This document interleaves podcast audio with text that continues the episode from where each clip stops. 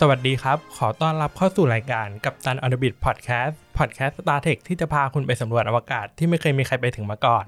พบกับผมไม้นะครับ ผู้ดำเนินรายการครับ โดยวันนี้เนี่ยรายการของเราเนาะเสียงจะค่อนข้างดีนิดนึง แล้วก็มันจะมีความพิเศษอีกก็คือ เรามาอัดกับคนอื่นเว้ยคือ คือปกติมันก็จะเป็นรายการที่อัดกับคนเดียวเนาะวันนี้ก็เลยชวนเพื่อนสองคนมาอัดด้วยนะครับ นั่นก็คือรายการ The Opening Credit นะครับ เป็นรายการพอดแคสต์หนังนะครับอะแนะนำตัวแล้วกันโอเคสวัสดีครับ เออ closing credit ครับปอน สวัสดีครับ Starlord 4K ครับ ครับ เราพูดถูกปะชื่อรายการคือ Opening Credit ใช่ปะ The opening credit เออ มีความมีความเกรงนิดหน่อยถูกคือถูกถูกไม่ต้องเก่งคือตอนนี้ก็คือเรามาอัดนอกสถานที่เนาะโดยที่ที่เราใช้ก็คือสตูดิโอ Room 508 นะครับ ก็จะเป็นอ่าสตูดิโออัดพอดแคสต์ที่เปิดให้ทุกคนแบบมาใช้บริการได้เนาะก็มีค่าบริการที่ไม่แพงสักเท่าไหร่อยู่สีลมถนนเดโชนะครับ ก็ติดต่อกันได้เนาะผ่านทวิตเตอร์ของเขาก็คือ room 508 podcast นะครับ เฮ้ยตื่นเต้นวะเรามีความเกรงเพราะว่าปกติเราจะอัดคนเดียว แต่ว่าอ่าวันนี้ก็แบบมีคนมาแล้วก็แบบ เราก็ไม่รู้ว่าเราจะทำตัวยังไง เพราะว่า เอาตรงๆคือเรา เราเพิ่งเคยเจอปอนวันนี้เป็นครั้งแรกอ่าใช่แต่แต่เราอะรู้จักตาหลอดอยู่แล้วอ่าฮะแต่ว่าก็ไม่ได้เจอกันพักใหญ่ละใช่ อืมเป็นยังไงบ้างครับช่วงนี้ ก็ก็สบายดีวันนี้ก็ฝนตกหนักมากเลยตอนที่มา ข้อดีที่ตอนตอนที่มาแล้วอะฝนมันหายมากขึ้นแล้วก็ดีอืม ของเราก็ฝ่าน้ำท่วมมา สงสารนนี้รอรอแกร็บนานเหมือนกัน แต่พอมามันก็ไม่มีฝนละ อืมอ้าวมาแก๊ปเหรอ แล้วโกใช่เจ็กอะโหกดเรียกประมาณสิบนาทีไม่มา เดี๋ยวเออกากาศได้ไหมเนี่ยเดี๋ยวเขามาฟ้องไหม เออว่ะไม่เป็นไรหรอก เราก็เป็นคอน sumer อะแล้วก็วิจารณ์พูดได้ตามพูดได้ตามความเป็นจริงครับแล้วก็ ตื่นเต้นนิดหน่อย ตื่นเต้นอะเราได้เป็นเราได้เป็นแขกคนแรกของรายการเลยวันเนี่ย ใช่ใช่ใช่ใช่เป็นแขกคนแรกของรายการ ตื่นเต้น แต่ก็คิดว่าเดี๋ยวจะมีคือคือแผนเดิมของเราอะ คือเราตั้งแต่แหละว่า พอทำไปสักระยะหนึ่งเราก็จะไปชวนคนนั้นคนนี้มาคุยอือฮึมาใน topic ที่อ่าน่าสนใจ แต่ว่าเดี๋ยวหลังจากแก๊งนี้เนี่ยเดี๋ยวก็มีอีกคนหนึ่งที่ที่เออติดต่อไปแล้วอืมอืม คือตอนแรกแผนมันค่อนข้างยิ่งใหญ่หน่อย มีมีความช่วงมีไฟอะ่ะคือเราคิดว่าสมมุติเออ Star Trek มันจะมีประเด็นเกี่ยวกับพวกกฎหมายเยอะใช่ไหมตอนต่างๆ ที่ดูเป็นกฎหมายการเมืองแล้วก็คิดว่าอืมเฮ้ยเราจะติดต่อแบบ อ่าคนที่เรียนอ่าคนที่มาสายนิติศาสตร์ที่ทำงานเกี่ยวกับกฎหมายอืมมานั่งพูดคุยในสตาร์เทคตอนนั้นๆ โดยก็แบบเออให้เขาไปดูอะไรอย่างงี้อืมจะมาว่าแบบคิดยังไงกัน หรือตอนที่เป็นอารัฐศาสตร์อะไรอย่างงี้ก็ว่าไปอืมอืมแต่ก็นั่นแหละ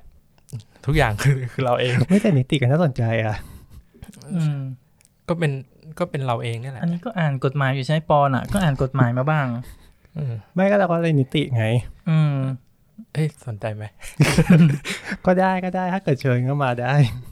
เออแต่ว่าก็นั่นแหละมันก็เป็นปัญหาอยู่ที่ที่เราเป็นส่วนมาก เพราะว่าเราก็เออขี้เกียจหนึ่ง อือฮึอ่าขี้เกียจสองเออเออแล้วก็ถ้าเกิดไม่ออกตอนหมายสักทีเดี๋ยวเราอะจะเชิญมาเอง เชิญมาออกรายการเราเอง เออ คุยอะไรวะคิดไม่ออกเลยเยอะแยะ น่าจะได้แหละเนาะสักประเด็นหนึ่งที่ที่ไม่ทับลายกับของกัปตันออเดบิตมาก อ่าสตาร์วอลเดี๋ยว ไม่ไม่ทับลายมากเลย ก็ไม่ใช่ว่าชมเลยนะด่าอย่างเดียว เอ้ยเราก็รักอืม รักรักเอ้ยทำไมพูดไม่เต็มปากเอ้ยเราพูดได้เราไม่เต็มปากเฮ้ยอะแต่เราก็ชอบแต่จะบิงนะเว้ยอ่าเออไม่เออ ไม่รู้ทำไมถึงเราถึงชอบจะจะบิง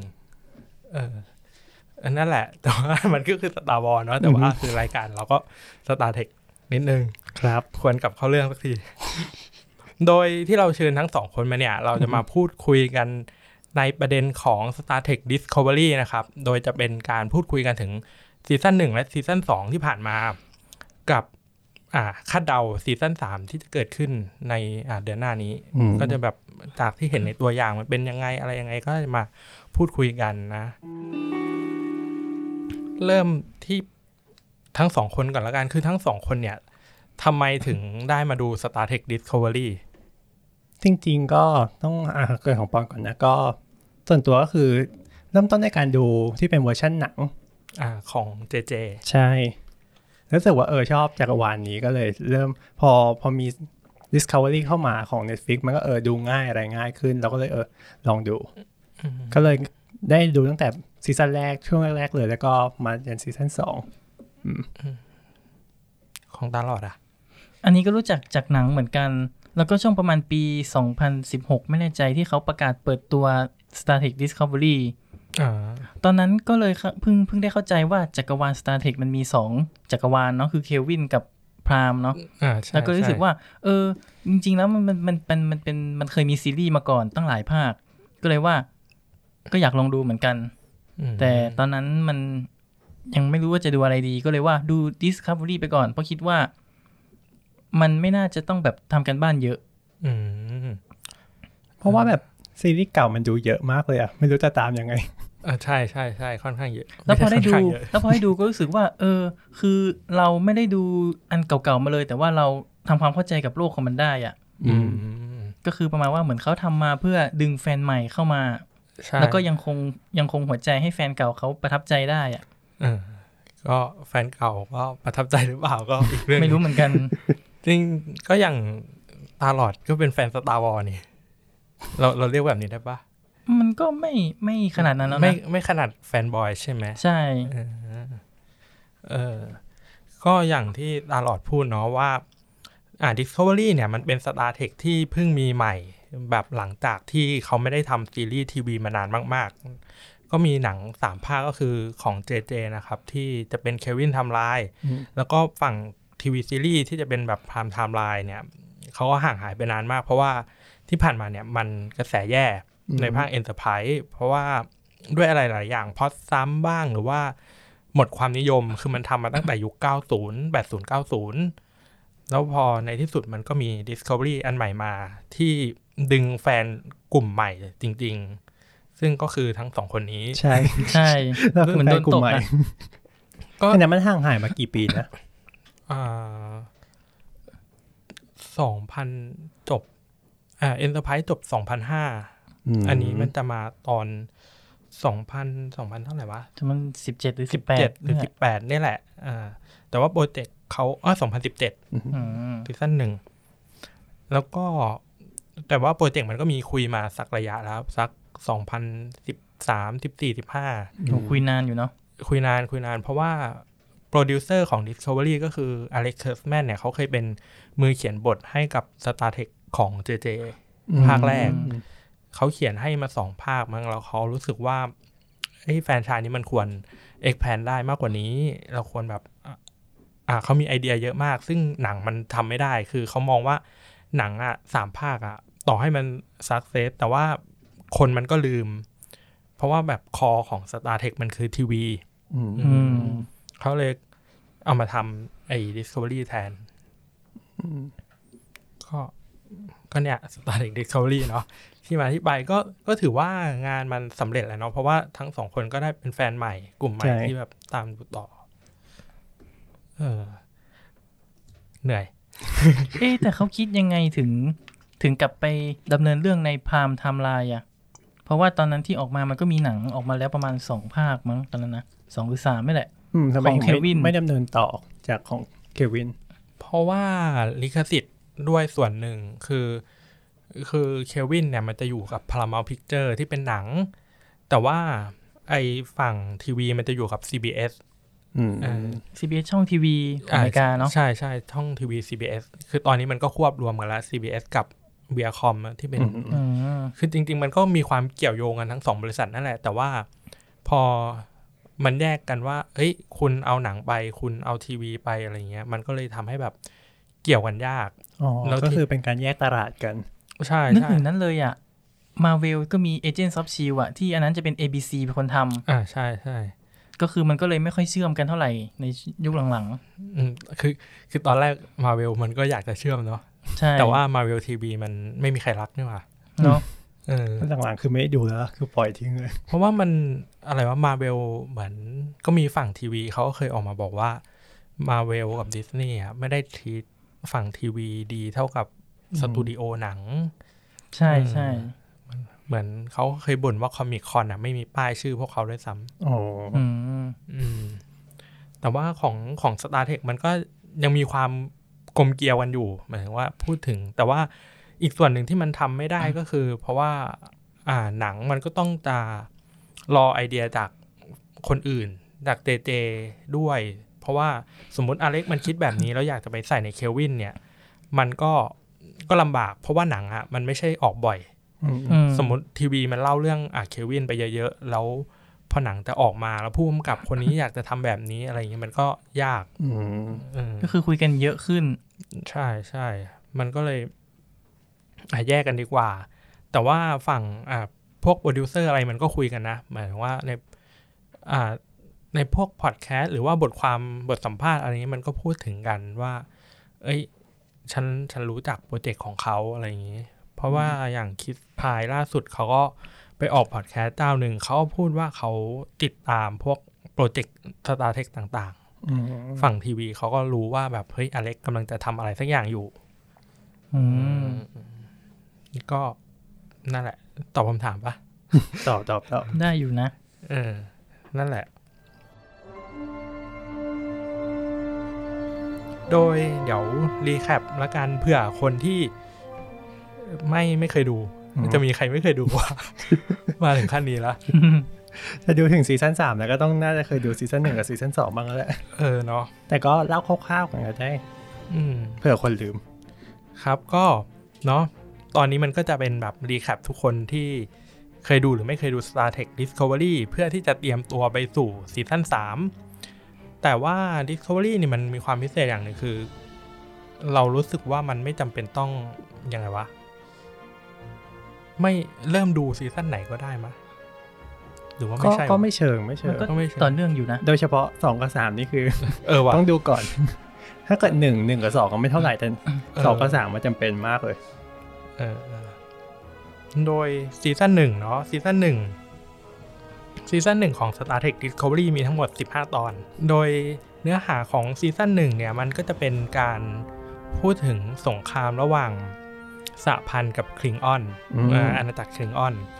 คือควรเล่ายังไงดีวะ Klingonใครใครที่แบบเขาจะเก็ตปะวะ ทุกคนก็คงน่าจะได้ดูเลยใช่ปะอืม ใช่ ก็คือก็คือคลิงออนก็คือเป็นศัตรูหลักในตอนแรกเออๆในตอนแรกของสหพันธ์ ใช่ใช่โดยก็เป็นเรื่องราวคร่าวๆก็คือมียานลำหนึ่งเป็น USS อ่าเฉินโซ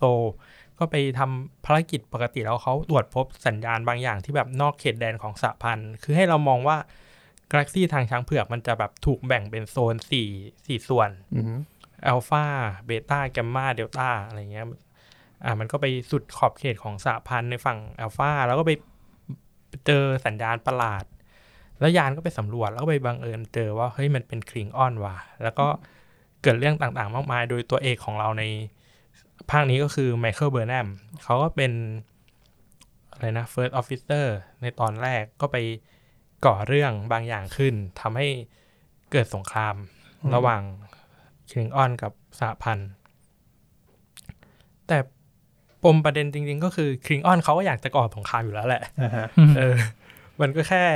ในฝั่งสหพันธ์มันจะคนก็จะมองว่าเฮ้ยไมเคิลเป็นตัวจุดชนวน แต่จริงๆก็คือ เรื่องมันก็เป็นประมาณนั้นแหละ คือคลิงออนเขาก็อยากจะขยายพื้นที่ทาง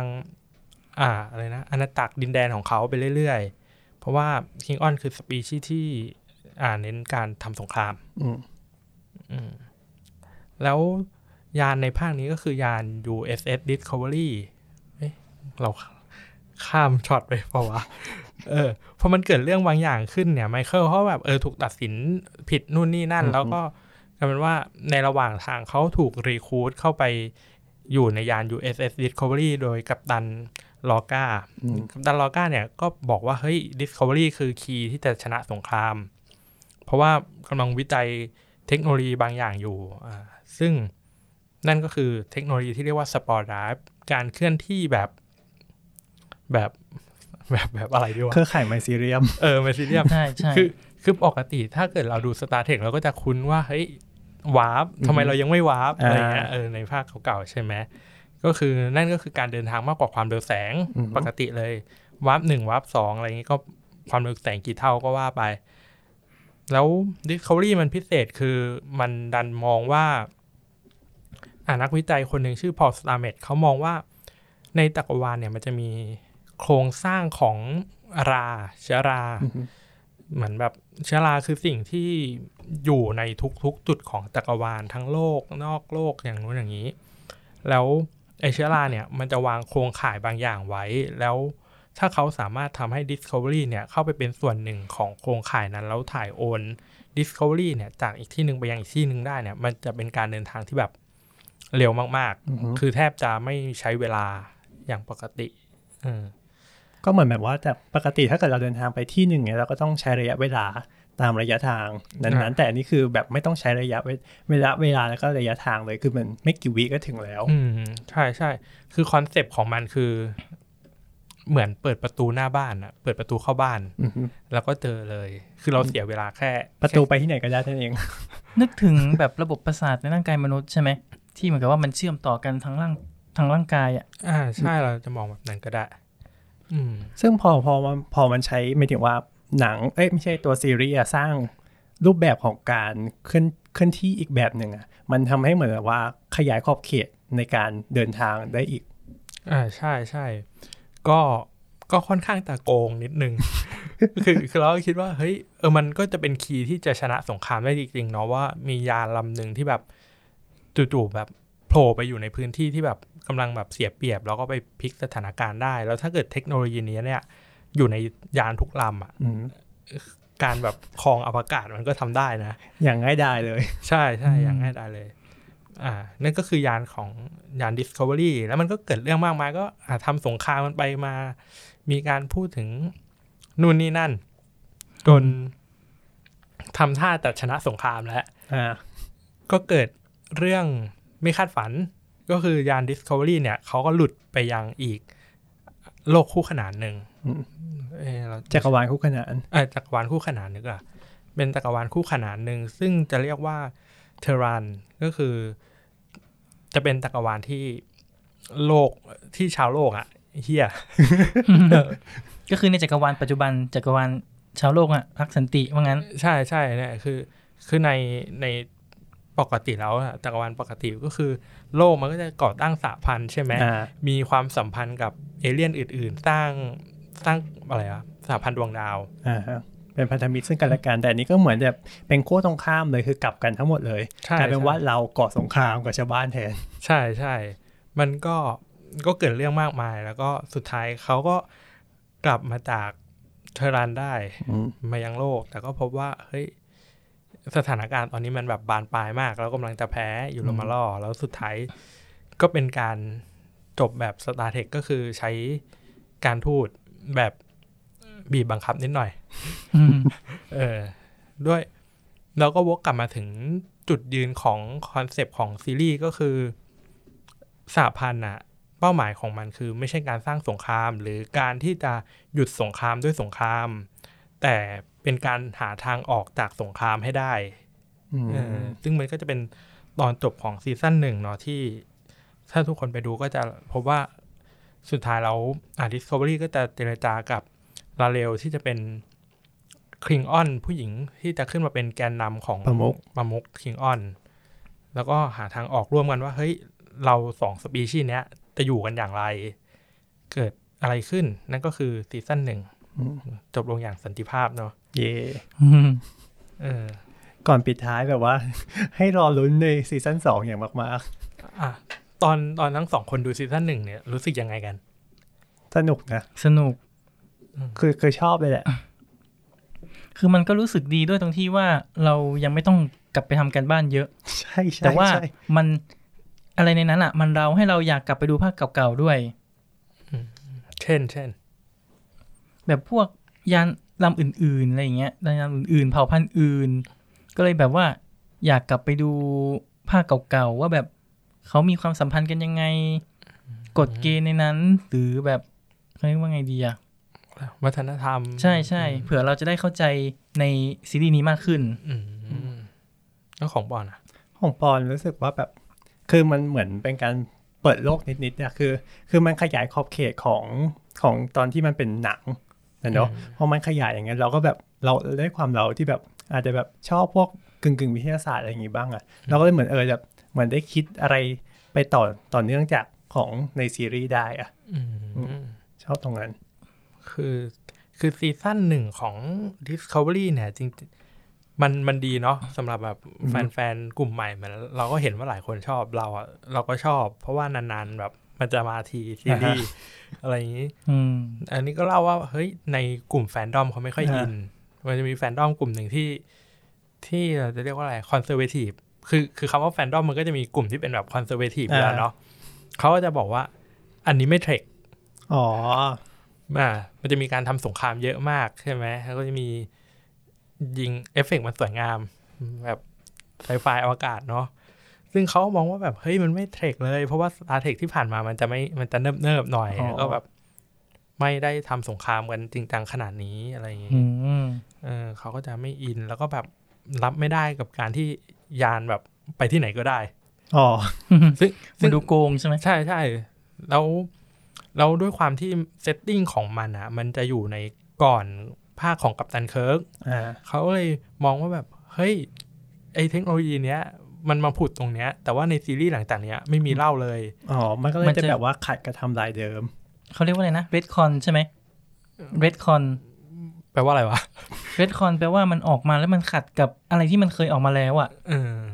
มันมาจากคำว่า retro continuum อะไรสักอย่างอืมอืมสาระป่ะสมอันนี้กับคือเจอในเกมในพวกนี้ที่แบบมันมีหลายภาคไง แล้วแฟแล้วแฟนเกมมันชอบคุยกันเป็นภาษาอังกฤษแบบ red con อะไรเงี้ยก็เลยไปหาดู อืมประมาณว่าอะไรที่ออกมาทีหลังอะ แต่มันไปขัดกับอะไรที่มันออกมาก่อน อืมแต่พอจบซีซั่นสองอะ มันก็เป็นตัวระบุได้ไงว่า เออทำไมถึงต้องเป็นอย่างนี้ ใช่ใช่แต่ก็แอบเสียดายแล้วแหละคือแล้วก็มันก็มีอะไรหลายๆอย่าง เช่นแบบอ่า อุปกรณ์ที่มันเออจะดูแบบล้ำซึ่งเราก็รู้สึกว่าแบบเฮ้ย nonsense ที่ผ่านเลยพวกมึงเนี่ยคือคือคือโดยส่วนตัวเราคิดว่าอันเนี้ยมันคือซีรีส์ที่อยู่ในยุค ยุคปัจจุบันเนาะอ่าใช่คือคุณจะไปเรียกร้องให้มันแบบมันทำเหมือนแบบ low tech โลคือแบบ visual ไม่เทพอ่าฮะเหมือนแบบเหมือน The Original Series ของเ e ียวนาร์ดนิมอยกับวิลเลียมชัตเนอร์ก็ไม่ได้ป่าวะเนาะก็เหมือน Star Wars อะที่ว่าภาคภาคสามภาคแรกอะ EP หนึ่งสองสามอะอืมมันก็ยังดูล้ำยุคกว่าสี่ห้าหกอยู่ดีอืมคือถึงแม้ว่าเขาจะแถว่าสี่ห้าหกเป็นยุค ยุคล่มสลายของอะไรนะ ไม่ใช่ไม่ใช่จักรวรรดิเขาเรียกนะ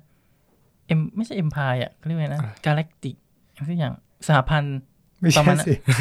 เราพันเป็น Star Trek นั่นแหละประมาณว่าได้ได้ได้ต่อให้ต่อให้ภาคสี่ห้าหกมันเป็นยุคแบบยุคล่มสลายอะไรเงี้ยยุคยุคมืด แต่ก็ยังแบบว่าเนี่ยเนาะภาคหนึ่งสองสามมันก็ยังดู modern กว่าอยู่ดีอืมก็ก็ถามตัวเองว่าแบบเฮ้ยเราอยากไปอยู่ ไปดูที่มันเป็นแบบยิงเลเซอร์มันแบบขีดขีดๆแบบดูทุกอ่าฮะอย่างอื่นๆ แล้วก็ เรารู้สึกว่ามันก็คงแบบดึงคนดูกลุ่มใหม่ไม่ใช่ได้มันจะดึงคนกลุ่มใหม่เข้าใช่มาไม่ได้ อืมเราก็เลยรู้สึกว่าแบบเฮ้ย มันก็ต้องตามตามยุคตามสมัยไหม เออไอไอประเด็นเนี้ยไม่ไม่ไม่ควรเอามาแบบถูกหยิบยก แต่อย่างใช่เรื่องใช่เรื่องเทคโนโลยี warp เอ้ยอาจจะเป็นจุดที่แบบตอนดู season หนึ่งเราใช่ตั้งคำถามมาได้ เรารู้สึกว่ามัน make sense อืมใช่ แต่เรื่องวิชวลเนี่ย ไม่ได้ แต่จริงๆมันก็ทำให้เกิดความแนวคิดต่อนะว่าแบบว่า คือ เราเข้าใจว่าถ้าเขาทำมาอย่างเงี้ยเขาก็ต้องหาจุดลงให้มันเชื่อมกับ season ก่อนหน้าได้แน่นอน แต่ว่าเขาจะหาจุดลงยังไง แล้วตรงเนี้ยมันน่าคิดไงอืมอืมมันก็เลยทำให้เราคิดต่อว่าแนวทางซีซั่นสองมันจะเป็นแบบไหนเขาจะหาจุดลงยังไงอืมก็เหมือนของ Star Wars นะที่ล็อกวันอย่างเงี้ยอืมมันก็ยังหาจุดลงได้ที่แบบเออเคลียร์ว่าทำไมถึง ไม่พูดถึงถึงเงียบอะไรต่างอืมเพราะว่า ก็เนาะคนที่จะมาทำยังไงมันก็ต้องหาทางลงให้ได้นะๆใช่ใช่ยิ่งกับอะไรที่เป็นแบบแฟนหนาแน่นขนาดนี้ด้วย อะไรที่มันเป็นเขาเรียกว่าไงนะ prequel อะที่เป็นภาคก่อนอะอืมนั่นแหละ ต้องต้องทำการบ้านเยอะเลย เออ ลืมเล่าไปนิดนึงครับคือ Discovery เนี่ย มันเป็นภาคก่อน คือคือ Star Trek มันมีหลายซีรีส์เนาะอย่างหนังเราก็จะรู้จักกัปตันเคิร์กใช่ไหมกัปตันเคิร์กในหนังเนี่ยมันก็คือการ เอากัปตันเคิร์กของซีรีส์เนี่ยมาเล่าใหม่อีกเวอร์ชันหนึ่งเนาะแล้ว Discovery เนี่ย เป็นเรื่องราวก่อนของกัปตันเคิร์กสิบปีอืมก็ก็ตามนั้น ก่อนก่อนสิบปีคนก็เลยค้านในใจแหละ เพราะว่าอย่างที่มันจะไม่เหมือนกับในซีรีส์อีกอันหนึ่งก็คือ Klingon Klingon ก็คือจะไม่ใช่ดีไซน์แบบนี้อืมอืมใน The Original Series อะ Klingon จะเหมือนคน แค่เป็นแบบผิวสีทองแดง เหมือนก็จะเป็นนักแสดงที่แบบถูกทาสีผิวอะไรเงี้ยอ่าฮะอืมก็ถ้าเป็นตอนนี้ก็จะถูกแบบถูกวิจารณ์อืมเอออืมจะว่าไงกุมดีขมับเลยเทคโนโลยีการทำเออเมคอัพมันดีขึ้นตามยุคสมัย ใช่ใช่คือคือเหมือนการคลิงออนใน Discovery เนี่ยคือการเปลี่ยนดีไซน์ครั้งที่สามอืมคือใน The Original Series เนี่ยมันค่อนข้างจะเหมือนคน แล้วก็แบบ เหมือนแทบจะเหมือนคนเลยอะถ้าไม่นับเรื่องผิวเข้มอืมกับมีคิ้วตั้ง แล้วก็พอใน The อ่า The Next Generation เนี่ยคลิงออนมันก็จะเป็นแบบที่เราคุ้นเคย คุ้นเคยปะไม่ค่อยเท่าท่านไหไหนร่อะเปิดรูปให้ดูแป๊บหนึ่งคือก็จะบอกว่าแบบ เอออย่างใน Star Trek Discovery ซีซั่นสองเนี่ย E- EP ที่ 8 อะ มันแบบว่าถ้าเกิดสมมติจะใช้หมายถึงว่าที่มันมีภาพย้อนแบบว่าใบไม้ที่ใบไม้ร้องเพลงร้องเพลงได้ใช่ไหมอ่าฮะแล้วแบบถ้าเกิดเอาเอาภาพยุคนั้น มาใช้ในวิชั่นยุคนี้มันก็ไม่ได้ไหมอืมเนี่ยเนี่ยมันมันเนี่ย อันนี้ก็อ๋อคืออันนี้ก็คือครั้งแรกเนาะใน The Original Series นี่ก็เป็นใน The Next Generation อืมแล้วก็ใน Discovery อ๋อคนก็เลยมองว่า เฮ้ยเออันเนี้ยมันอยู่ก่อนอันนี้ แต่ทำไมมันแบบไม่อ๋เหอมือนน่าอันจะนี้เปลี่ยนอืมเพราะเพราะว่าแต่จริง ๆ ประเด็นนี้มันก็มีเคยมีการแถมาแล้วครั้งหนึ่งใน Star Trek Enterprise ประมาณว่ามีการทดลองบางอย่างทำให้คลิงออนที่หน้าตาประมาณเนี้ย กลายเป็นหน้าตาแบบนี้อืมเออ ครับแล้วแล้วก็มีการแถหลาย ๆ แบบประมาณว่าแบบไม่อ๋อ แต่ Klingon ในแบบของ next generation อะ ชอบเจอเป็นมีมบ่อยมาก อ่าใช่ใช่ใช่มันเออมันเป็นมีม เหมือน next generation อะเขาเอามาทำมีมบ่อยกว่า original หรืออย่างงี้อีกนะเออมันมันมีความมี character ที่เออชัดมีเจน character มากที่ชัดเจนมากแต่ละคนอะไรเงี้ยเพราะว่าใน original มันก็จะเป็นเคิร์กสป็อกแมคคอยที่เป็นตัวหลัก แล้วก็อูฮูล่าเชคอฟซูลูอะไรเงี้ยที่เป็นแบบ บทบาทรองลงมาอืมอะ เข้าสู่ season สองครับ ยังไม่อะเราจบ season หนึ่งแล้วเหรอ จบแล้วดิ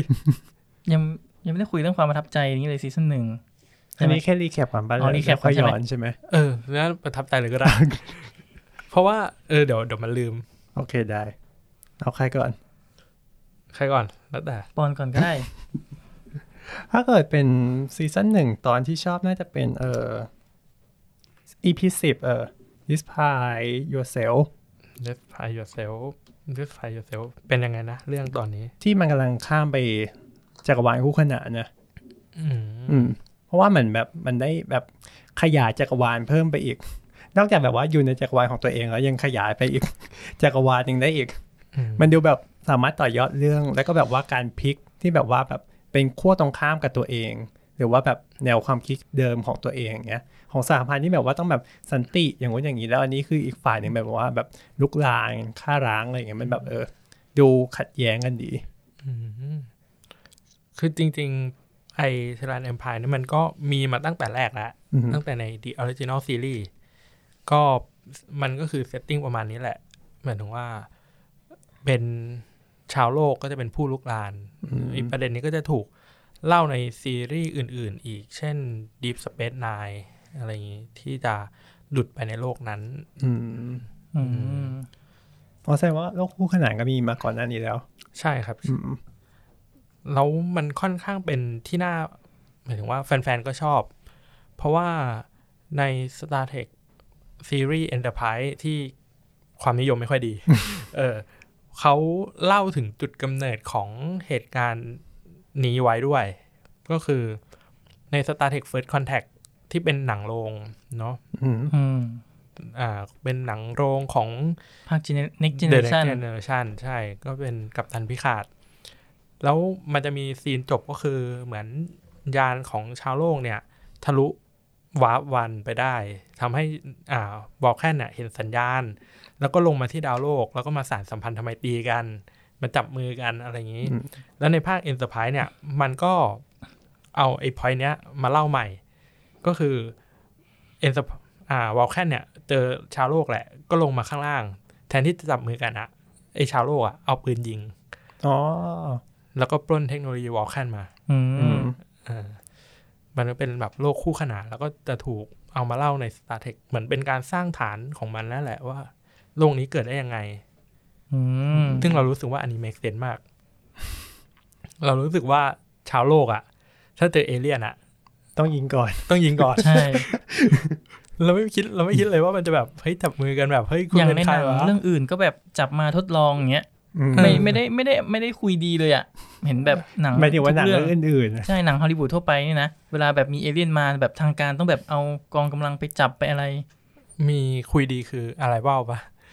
อ๋อที่พยายามจะคุยที่พยายามจะใช่คุยใช่แต่คนอื่นก็คือไม่คุยเหมือนกันเออเก็คือมีหนังน้อยเนาะที่แบบว่ามนุษย์จะเลือกคุยใช่เราเราก็เลยรู้สึกว่ามันค่อนข้างเมสเซนอืมในการเกิดโลกแบบ อ่า อีกเทอจัรักนรวาลหนึ่งใช่เมกเซนมาก แต่ว่าก็นั่นแหละสตาร์เทคมันพยายามจะพูดถึงสันติภาพเนาะอืมเออ อะไรอย่างงี้มันก็เลยคุยกันดีกว่าตบมือกันเอออะ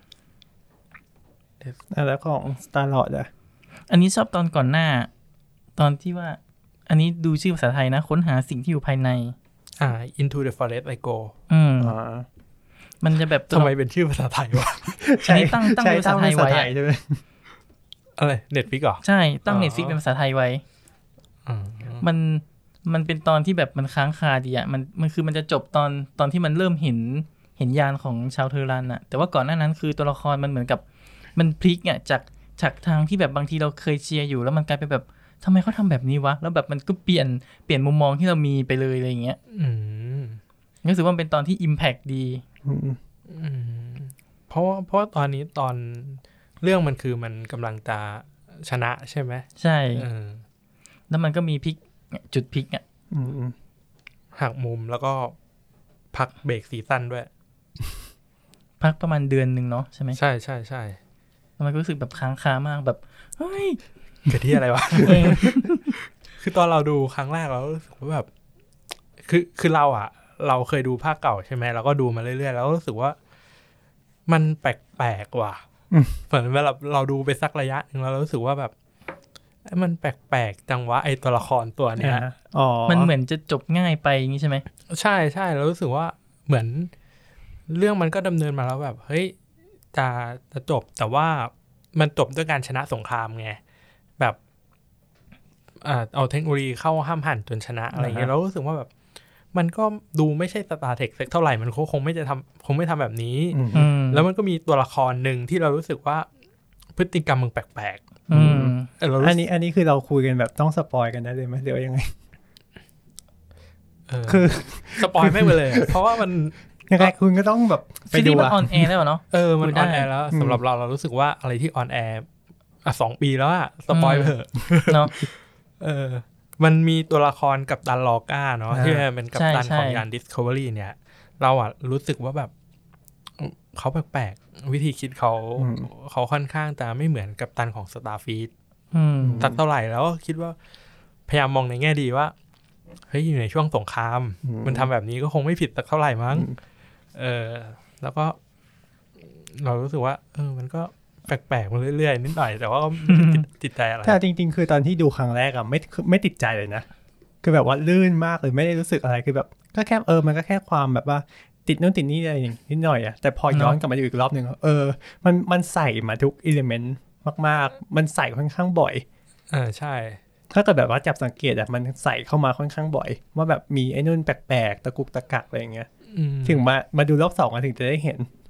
เออเออตอนตอนดูรอบแรกมันก็หลายอาทิตย์เนาะก็ตื่นเต้นแบบเฮ้ยอะไรวะ แล้วพอมาดูซ้ำอะแบบเหมือนมานั่งสังเกตว่าแบอืบอฮึเฮ้ยผิดปกติ กับตัวละครของอ่าตัวละครไทเลอร์อ่าฮะอ๋อ จริงๆไทเลอร์เราก็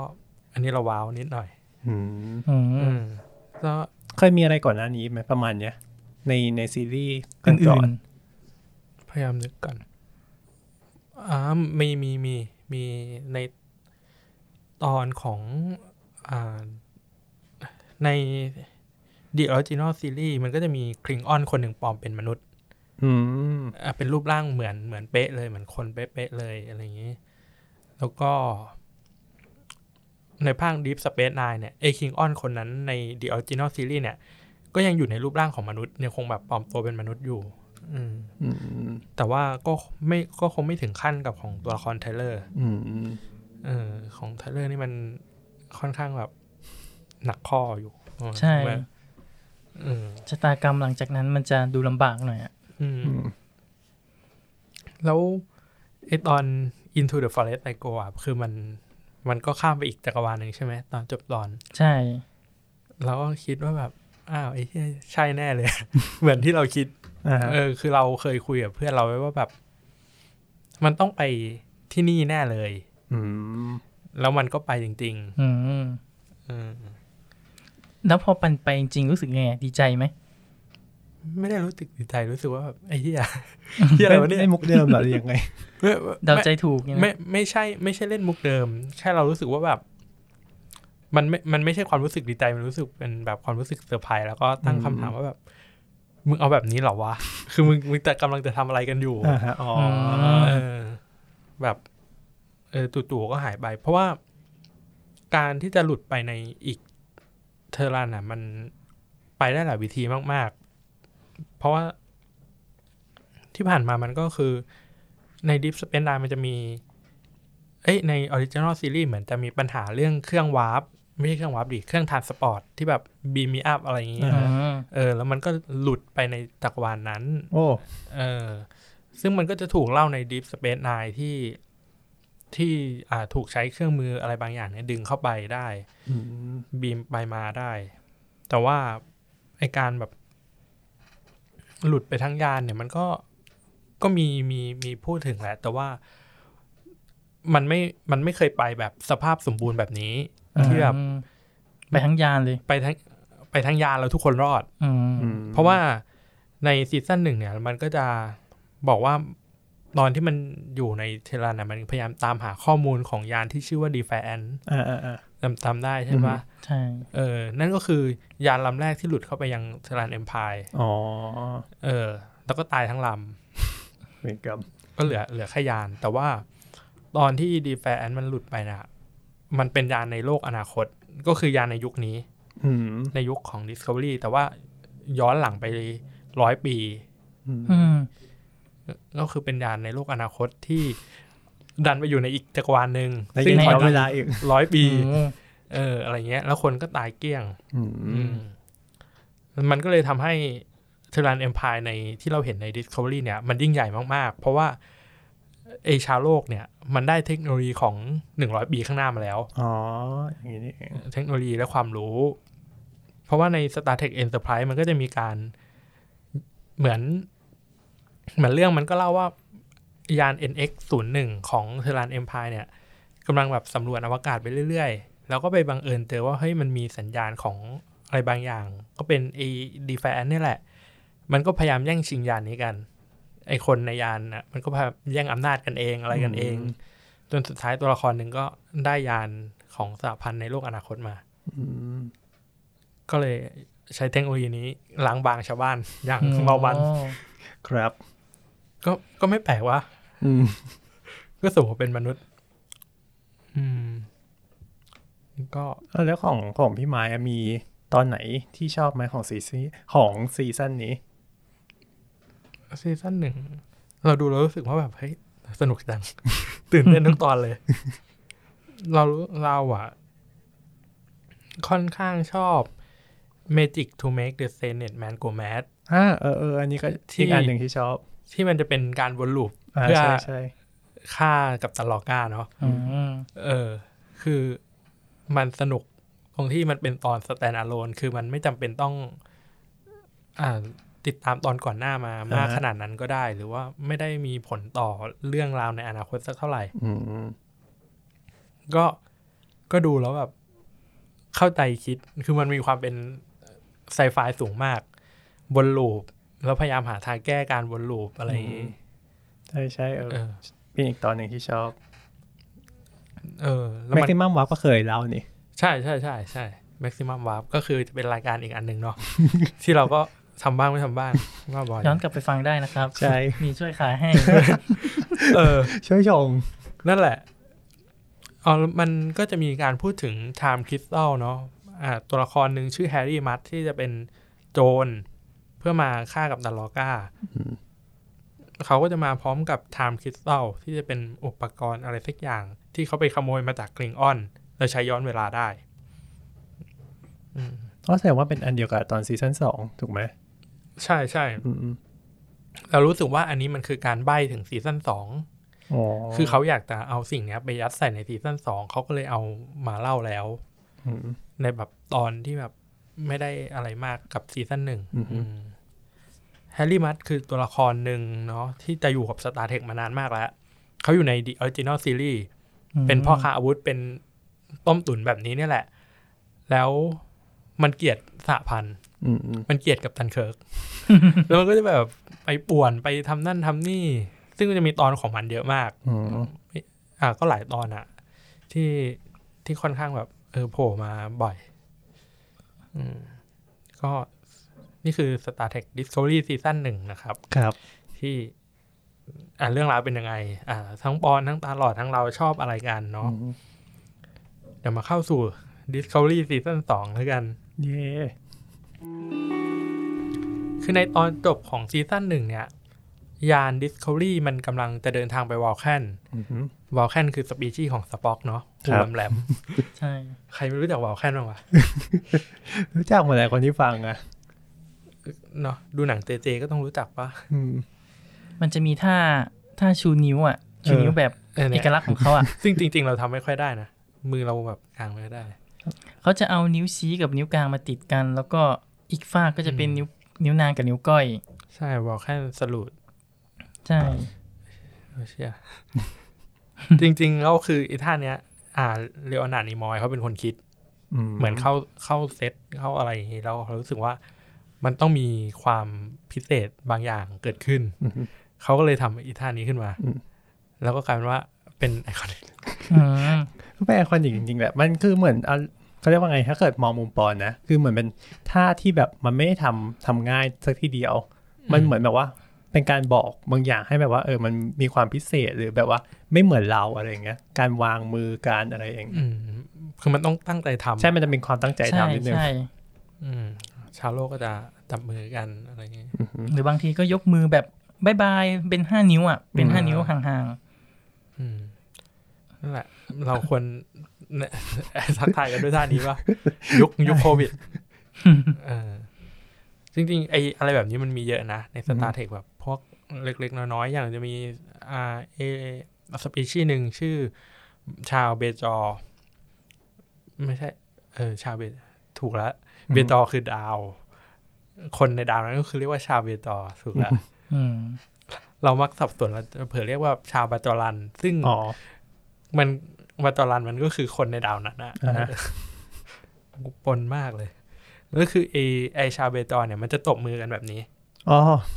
คือก็คืคืออชาคือเออยังไงดีเอาเข้าใจหลังคนไม่เห็นภาพก็คือ เอาเอายังไงนะเมื่อกี้เอาหลังมือชนหน้ามือ อ่าใช่อ๋อใช่ใช่คือชาวโลกมันจะเป็นหน้ามือชนหน้ามือใช่ไหมใช่ฮะอันนี้เอาหลังมือชนหแต่น้าเบจอมือนี่เป็นหลังมือชนหน้ามือก็จะตบมือกันแบบนี้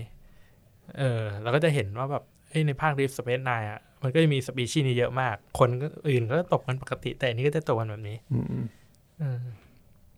ก็ไม่ได้เกี่ยวอะไรกับซีซั่นสองเลยถือว่าเป็นเกร็ดเออถือว่าเป็นเกร็ดคือในซีซั่นสองเนี่ย คือตอนจบซีซั่นหนึ่ง Discovery มันกำลังจะเดินทางไปวอลแคนเพื่อไปหากัปตันที่จะมาไปตามยาน Discovery เนาะเพราะว่าลอก้าเนี่ย อ่า เขาได้จากเราไปละเพราะว่าเขาไม่ใช่คนจากจักรวาลนี้จริงอืมๆอืม แล้วในระหว่างที่ Discovery เนี่ย เสียงแมวปะใช่ใช่เออ อยู่นี่ได้ยินเสียงแมวขึ้นมาเลย ขึ้นมาเลยเนี่ยโอ้ตอนเราอัดอ่า วิจารณ์ส่งเลทเราก็ได้ยินเสียงแมวแล้วก็แบบเลิกลากกันว่าเฮ้ยแมวมายังไงวะจะเข้าไมค์หรือเปล่าก็ไม่ได้เข้าถ้าไมเข้าค์มาก็คงไม่ได้คุยอะมัวแต่นั่งเล่นมัน จริง ๆ มันมีแมวร้อง แต่ว่าเสียงแมวไม่เข้าไมค์นะครับ เพราะว่าสตูเขาดีมากยา เพราะผมว่าตอนไปตัดคือได้ยินไม่ไม่เออไม่ได้ยิน เออ ก็เหมือน Discovery จะต้องไปวอลแคนเนาะไปหากัปตันคนใหม่ แล้วทีนี้เหมือนเขาได้รับสัญญาณฉุกเฉินจากยานลำหนึ่งอืมขณะที่แบบ Discovery กำลังแบบวาร์ปอยู่ทำให้แบบ Discovery ต้องออกจากวาร์ปเพื่อมาตอบรับสัญญาณฉุกเฉินของยานลำนั้น แล้วยานลำนั้นเนี่ยมีรหัสคือ NCC หนึ่งเจ็ดศูนย์ศูนย์อ่าอ่ามันคือยาน USS Enterprise ของกัปตันเคิร์กอืมไม่ใช่ของกัปตันเคิร์กสิ ตอนทำลายตอนในช่วงเวลานั้น ตอนตอนช่วงเวลานั้นมันยังไม่ใช่กัปตันเคิร์กยังเป็นกัปตันไพร์อยู่ใช่ มันเป็นกัปตันคริสโตเฟอร์ไพร์นะครับ ก็คือไอยานเนี้ย มัน Enterprise เนี่ยมันคือยานเรือธงอืมเป็น flagship คือยานที่เก่งที่สุด ยานยานที่เป็นแบบลูกเรือเก่งที่สุดของสหพันธ์เทคโนโลยีใหม่ที่สุด อ่าทุกอย่างใหม่หมดอืมทรงพลังมาก ๆ อะไรอย่างนี้แต่เห็นแล้วคือแบบ Discovery ยังสวยกว่าอีกไม่ถึงว่า มันดูแบบว่าเทคโนโลยีเยอะกว่า อ๋อ ใช่ใช่ก็ก็มีความรู้สึกประมาณนั้นแหละ ตอนดูรู้สึกว่าแบบโอ้สคูลพอมาแบบมามามาเทียบกันจอดเทียบกันแล้วว่าเออ Discovery แบบว่าดูไฮเทคกว่าเยอะเลย ใช่ใช่มันก็เลยมีคนด่าไงเออ คือคือ e n อ e r p r i s e มันคือยานที่แบบ ทุกอย่างใหม่มากคือ มันเดินทางได้ด้วยความเร็วสูงมาก คืออืมวาร์ปมันจะได้แบบมากที่สุดในยานทั้งหมดของสหพันธ์นะอืมในในยุคนั้นเราจำตัวเลขไม่ได้อะห้าปะห้าวาร์ปห้าเกินปะห้ามั้งเหรอหกมั้งอะไรอย่างเงี้ย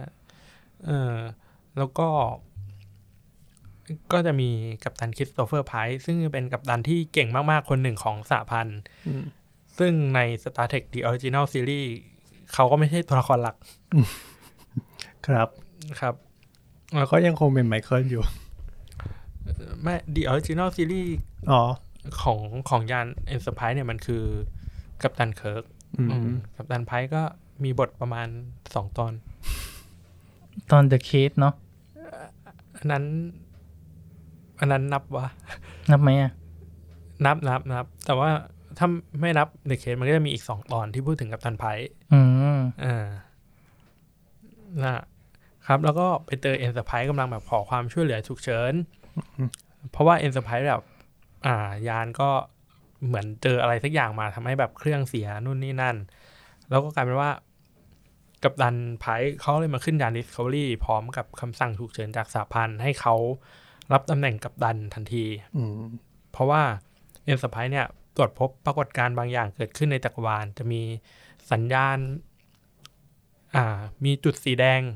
เกิดขึ้นแบบระเบิดขึ้นในจักรวาลเนี่ยเจ็ดจุดพร้อมกันอืมแล้ว Enterprise ตรวจจับได้แล้วก็แบบเอ้ยเครื่องล่ม เหมือนโดนรังสีแกมมาไปทำให้ไพร์เนี่ย ก็เลยติดต่อ Take over Discovery เพราะว่า Discovery คือยาน ประเภทวิทยาศาสตร์อ่าฮะอืม ของ Enterprise มันจะเป็นยานประเภทสำรวจอืมหน้าที่มันต่างกัน อยู่อืมก็คือ Discovery จะมีเทคโนโลยีพวกการวิจัยวิทยาศาสตร์เยอะเยอะกว่าอืมอืมทำให้เขาก็ต้องแบบนำไอ้ Discovery เนี่ย หาเหตุของการเกิดไอ้อุบัติการณ์ครั้งนี้ให้ได้อืมอืมนี่ก็คือพล็อตของมันเนาะแล้ว ก็เรื่องก็ไม่มีอะไรมาก คือไม่ได้แบบพลิกผันขนาดนั้น ก็แค่เก็บเควสไปเรื่อยๆ ก็คืออเดินไปที่ดาวไปที่จุดเกิดเหตุนั้นต่างๆ มากมาย แล้วก็คีย์ของมันก็คือเหมือน ไปที่ดาวดวงหนึ่ง แล้วไปพบว่าอไมเคิลเขาเห็นภาพหลอนบางอย่าง เป็นคนที่มีปีกอืมโผล่ขึ้นมากลางแสงสีแดง แล้วหลังจากนั้นเมื่อ ทุกครั้งที่พวกเขาไปยังที่ที่เกิดจุดสีแดงเนี่ย ก็จะไปเจอกับอะไรบางอย่างที่สื่อถึงสิ่งนี้อืมพวกเขาก็เลยเรียกมันว่า Red Angel อืมอือฮึแล้วจนเรื่องก็ดำเนินต่อไปจนตอนหนึ่ง พวกเขาก็พบว่ามันมี อ่า Discovery ไปเจอสิ่งมีชีวิต ไม่ใช่สิ่งมีชีวิต ควร เออ จริง ๆ ก็คือสปอยแล้วแหละ ว่ามันคือสิ่งมีชีวิตมันเป็นก้อนกลมๆอ่าและอีกก้อนกลมๆเนี้ยพยายามจะสื่อสารกับยาน Discovery แล้วจนสุดท้ายก็รู้ว่าเฮ้ยมันคือสิ่งมีชีวิตที่กำลังจะตาย แล้วมันมีอายุมาสองแสนกว่าปีแล้วอืมอืมแล้วมันก็เลยโอนถ่ายไอความรู้ของมันเนี่ยเข้ามาอยู่ในยังยาน Discovery ก่อนที่มันจะตายไปอืมอ่า หลังจากนั้นเราก็จะไปพัวพันกับสิ่งที่เรียกว่า Red Angel ต่อไปเรื่อยๆอืมพร้อมกับองค์กรใหม่ที่โผล่ขึ้นมา ก็คือ Section 31 เป็นชายชุดดำ เหมือนในคนนั้น เป็นกลุ่มคนชุดดำที่จะโผล่ออกมา พร้อมกับคำสั่งแปลกๆ หรือการทำบางอย่างที่อ่าดูนอกลู่นอกทางนิดหน่อยอืมเพื่อเข้ามาแบบอ่าพยายามมีส่วนเกี่ยวกับไอ้เรื่อง Red Angel นี้ให้ได้จนไปเรื่อยๆเนาะก็เหมือนมันเป็นเอ่อองค์กรสีเทาของสหพันธ์เนอะใช่ใช่ Section 31 คือองค์กรสีเทาที่เฉดเฉดเข้มนิดนึงเออแล้วในซีรีส์ก่อนก่อนหน้านี้มีไหมหรือไม่มีมีเลยมีมีอ๋อมีอ่าแล้วก็หลังจากนั้น เขาก็ไปพบว่า เฮ้ย จริง ๆก็คือข้ามข้ามชิบหายเลยนี่ว่า คืออีกปมหนึ่งของซีรีส์นี้ก็คือ อ่าในยานเอ็นสปายเนี่ย มันจะมีสป็อกอ่าอืมอ๋อสป็อก สป็อกเพิ่มขึ้นมา ใช่ก็คืออย่างที่เรารู้ในซีซั่นหนึ่งเนาะไมเคิลเขาเป็นพี่สาวบุญธรรมของสป็อกอืมเออ แล้วกลายเป็นว่าไอยาน Enterprise ที่มาเสียเนี่ย มันดันไม่มีสป็อกอยู่ในนั้นอืมอืมแล้วเหมือนในระหว่างที่แบบตามหา ไอจุดแดง ๆ เนี่ย ก็กลายเป็นพบว่า เฮ้ยสป็อกมันคือคนเดียวที่รู้เรื่องนี้อืมแต่ว่าสป็อกอะหนีออกจากยานไปแล้ว แล้วสป็อกก็เป็นแบบเป็นบ้าอยู่อืมทำให้ไมเคิลอะ ต้องตามหาสป็อกด้วย ในฝั่งของกัปตันไพร์ก็ต้องหาคำตอบให้ได้ว่า ไอ้จุดแดงเนี้ยเกิดจากอะไร ส่วน Section 31 เนี่ย ก็ต้องการที่จะเอาสป็อกมา เพื่อหาคำตอบเหมือนกัน แต่ว่ามันก็คือการแข่งกันแหละ เพราะว่า Section 31 มันทำงานแบบไม่สะอาดสักเท่าไหร่เอ่อวิธีการได้มาของสิ่งต่างๆ ก็คือ ไอ้ไพร์กับไมเคิลเนี่ยมันก็จะพยายามปกป้องสป็อกนั่นแหละอืม ก็คือเหมือนสป็อกเห็นภาพหลอนเนอะแล้วก็แบบว่าเห็นพวกจุดจุดสีแดงเนี่ยก่อน ก่อนที่อืมมันจะเกิดขึ้นจริงสองเดือนมันเลยแบบว่าทำให้แบบเออแบบทำให้ถึงรู้ก่อนเกิดอะไรขึ้นอะไรอย่างงี้อืมใช่ครับ ขอบคุณปอนครับ เพราะว่าเป็นเราเองที่ที่งงงๆอยู่ครับ อันนี้ก็จะเป็นสามเหตุการณ์เนาะที่เกิดขึ้นสามสามเส้นที่ที่กำลังดำเนินเรื่องไป แล้วก็มันจะมีตอนหนึ่งที่ เล่าถึงอ่าระบบของสปอร์อ่าอ่าก็จะมีตอนที่ไม่เกี่ยวกับไอ้จุดแดงนี้สักเท่าไหร่นั่นก็คือทิลลี่เนี่ยทิลลี่ก็คือตัวละครที่เป็นเพื่อนสนิทของไมเคิลใน Discovery ภาคหนึ่งเนาะเขาถูกดึงหายเข้าไปในแบบเมือกอะไรบางอย่างอ่าฮะแล้ว Stamets ก็พยายามจะช่วยทิลลี่ออกมาให้ได้ จนทำให้ Discovery เนี่ย ต้องจำแบบครึ่งๆกลางๆ แล้ว ทำให้ Stamets เนี่ยเขาเดินทางเข้าสู่โลกที่เรียกว่า Mycelium Network อืมได้จริง ๆ แล้วไปพบว่าไอ้ในโลกนั้นอะมันมีสิ่งมีชีวิตอยู่ด้วย ก็คือสปอร์ต่างๆ เนี่ยมันก็มีสิ่งมีชีวิต โดยอีสปีชีส์เนี่ยมันเรียกว่าเรียกตัวเองว่าจาเซปอืมในซีรีส์ไม่ได้พูด ไม่ได้พูดชื่อ พูดพูดพูดพูดใช่ไหมเออ เออ เออนั่นแหละ แล้วว่าพูดเป็นเพราะว่าเพิ่งดูอ่าใช่ไหม เออ คือคือเราคือเราจำไม่ได้อ่าแต่แต่เราอะเล่นเกม Star Trek ออนไลน์แล้วมันก็มีอ๋อสปีชีส์นี้อยู่อืมเออ ก็คือในโลกของเชื้อราเนี่ย เชื้อราเรียกไปราแย่ราเฉยในโลกของราเนี่ยมันก็มี อ่าจาเซปซึ่งเป็นสปีชีส์ของของ ไอ้พวกราเนี่ยอยู่ แล้วก็คือการที่ Discovery จำไปจำมาเนี่ย มันคือการลุกลานในยังดินแดนของพวกเขาอืมๆก็เหมือนตัวตัวจริง ๆ ตัวเออเผ่าเขาเรียกว่าเรียกเผ่าเลยไหมคือตัวจาเซฟเนี่ยก็คือเหมือนแบบเป็นเออเขาเรียกว่าไอเดียเม็ดเลือดขาวของเราอะคือแบบมีอืมสิ่งแปลกปลอมอะไรเข้ามา มันก็จะแบบว่ากัดกินแล้วก็ทำลาย แบบไม่ให้อยู่ในระบบเครือข่ายไมซีเรียม อืมนั่นแหละ ก็คือพอพอเหมือนทั้ง ตัวตัวยานเข้ามาอย่างเงี้ยมันก็เลยแบบต้องไปกัดกินยานบ้างอะไรบ้าง หรือว่ามีสิ่งแปลกปลอมเข้ามาอย่างเงี้ยอืมนั่นก็นั่นก็คือ ก็ทำให้คนดูอะได้รู้ว่าเฮ้ยไอระบบสปอร์ดามเนี่ยมันทำงานอย่างไร แล้วก็มันมีอะไรอยู่ใน background ของของระบบการทำงานนี้ที่ซีซั่นหนึ่งยังแบบ พูดถึงซีซั่นหนึ่งเหมือนพูดถึงแค่ mechanic อ่าฮะแต่ว่าพอซีซั่นสองมันเอา mechanic มาแบบกลางมากขึ้นว่าแบบอืมมีอะไรเบื้องหลังเหล่านี้บ้าง เหมือนให้ดูด้วยนะว่าแบบข้อดีข้อเสียของการจำมันเป็นยังไงด้วยอืมอืมแล้วก็มันก็พูดแหละว่า เออ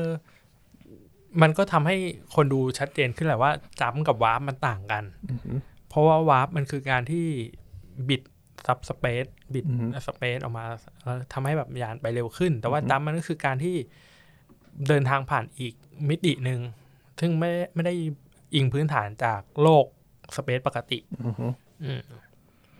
อันนี้ก็จะเป็นตอนหนึ่ง แล้วก็หลังจากนั้นก็วนเวียนอยู่กับ Red Angel อ่าฮะแล้วก็กลายเป็นเพราะว่า ไอ้ section 31 เนี่ย มันทำงานผ่านระบบ AI คำสั่งของ AI ก็คือมันจะมีศูนย์บัญชาการอยู่ แล้ว AI ก็จะออกคำสั่งไปยังหน่วยงานต่างอืมๆใน Starfleet คือ AI มัน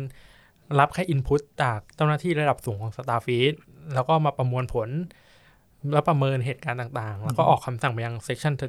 อือฮึก็คือเป็นการวางกลยุทธ์ว่าแบบอันไหนควรจะดีกว่า แบบใช่ไหนรูปแบบไหนดีกว่า แล้วก็กลายเป็นว่าไอ AI เนี้ยมันประเมินว่าเอ่อควรยึดของโลกไม่ใช่ยึดของโลก ควรประเมินว่าทำทำร้ายทำสิ่งมีสิ่งมีชีวิตอะอ่าคือสิ่งที่เป็นภัยต่อจักรวาลอ่ามัมันก็เลยประเมินว่า เราจะทำลายสิ่งมีชีวิตทั้งหมด เราจะทำลายสิ่งมีชีวิตที่มีความรู้สึกทั้งหมดเออนั่นก็คือกลายเป็นว่า section 31ก็คือทำงาน โดยคำสั่งที่ตัวเองก็ไม่รู้ว่ากำลังทำร้ายตัวเองอยู่อ่าฮะแล้วก็กลายเป็นว่า ถูกควบคุมเออเขาเรียกว่า control เนาะศูนย์ควบคุมเนี่ยไอ้ control เนี่ยก็พยายามจะ มายึดครอง discovery เพราะว่า discovery เนี่ยมันได้ข้อมูลมหาศาลมาจากสเปียร์ที่เสียชีวิตไปอ่าเออแล้ว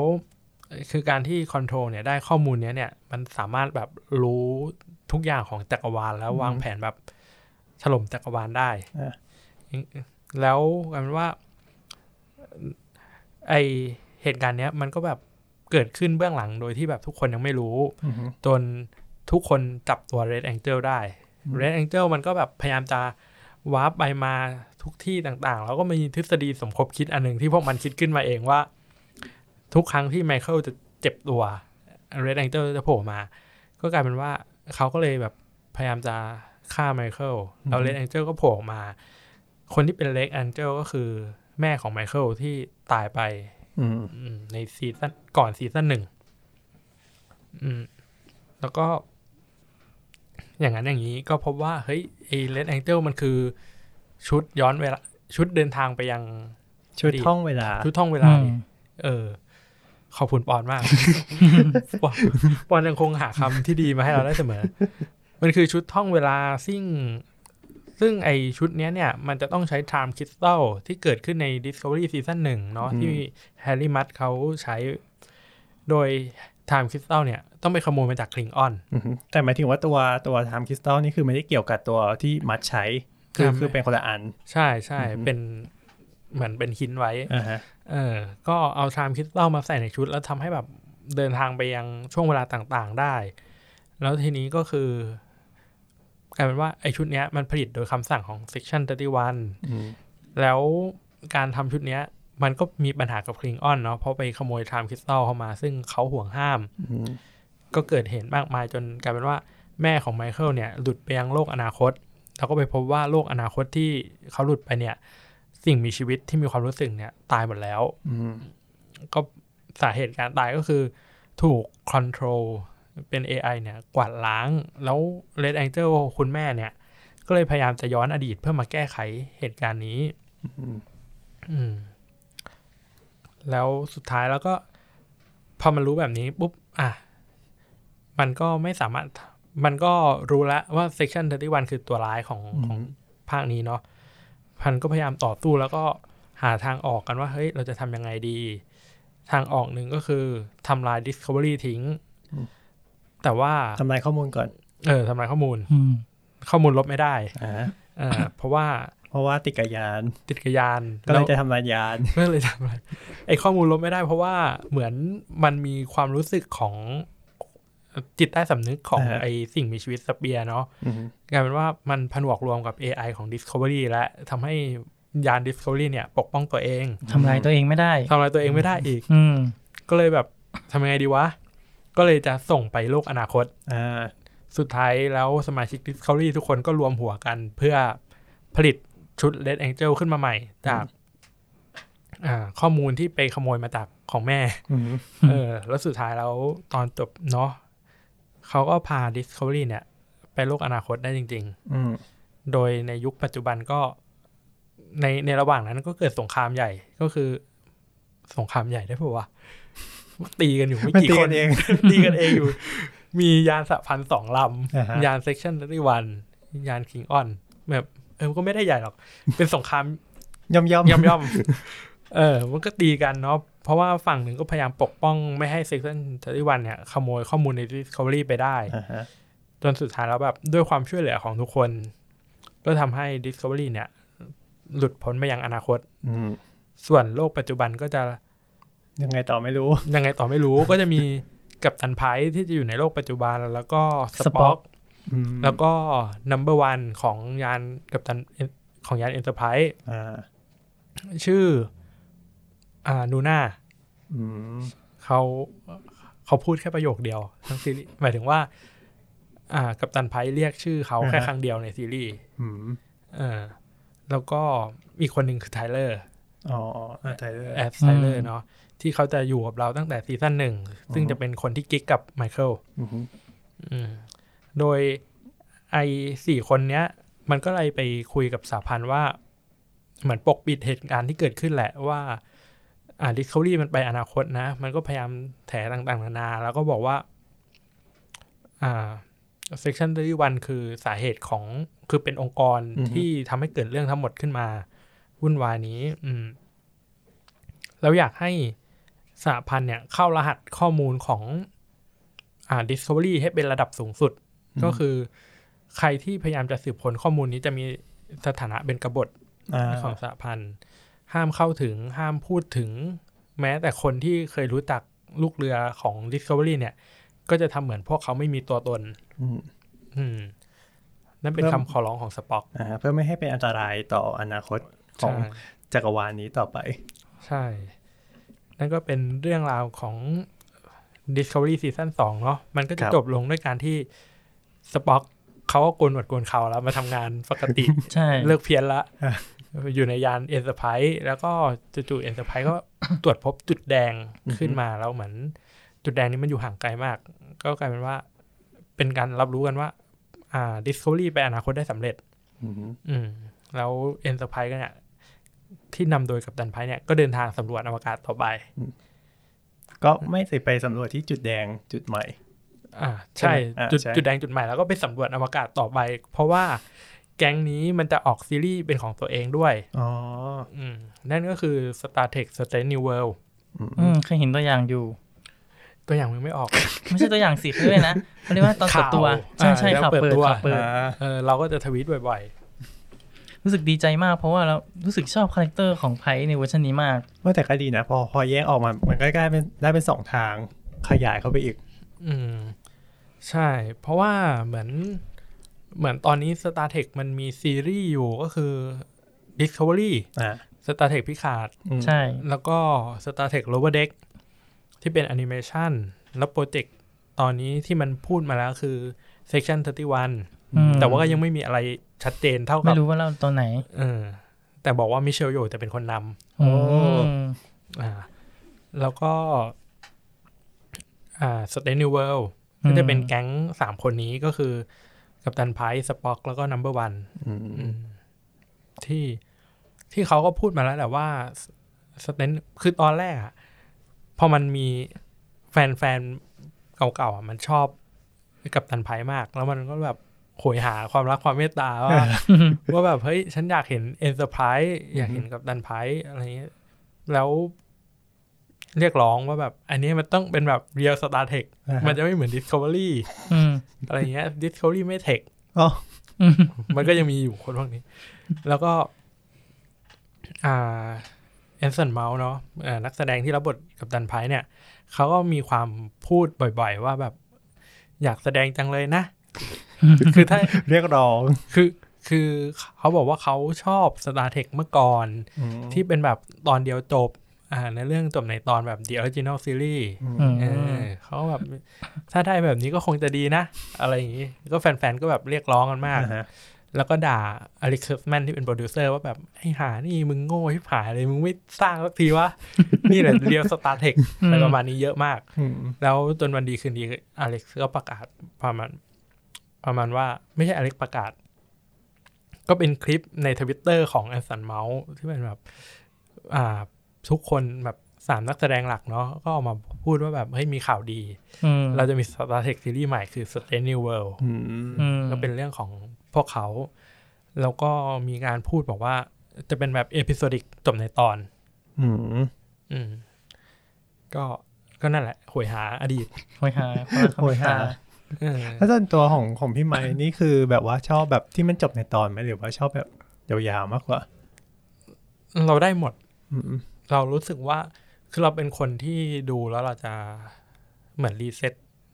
อืมตามตามตามสิ่งที่เขาอยากจะเล่าอืมหนังแต่ละเรื่องเราก็พยายามจะรีเซ็ตตัวเองโดยที่ไม่อิงกับของเก่าอืมอะไรอย่างนี้เราก็เลยรู้สึกว่าเราตื่นเต้นทุกครั้งที่เราได้ดูเออแต่ว่าถ้าเกิดให้ทำแบบ The Original Series เราก็จะด่า เพราะว่าเรารู้สึกว่ามันไม่เข้ากับยุคอืมอืมเออถ้าเกิดส่วนตัวของปอนคือมองว่าถ้าเกิดแบบอืม จบในตอนมันอาจจะไม่ค่อยเท่าไหร่สำหรับปอนมองว่ามันดูแบบมันเหมือนภารกิจหนึ่งภารกิจหนึ่งแล้วก็จบจบจบจบจบอย่างเงี้ยมันดูแบบมันดูง่ายไปนิดนึงอะสำหรับปอนนะปอนมองว่าอย่างนั้นอืมมันดูเหมือนแบบว่าเออเรารู้อยู่แล้วว่า พวกแกเดี๋ยวก็ ถ้าเกิดทำอะไรไม่ได้เดี๋ยวก็ต้องเดี๋ยวก็จบจบในตอนแน่ๆอะไรอย่างเงี้ยอ๋อมันไม่ได้แบบต่อเนื่องไม่มีอะไรให้ลุ้นมากแต่ว่าเออยังไงแกก็ เดี๋ยวก็ผ่านไปได้ เออเออฟีลเหมือนเป็นซิทคอมใช่ไหมเออประมาณเอนั้นอ ประมาณว่าวิธีการเล่าเรื่องอาจจะไม่ค่อย work ในยุคนี้ อืมจริง ๆ มันมันก็อาจจะดีถ้าเกิดก็อาจจะดี ถ้าเกิดมีการแบบว่า เออในบางตอนบ้าง ตัดสลับกันไปบ้างอะไรอย่างเงี้ยจริงๆ อยากให้มองว่ามันเหมือน Twilight Zone มากกว่า อืมซีรีส์ Twilight Zone เนาะแบบจบในตอนเอ่ออะ Star Trek มันก็มีพื้นพื้นฐานมีความใกล้เคียง เพราะว่าทีมงานบท Original Series มันเคยทำ Twilight Zone กันหมดทุกคน แล้วก็ทีนี้มันก็เลยมีความเป็นแบบจบในตอนพยายามยัดประเด็นสังคมการเมืองเข้าไปในตอนนั้น แล้วก็เล่าให้จบในตอนให้ได้อืมเราก็เลยรู้สึกว่า ถ้ามันเล่าดีมันก็จะดีอืมแต่ถ้าเล่าไม่ดีก็จะไม่ดี แต่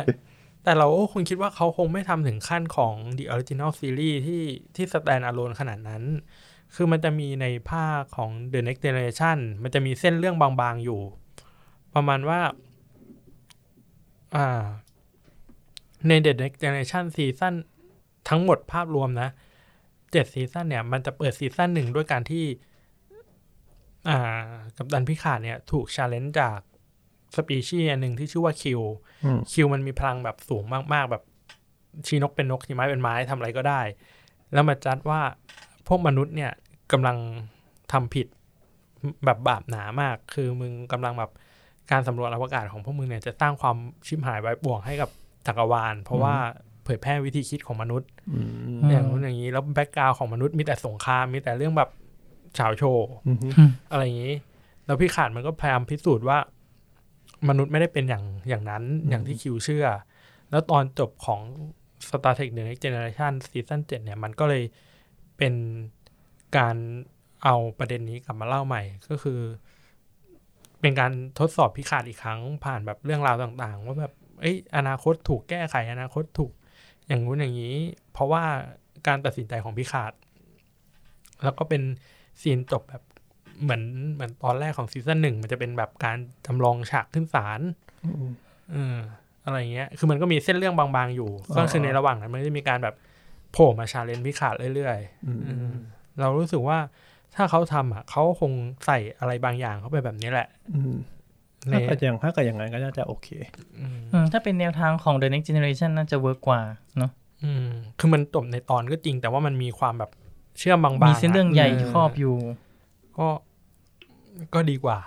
เนาะเพราะว่าคนดูจะได้แบบรู้สึกไม่หลุดโฟกัสเอ่อออฮึลุ้นว่าแบบเฮ้ยมันมีอะไรเกิดขึ้นบ้างครับ ชอบชอบอะไรกันในซีซั่นสอง ใครก่อน ก่อนก็ได้ ก็ช่วงตอนที่ที่เข้าสู่ m y c e l l a Network นั่นแหละ เพราะรู้สึกว่าเหมือนตัวละครคนอื่นที่มัน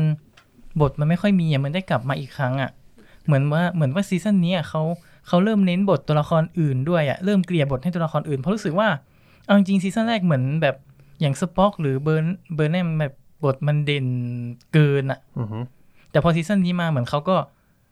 พยายามให้ airtime คนอื่นด้วยอะ ซึ่งมันมันมันก็คือจุดเด่นของ Star Trek คือ ทุกคนมี character ของตัวเอง แล้วก็มี airtime ที่แบบชัดเจนอะไรเงี้ย เออเออใช่ใช่เพราะว่ารู้สึกว่า part เนี้ยมันจะให้ให้น้ำหนักกับตัวละครตรงนี้ได้ด้วยอะ่ะ เพราะว่าเราไม่ค่อยได้เห็นเขาเท่าไหร่ในในช่วงก่อนนั้นๆนะอืมเพราะว่าเออเราก็รู้สึกว่ามันเป็นข้อด้อยของ Discovery เพราะว่าเราจะรู้จักแค่ตัวละครหลัก มีเบิร์นแฮม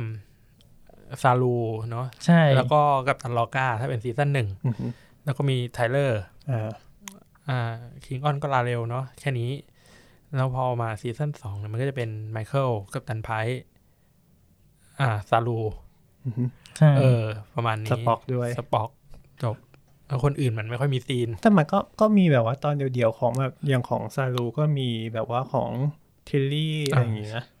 ใช่สตาเม็ตส์เอออะไรอย่างเงี้ยเออมันก็เหมือนแบบใช่ค่อยๆเกลี่ยเพิ่มขึ้นนะเออแต่ว่าแบบ พวกตัวละครใน bridge คนอื่นๆนะอ๋อเช่นตำแหน่งขับยาน อ่า ฝ่ายสื่อสารอะไรเงี้ยอือฮึมันไม่ได้ให้ความสำคัญ อ๋อ อันนั้นคือคือน้อยจริงอืเอมออย่างแบบอืมอ่าเดตเมอร์ที่เป็นๆอ่าเดตเมอร์คนขับยานเนาะเขาก็ไม่ค่อยมี scene แต่เท่าไหร่คือน้อยคือเราก็เห็นเขาทุกทุกฉากนั่นแหละอ่าแต่ใช่ว่ามันไม่มีความสำคัญให้ตัวละครพวกนี้ ซึ่งที่ผ่านมา Star Trek มันมันไม่ใช่อือฮึเพราะตัวละครที่อยู่ในลูกเรือ ในห้องบังคับการอะอือฮึคือตัวละครหลักหมดเลยอืมเออเราว่ามัน feel แบบหรือว่าอยู่ในซีซั่นสามเออเออเรารู้สึกว่าเขาคงเอามาใส่ในซีซั่นสามเพราะมันไม่เหลือใครแล้วหมายถึงว่ามันมีแค่แบบพวกเขาแล้วก้อนอะแค่เนี้ยใช่แต่มันเหลือเนอะ season หนึ่งมันเหมือนกับว่าตัวละครมันมันจะไปเน้นเด่นๆไปเลย แต่พอ season สองปุ๊บเขาเริ่มเกลี่ยบทมาขึ้นมันก็เริ่มอือฮึแบบว่าเออได้เห็นมุมมองใหม่ๆ ของแต่ละ character ขึ้น อย่างนั้นยังเหลือใครอีกบ้างนะ เออโอเวอร์เชคุนใช่ไหมใช่เดใช่เดทเมอร์แล้วก็สองคนผู้ชายข้างหลังชื่ออะไรนะาคุณไบรท์ไบรท์กับ Bright กับไลซ์ทุกอย่างไบรท์กับ อ่า เกนรีดคุณคุณรีดเอ๊ะคุณจำชื่อไม่ได้ ถึงขั้น เดี๋ยวมันสับสน เพราะว่ารีดมันจะมีอีกอีกตัวหนึ่งที่อยู่ในซีซั่นก่อน คุณหนุ่มตีเนาะอือฮึคุณหนุ่มตีชื่ออะไรนะ เป็นรายการพอดแคสต์ Star Trek เนาะที่ที่คนตัดแม่งจำจำไม่ได้ บ้าเอ้ยอ๋อ เออ นั่นแหละถูกแล้ว คุณเกนไรท์อืมไบรท์กับไรท์อคุยู่ณแบไบรบท์กับไรท์เขาคุณจะแบบว่า โดนเรียกก็คือแต่โดนเรียกใกล้ๆพร้อมๆเอกันอตลอด ก็แบบ เอ๊ะมึงตกลงมึงชื่ออะไรวะ ใช่ก็ใช่คือ คุณไบรท์ก็คือจะเป็นคนดำเนาะอ่าฮะอ่าเป็นคนสีผิวสี people of color ซึ่งคุณเกนก็เป็น people of color นั่นแหละเขาเป็นคนเอเชียอืมอืมครับครับ แล้วก็บทบาทเขาก็คงมีมากขึ้นแหละ เพราะว่าแต่ตัวละครแค่นั้นแล้วเออตัวละครหลังมันมันคือการเอาตัวรอดเนาะมใช่เอออันนี้หมดแล้วใช่ไหมของสตาร์ลอดมีอะไรอีกปะให้ปอนพูดบ้างก็ได้ อันนี้ตอบละอ่าฮะก็ก็ก็ถือว่าเป็นการเสริมจากของสตาร์ลอดเมื่อกี้นะ คือแบบว่าเรื่องการเกลี่ยบทเฉลี่ยบทมากขึ้นยังไงของแต่ละคน เพราะเลยแบบชอบ EP หนึ่งคือใน season สองก็คือ EP ที่เก้า Project ดารารัสเอ้ย Daedalus เออปะเออที่แบบว่าเป็นตอนของ Airiam เออใช่ อืมก็เลยรู้สึกว่าเออเออชอบตอนนี้แบบว่าเหมือนแบบคือก่อนหน้านี้อาจจะแบบไม่ค่อยได้รู้จักเขา แต่แบบว่าพอพอมี EP นี้มันก็เลยเหมือนแบบว่าเออแบบได้เห็นแบบเบื้องหลังเขามากขึ้น background ต่างๆ ของเขา ถึงอาจจะไม่เยอะมากแต่ก็ยังยังพอดีหน่อยแล้วก็แบบ เกือบแอบน้ำตาไหลในตอนท้ายไอยเราน้ำตาไหล คุณเอเรียมเนาะอือหือเขาก็คือ อ่า คนที่เป็นเหมือนหุ่นยนต์เนาะอ่าฮะเป็นไซบอร์กอืมเออเออก็ก็เศร้าเนาะใช่เออเรารู้สึกว่าตอนนี้มันดี คือเราอะอยากให้มันมีอะไรแบบเนี้ย กับทุกตัวละครอื่น ๆด้วย แต่ไม่ได้ตายใช่ไหมไม่ไม่ใช่ตายเนาะไม่ไม่เอาตายดิ นั่นหมายถึงว่าแบบมีมีการแบบพูดถึงในมุมอื่นๆอะไรอย่างงี้ใช่ใช่ไหมใช่ใช่มุมน่ารัก มุมมุมมุมน่ารักที่ให้เราเห็นว่าตัวละครนี้จริงๆแล้วเป็นยังไงอือฮึอะไร background ยังไง อย่างเดทเมอร์เนี่ยเขาอยู่มาตั้งแต่ USS เซินโจวอะอ่าฮะตั้งแต่ทำงานกับไมเคิลตั้งแต่ตอนแรก ตั้งแต่ EP หนึ่ง EP หนึ่งเลยอะตั้งแต่แบบยานเก่ากับกัปตันคนเก่านะอะไรอย่างนี้อยู่กับซารูมาตลอด แล้ว แล้วไงเราเราเพิ่งมารู้จากเขาจริง ๆ ใน season สองที่เรามาพบว่า เอ้ยนางสอบใบขับขี่ได้ตั้งแต่อายุสิบสี่อ่าอืมเริ่มเห็นมุมน่ารักน่ารักมากขึ้นอะไรอเอย่างนี้อมุมน่ารักอ่าเพราะว่าแบบมันไม่ใช่แค่คนที่มาจิ้มจออ่าฮะ เออมันมันคือแบบกูมี skill บางอย่างอยู่อืมอะไรเงี้ย ซึ่งอ่าหรือว่าโอโวเชคุนที่จะอยู่ในตอนที่นิวอีเดนเนาะที่อ่าที่เขาไปแบบ ในดาวที่ไม่มีเทคโนโลยี แล้วก็นางก็จะสามารถเอาตัวรอดได้อืมอืมอืมก็เหลือคุณคุณไบรท์กับคุณเกนนะครับเหลือสองคนนี้ที่แบบ ยังไม่มีบทสักที อืมเงียบมากเออแต่ตอนนิวอีเดนก็เป็นอีกตอนหนึ่งที่ชอบอ่าใช่อีกตอนนี้ชอบเหมือนกัน มันมันชอบในเรื่องหนึ่งคือ อาจจะแบบแตะนิดนึงก็คือแบบว่าเรื่องของประเด็นศาสนา ที่แบบว่ารวมทุกศาสนาคือแบบว่าพอพอมาอยู่ในดิวอีเดนเสร็จปุ๊บใช่ไหมแบบ เมื่อเออพอรวมกันเสร็จปุ๊บแล้วมีแบบว่าเทวทูตแดงมาช่วยอย่างเงี้ยมันเลยแบบว่าอ้าวแล้วแบบศาสนาที่เหลือบนโลกอะ เราจะนับถือมันยังไงอะไรอย่างนี้อืมใช่ไหมเราก็เลยต้องแบบรวมศาสนาทุกศาสนาเข้าร่วมกัน อืมอืมเรื่องศาสนาในสตาร์ทิกนี่ก็ก็ก็น่าสนใจอืมอีกนิดก็คือเดี๋ยวเชิญพระมาคุย เชิญพระเชิญ อ่า บัตรหลวง เชิเชิญญโต๊ะอิหมัมสามโคเอ้ยดิโอโต๊ะก็มีครูพระนี่ฮะสามโคดิโอก็มีพระไม่ใช่คนละพระเขาชอบเรียกว่าพระใครอะพี่โบ๊ทสาวสาวอ๋อเออนั่นแหละ เออ เราเรารู้สึกว่ามันมันเป็นตอนที่ดีอะเหมือนว่ามันมันมีประเด็นเรื่องศาสนากับวิทยาศาสตร์ด้วย ใช่เออใช่แบบ ว่า เออ วิทยาศาสตร์ครับยังไงอืมอืม แล้วมันมีประเด็นเรื่องอ่า prime directive ก็คือถ้าเกิดอ่าอย่างสหพันธ์เนี่ย ไปเจอดาวดวงหนึ่งที่มีสิ่งมีชีวิต มีสติปัญญาอยู่อืมแต่ว่าไอสิ่งมีชีวิตนั้นอะยังเข้าระบบ warp ไม่ได้อือฮึคือยังไม่สามารถมีเทคโนโลยีที่แบบ warp one ได้อะอ่าพวกเขาจะต้องยึดกฎ prime directive ก็คือ ลงไปแบบแฝงตัว แล้วก็ไปห้ามเปิดเผยว่าแบบ ฉันมาจากดินแดนที่เหนือกว่า อืมอืม ภายใต้คำสั่งทั่วไปที่หนึ่งภายใต้คำสั่งทั่วไปฉบับที่หนึ่งเวลาเราเข้าไปเอ้ยเราไม่สามารถเข้าไปแทรกแซงพัฒนาการของพวกเขาได้เออ นี่อ่านไหนๆเด้ออันนี้แคปเออเพื่อเก็บไว้ใช้งานเออได้ใช้ละ ใช่ใช่มันคือ prime directive คือห้ามไปแทรกแซง อันนี้มันมันเป็นกฎของวอลแคนอืมอะไม่ไม่ใช่ของสหพันธ์นะ แรกเริ่มคือวอลแคนจะยึดถือคำสั่งนี้มาก เพราะว่าจะมองว่าแบบมันคือการแทรกแซงการพัฒพัฒนาการของเขาวิวัฒนาการ เออ แล้วมันจะผิดปกติมันจะแบบแบบอ๋อเพราะว่าวอลแคนเป็นคนเริ่มเจอมนุษย์เนอะใช่ใช่อืมวอลแคนมันจะเจริญกว่าชาวบ้านเจริญกว่าดาวโลกมากอะไรอย่างนี้อืมแล้วมันก็เลยยึดกฎนี้จนต้องรอว่าไอ้ดาวโลกอะมียานวาร์ปวันได้มันถึงจะแบบขับยานมาจอดแล้วมาทักทายอ่าฮะไม่มาก่อน ไม่มาก่อน อืม คือคืออาจจะมาก่อนแต่ว่าจะแฝงตัว ในรูปแบบอื่นใช่ๆก็เหมือนตอนใน New Eden ที่แบบแฝงตัวเข้าไป ใช่แล้วก็จะแบบตีเนียนว่าแบบไม่รู้กูมาจากนู่นทางเหนือนั่อะไรอย่างงี้ทางเหนืออะไรอย่างเงี้ยมั่วไปหมด ซึ่งอะไรแบบเนี้ยมัน มันเกิดความวุ่นวายไม่ไม่เคยจบด้วยดีเลยจริง ๆ ในตอนที่เป็นหนังของเควินก็มีเนาะใน EP ไอ้ยในในภาคสองเออภาคสองอ่า ฉากที่แรกเลย ฉากแรกเลยที่ที่เคิร์กกับแมคคอยอ่าฮะไป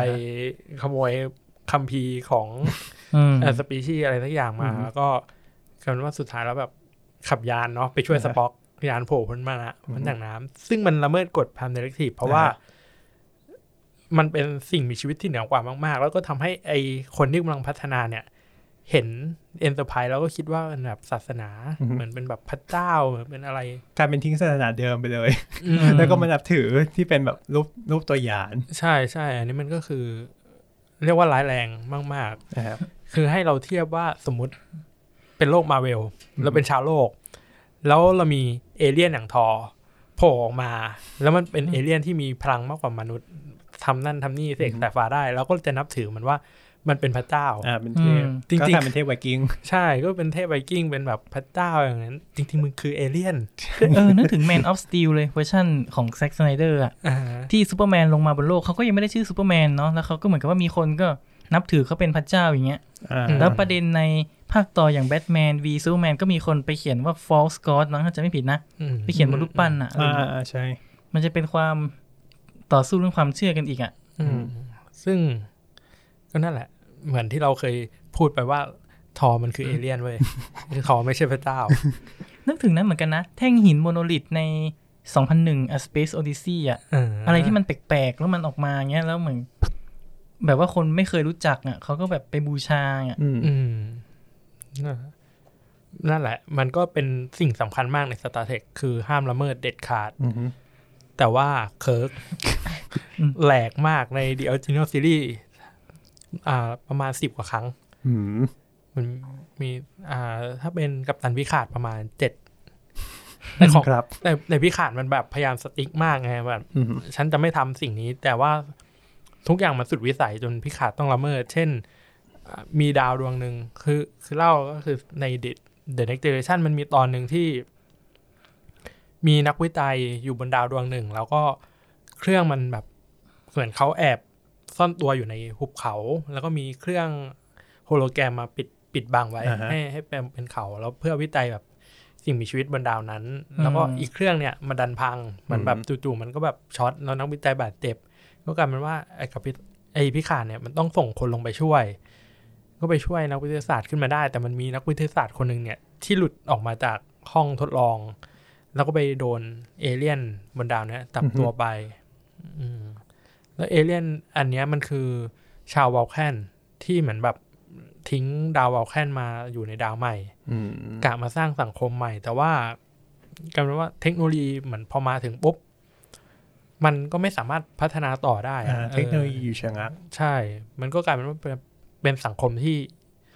ยังแบบไม่พัฒนาอือฮึยิงธนูกันปกติอะไรเงี้ย แล้วก็มาเจอคนอะไรเงี้ย มันก็เลยรู้สึกว่า เชื่อนี่มันคืออะไรอืมแล้วมันดันเป็นปีที่พืชผลออกดอกไม่ดีเก็บไม่ได้ พายุจะมานู่นนี่ก็มีคำทำนายมากมายอ๋อว่าเป็แบนบคำทำนายว่านี่คือคือรางร้ายนี่คือตัวใช่ร้าย คือลางร้ายแล้วก็กลายเป็นว่า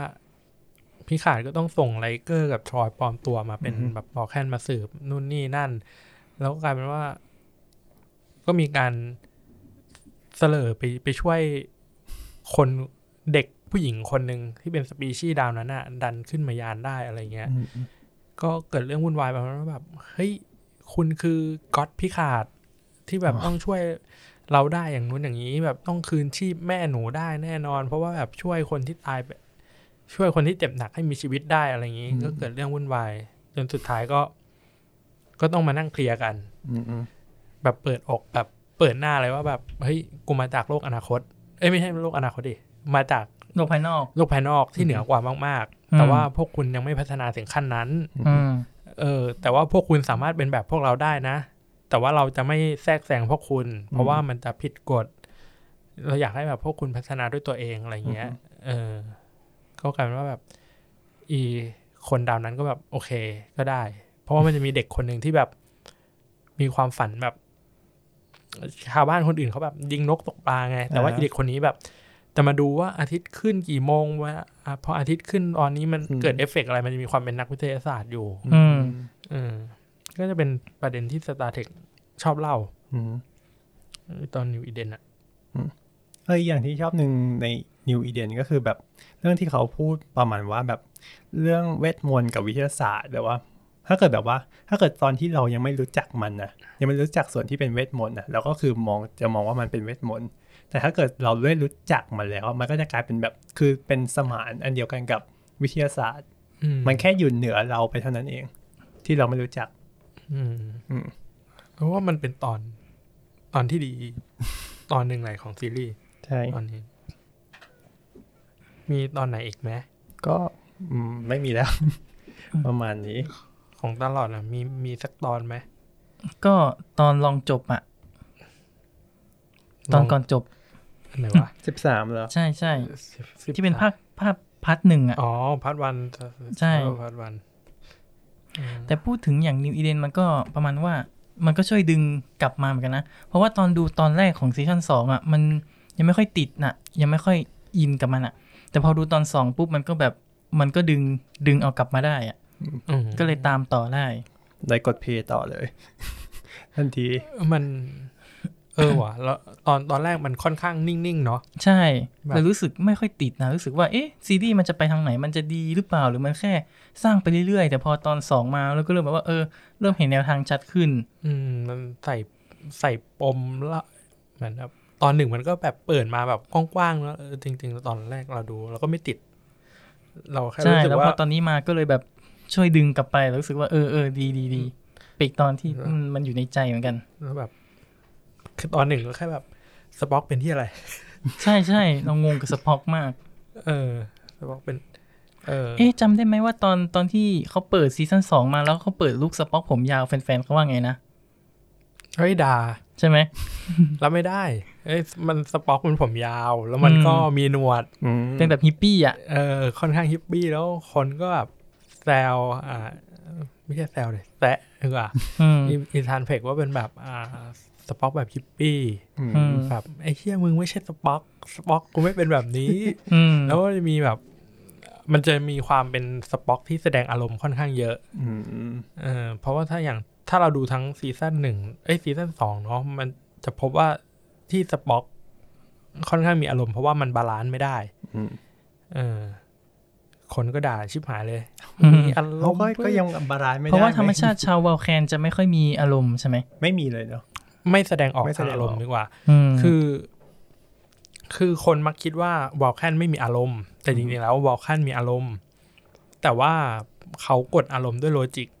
คือเอาตากาศเหนือกว่า ใช่ คือการที่เขามองว่าอารมณ์จะทำให้วิธีคิดของเขาเนี่ย ไม่ชัดเจน พอไม่ชัดเจนแล้วมันจะมีปัญหาแบบใช้อารมณ์เหนือเหตุผลอย่างนู้นอย่างนี้ จนสุดท้ายมันก็เกิดมาเป็นแบบลัทธิ logic คือ logic ของ Vulcan มันคือศาสนาอือฮึ เออคือในเอ็นคือ Vulcan เนี่ย อารมณ์มันเยอะมาก คือเวลามันจะตายเนี่ย พอแก่ตัวเนี่ยมันจะมีโรคอะไรสักอย่างที่เราจำชื่อไม่ได้ จะแพร่อารมณ์ของตัวเองเนี่ย ให้คนรอบอืมๆแบบสมมติคือที่ผ่านมาเป็นคนแบบ logic หนักมาก อะไรเงี้ย พอใกล้ตายแก่ใกล้ตายปุ๊บคนรอบตัวก็คือจะเป็นบ้าเป็นแบบคลั่งมากแบบข้างโลจิก ไม่ใช่คลั่ง logic คลั่งแบบอารมณ์ปะคลั่งอารมณ์อืม ก็เหมือนเช่นเหมือนวัยทองไหมยิ่งกว่านั้นเลยคือแบบ ไม่พอใจก็คือต่อยกันเลยอะอืมต่อยแบบอาจจะยิงปืนใส่กันอะไรอย่างนี้คือมันถึงขั้นนั้นเลย อะไรอย่างนี้ นี่ก็คือ Vulcanแล้วก็ในเอ็น r p ไพ e มันก็คือ คือแบ็กกราวของวอลแคนเนี่ย มันบอกว่าผ่านจุดล่มสลายมาแล้ว ครั้งหนึ่งคือก่อนหน้านี้มันคือวิวัฒนาการสูงมากอือฮึแต่ว่ามีอารมณ์เยอะมาก อารมณ์หลายเท่าของมนุษย์อ๋อ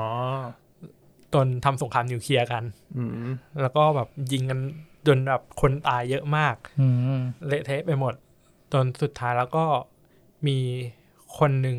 วอลแคนคนหนึ่งชื่อสุรักโผล่ออกมาพร้อมกับอ่าตะกะโลจิก เหมือนแบบ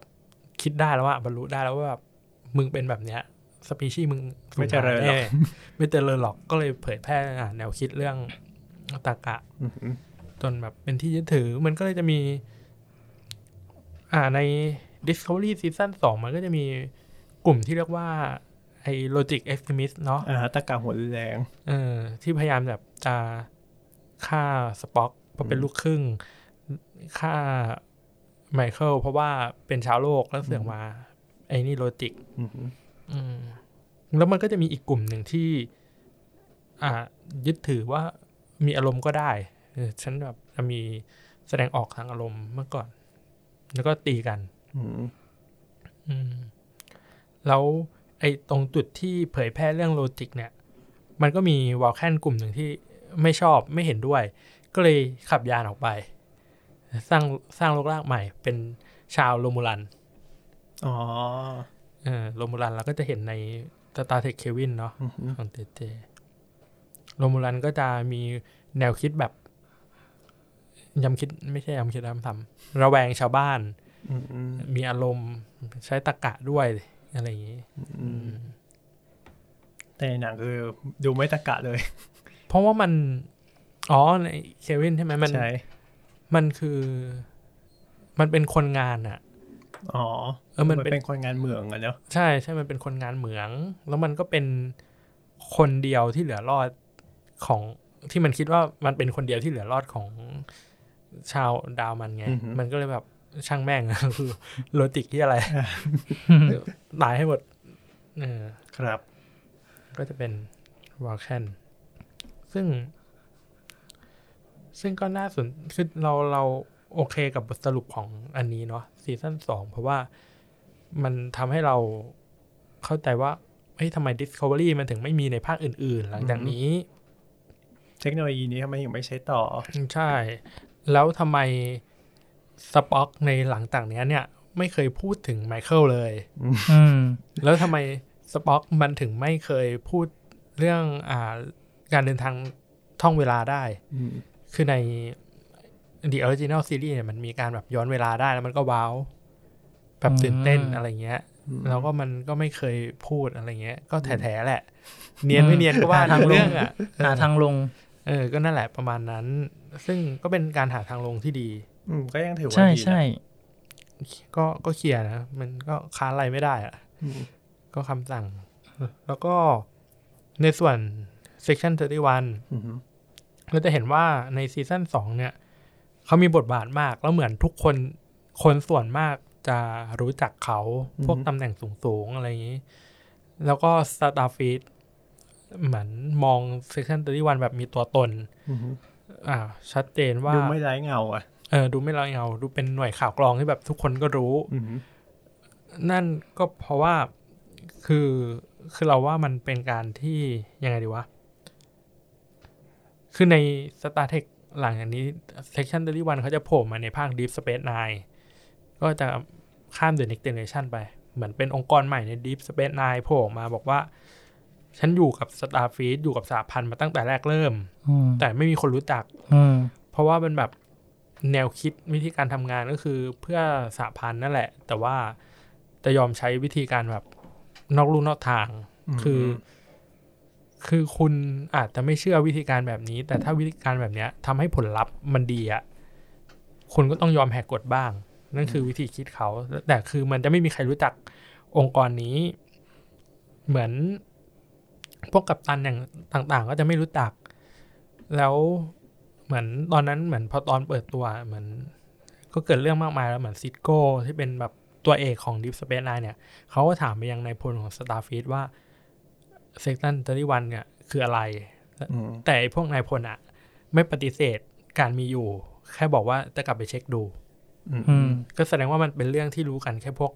นายพลอืมพวกระดับสูงมาระดับกบนๆ ใช่ แต่ว่าไอ้นี้ก็คือโจ่งแต้งๆเยอะมากๆเลย คือเราก็คิดว่ามันน่าจะเป็นผลบทสรุปของ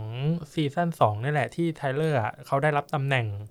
ในอ่าเซสชันที่วันแล้วเขาอาจจะไปแต่รูปแบบ อืมให้แบบว่าเขากิบเมฆให้มันไร้เงามากขึ้น ใช่แบบ ให้ เออ ให้ให้มันแบบไร้เงามากขึ้น ให้มีวิธีคิดที่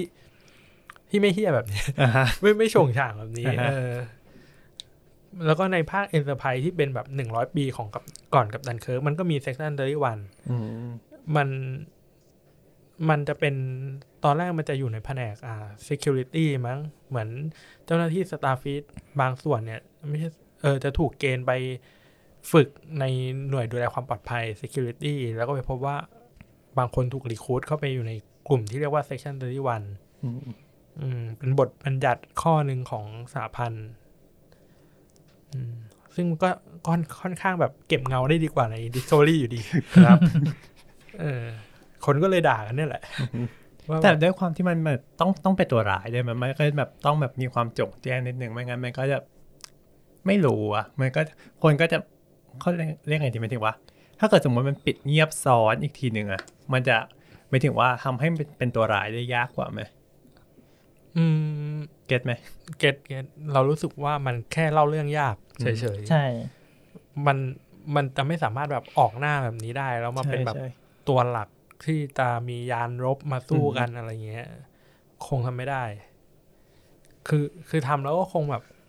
คนดูไม่ซื้ออะ แบบอืมมึงแอบมันชิปหายอะไรเงี้ย แต่ว่าแบบอ่าจู่ๆก็มาบอกว่าแบบ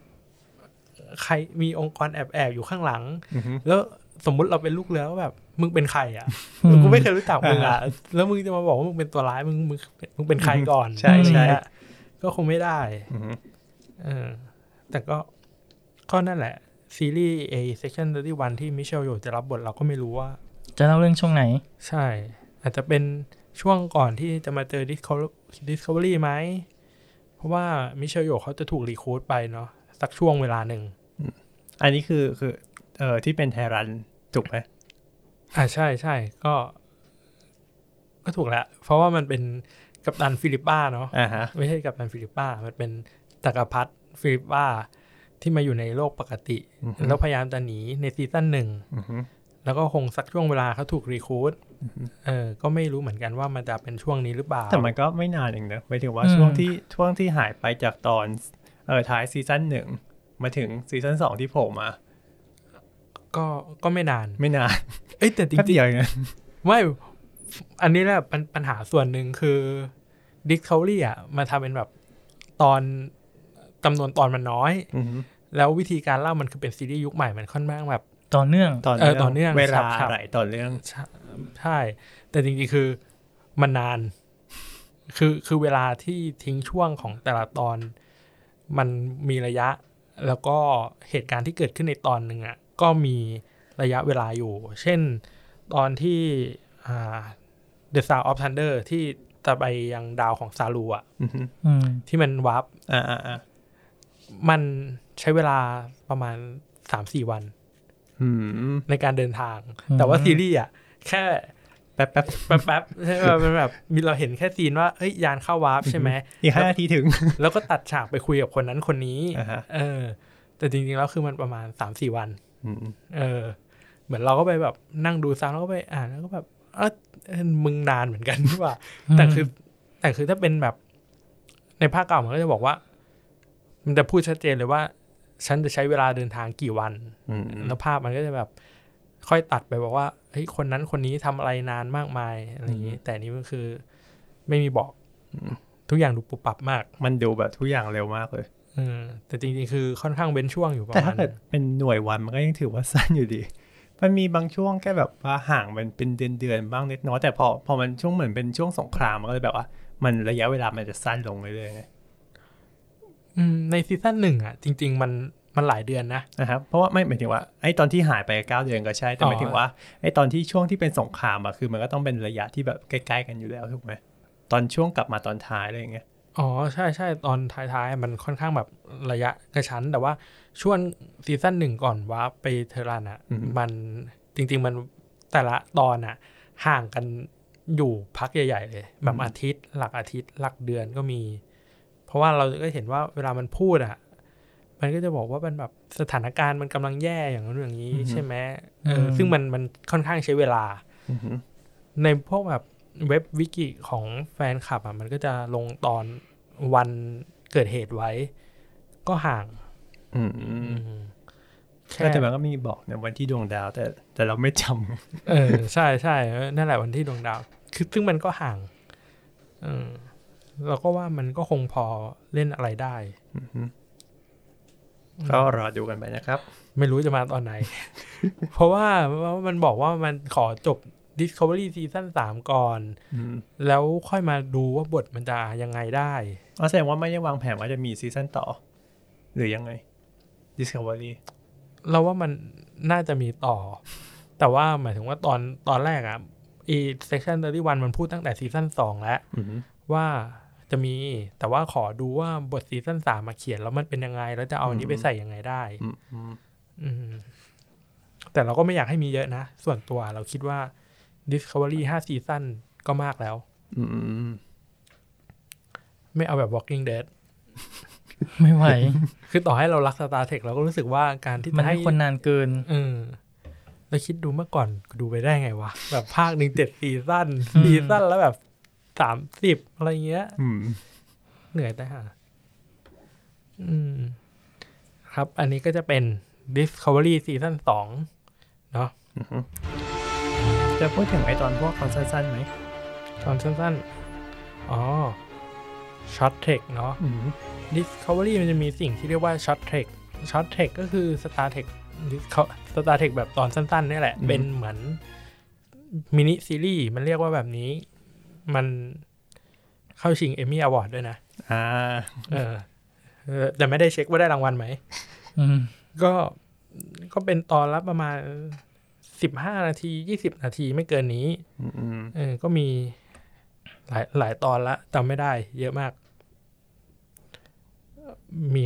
บอลมีข้อมูลไหม ถ้าเกิดถ้าเกิดของใน Discovery เหมือนจะมีสี่ตอนอืมเท่าที่เห็น หมายถึงว่าเห็นเห็นเห็นใน Di- เอ่อ Netflix นะ อ๋อ เพราะว่าเหมือนมันมีจากที่อื่นด้วยถูกไหม ใช่ใช่ทั้งมีหมจาดกแหล่งอื่นด้วย ถ้าจะดูทั้งหมดอะมันจะอยู่ใน CBS ครับ ครับเออเราต้องอยู่อเมริกาเนาะแล้วในอ่าเน็ตฟลิกมันก็จะมีแค่สี่ตอนสี่ตอนแล้วเราก็คาดหวังว่า มันคงจะมาเพิ่มในตอนที่ก่อนที่ซีซั่นสามของ Discovery จะฉายอืมเออ โดยมีทั้งหมดกี่ตอนวะเนี่ย เช็คก่อน อืม มีทั้งหมดสิบตอน โอ้เออช็อตเทคยังดูไม่ถึงครึ่งเลย โดยมัน ก็จะมีตอนที่ชื่อว่า อ่าในในซีซั่นหนึ่งเนาะซีซั่นหนึ่งของ Short Treks ก็จะมีสี่ตอน คือตอนที่ชื่อว่า Runaway Calypso The Brightest Star แล้วก็อ่า The Escape Artist อ่าก็คือแค่แค่นั้น ที่เราจะได้ดูใน Netflix ใช่อืมอยู่ในแท็บ trailer ใช่ ต้องเข้าไปเช็คใน ก็คือต้อง search Star Trek Discovery แล้วก็เข้าไปตรงข้างล่างที่มันเป็น Trailers and More นั่นแหละครับครับ ก็ไม่มีอะไรมากตอน Run Away เนี่ย มันก็จะเป็นตอนที่แนะนำตัวละครหนึ่ง ซึ่งก็คือเจ้าหญิงที่จะโผล่มาใน Discovery ตอนซีซั่นสองตอนท้ายอ่าอ๋อๆเออเจ้าหญิงชื่อ ชื่ออะไรนะลืมถอนหายใจเลย ชื่อโพ เออ ชื่อโผชื่อเขายาวมาก ใช่ แต่เขารีเรียกไม่รู้เขาเรียกว่าโพโผอ่า มันเป็น อ่าดาวชื่อว่า Xahea เนาะอ่าอ่าก็ โพเป็นเจ้าหญิงนักวิศวกรที่จะมีความเก่งกาจเรื่องอ่าการผลิตอะไรสักอย่างขึ้นมาเพื่อสกัด dilithium อืมอ่า dilithium ก็จะเป็นแร่ของในในจักรวาล Star Trek เป็นธาตุที่จะเอามาใช้ในเทคโนโลยีแบบด้านพลังงานต่างพวกการวาร์ปๆการวาร์ปอ่าใช้แทนไฟบ้าน อืมอืมก็ ก็พลังงานทั้งหมดก็คือจะใช้ dilithium เพราะมันจะมองว่า dilithium สะอาดที่สุด อืมแต่ว่าจริง ๆ แล้วก็ไม่สะอาดถูกไหมก็ไม่สะอาด เพราะว่ามันก็ต้องเป็นเหมืองขุด อืมแล้วถ้าเกิดยังไม่ได้สกัดอะมันจะมีสารเคมีสารอะไรเงี้ยรังสีอืมอืมเออเรามองเรามองว่าข้อดีอย่างหนึ่งของ Star Trek คือเรื่องเนี้ยแหละหมายถึงว่าเรื่องของไดริเทียมคือคือมองว่าคือแบบ ถึงจะเป็นเทคโนโลยีใหม่แบบว่าแบบโลกยุคใหม่ก็ตามอย่างเงี้ยแต่คือแบบเรายังหมายถึงว่าเขายังทำให้แบบว่าพลังงานที่ใช้อะไม่ได้สะอาดทั้งหมดอะคือแบบไม่ได้โลกแบบเป็นแบบสีวิไลแบบว่าแบบมีพลังงานที่แบบว่าแบบใช้ได้ไม่จำกัดอะไรอย่างเงี้ยหรือว่าสะอาดสุดๆอะไรอย่างเงี้ยอืมคือมันเหมือนยังพอให้เราได้เห็นภาพว่าเออแบบถึงอนาคตจะเปลี่ยนไปอย่างเงี้ยมันก็ยังมีพลังงานที่แบบไม่สะอาดอยู่บ้างอะไรเงี้ยอืมมันมีความมันมีข้อจำกัดอยู่ ใช่ใช่ ซึ่งเออมันเป็นข้อจำกัดที่ที่ดีเนาะอือฮึคืออย่าง ไอ spore drive อะคือตอนแรกมันจะดูเหมือนแบบ มึงเวอร์วังแบบมึงดูเหมืวิอนเศษขี้โกงใช่ มึงวิเศษมากพอมาในซีซั่นสองเราพบว่า มันก็ต้องมีราคาที่ต้องจ่าย เออมันมีราคาที่ต้องจ่าย ซึ่งไอ dilithium ก็เหมือนกัน มันก็จะมีราคาที่ต้องจ่ายก็คือขุดเหมืองแล้วเหมืองอะถ้าจัดการไม่ดีมันก็จะมีคนได้รับผลกระทบอือฮึแต่ถ้าเกิดจัดการดีมันก็จะไม่มีปัญหาอะไร หรือระบบวาร์ปที่ ทุกคนก็คิดว่าแบบเฮ้ยก็วาร์ปดิคุณซู คุณซูลูวาร์ปเลย อะไรเงี้ย มันก็มีผลกระทบเหมือนกันก็คือใน The Next Generation บอกว่าการวาร์ปอะคือคือวาร์ปเนี่ยมันจะยิงสาร อ๋อ คุณคุยแหละเคยเล่าอยู่ เออ เราเคย DM คุยกับบอลเรื่องนี้ ก็คือมันจะยิงสารบางอย่างออกไปเพื่อบิดบิดการอวกาศการอวกาศ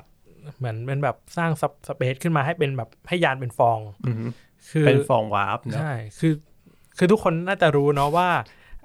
จักรวาลมันเป็นสามมิติอือฮึแล้วมันเหมือนผ้าที่แบบดึงไหลไปมาใช่ไหมตรงไหนที่มีของหนักๆผ้ามันก็จะยวบอือฮึซึ่งอันนี้คือคือเป็นวิทยาศาสตร์แบบที่เราเข้าใจอยู่อะ อ่าใช่ แล้วไอ้ระบบวาร์ปมันก็คือการที่ยานเนี่ย แม่งทำให้ตัวเองมีมวลที่มากขึ้น จนบิดจนบิดการอวกาศ แล้วก็ดึงผ้าเนี่ย ดึงยานตัวเองอะไปข้างหน้าอืมพร้อมกับแบบอะเครื่องยนต์ไอ้เหี้ยอะไรของมันอ่าฮะเออหลักการมันก็จะประมาณนี้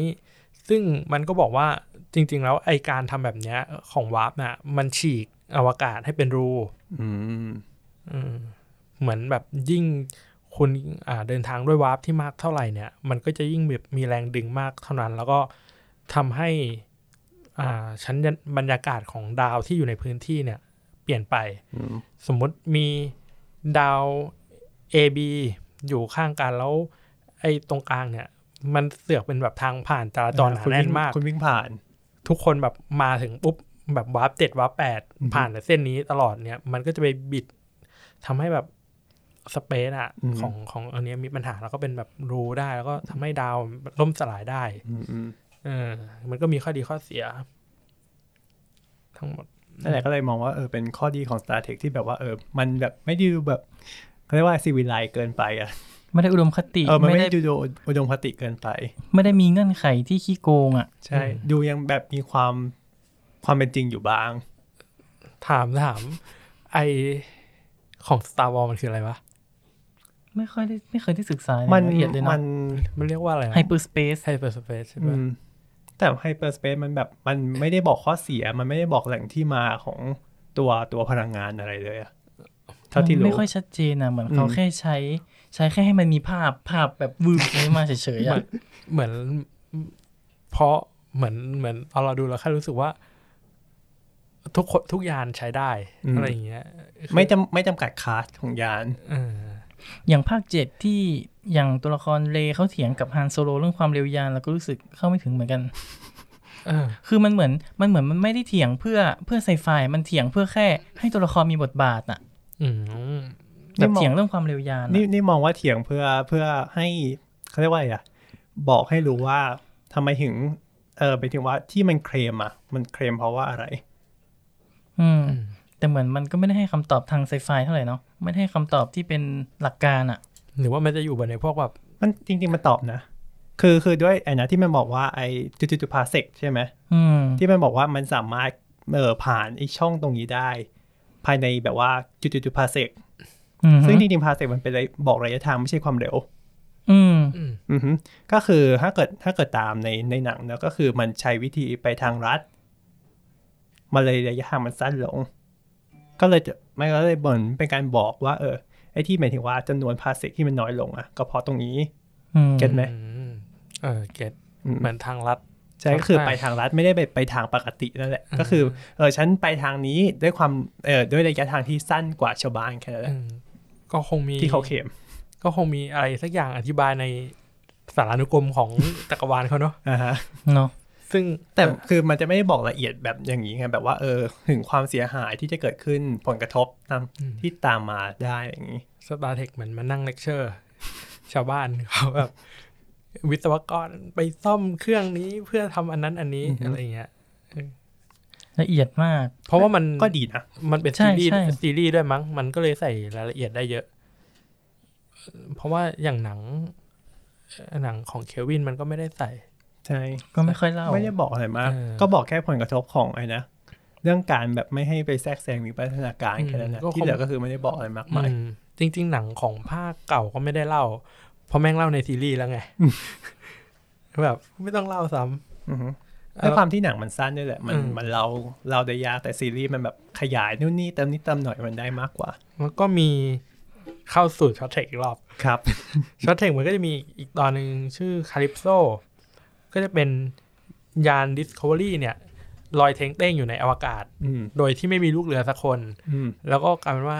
ไอ้ยาน Discovery เนี่ยไปรับผู้ชายคนหนึ่งมา มาอยู่ในยาน แล้วก็ใช้ชีวิตจีบกันเหมือน Discovery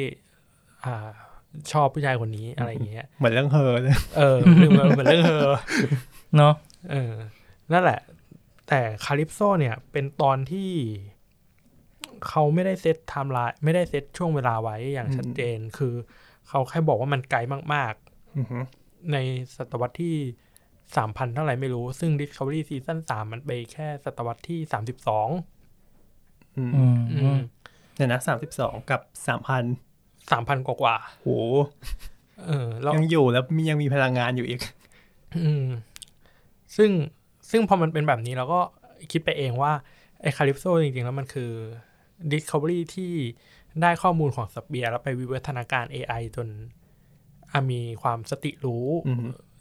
จนในท้ายที่สุดแล้วก็ก็ออกมาเป็นแบบนั้นอืมแต่ระหว่างทางที่จะเป็นแบบนั้นอะต้องเกิดอะไรขึ้นสักอย่างอืมก็คือเราในซีซั่นสามอืมอาจจะเป็นซีซั่นสามซีซั่นสี่ซีซั่นห้าเออนี่ก็เราเดาเอาเองอือฮึแล้วก็จะมีตอนที่ชื่อนิดนึงคือคือที่พอปอนดูจบอันเนี้ย ถึงก็ต้องทักไปถาม พี่ไม้ว่าแบบมันคือยังไงนะ มันปีไหนนะอะไรอย่างเงี้ยแบบ มันมาตอนไหนอะไรอย่างงี้ ใช่ เหมือนทำเอามันอะตอนแรกอะอืมแล้วก็มีตอนที่ชื่อ The Brightest Star เนาะจะเป็นประวัติของซารูตอนที่ยังอยู่ที่ดาวอ่าอ่าก็มีตอน Escape Artist ที่เป็น Harry Mudd ก็ทำเอามันนั่นแหละ ไม่มีอะไรมาก แล้วก็จะมี Short Treks ของซีซั่นซีซั่นสองก็จะมีตอนที่ชื่อ Q&A ก็จะเป็น Spock กับ Number One อืม ได้ดูไหมอะ ไม่ได้ดู แต่ก็เป็นแบบสปเหมือนคร่าวๆว่า Spock เป็นแบบผู้หมวด เพิ่งมาเริ่มงานใหม่อยู่ครั้งแรก ก็จะมาเจอกับ Number One อืมอืมจริง ๆ มันมีให้ดูนะ อยู่ใน YouTube ของ CBS อืมแต่ว่าเราต้องมุดอ่ามุดครับ VPN ไป แล้วก็ไปอเมริกาดูได้ เหมือนเขาอัพอัพโหลดลง YouTube เพราะว่าได้ชิงเอมมี่ไงอืม เราก็ยังไม่ได้ไปดูเลย ก็มีตอนที่ชื่อว่า The Trouble with Edward อันนี้ก็จะเป็นตอนที่ทำเอามันอีกตอนหนึ่ง ก็คือเหมือนมีกับกัปตัน Pike โผล่ไปมอบตำแหน่งกัปตันยานให้กับคนกัปตันยานคนใหม่ แล้วก็เป็นเรื่องของกัปตันยานคนใหม่ ที่ทำงานพร้อมกับแบบลูกเรือคนหนึ่งที่ชื่อ Edward พยายามจะทดลอง วิทยาศาสตร์กับสิ่งมีชีวิตที่เรียกว่า Tribble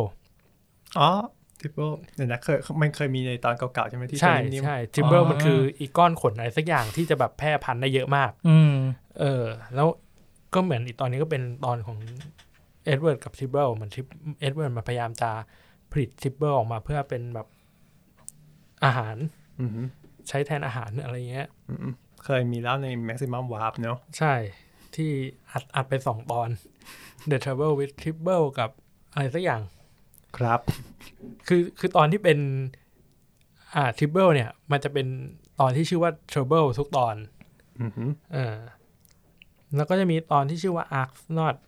อีกตอนหนึ่งเป็นแบบกับดันไพร์เนี่ย ถูกตัดสินว่าเป็นผู้ร้ายอืมแล้วคนที่รับหน้าที่รับผิดชอบก็คือเป็นอ่านักเรียนทหารหรือผู้หมวดนี่แหละ จะต้องแบบคอยติดตามแล้วก็พยายามแบบ ดูแลไม่ให้แบบกัปตัน Pike ทำอะไรที่แบบผิดกฎอะไรอย่างนี้ย้อนเออขอย้อนกลับมาเรื่อง Tribble นิดนึง คือนึกได้ว่าถ้าเกิดสมมุติว่าคนที่แบบว่า conservative ที่เป็น Trek อะก็คือแบบว่าถ้าเกิดจะเอาตัว Tribble ให้เป็นแบบเดิมนั่นแหละในสมัยนี้ก็คงไม่ไหวนะไม่ถึงว่าก้อนๆให้แบบเป็นเออเขาเรียกว่าไงดีหมันถึงว่า เป็น VR เหมือนไม่ใช่เขาเรียกว่าอะไรนะ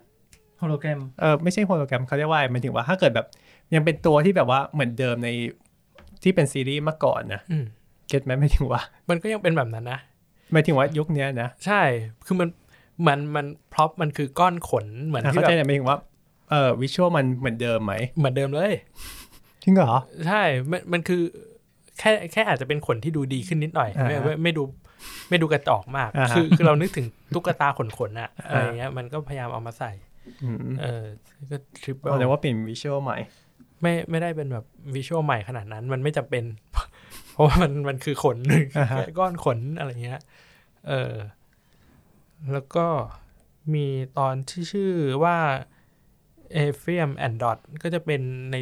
Discovery เราจะเห็นว่ายาน Enterprise เนี่ยมันจะมีหุ่นโดรนอะไรสักอย่างที่จะไปออกไปซ่อมยานอ่าอ่าเออ ก็จะมีอี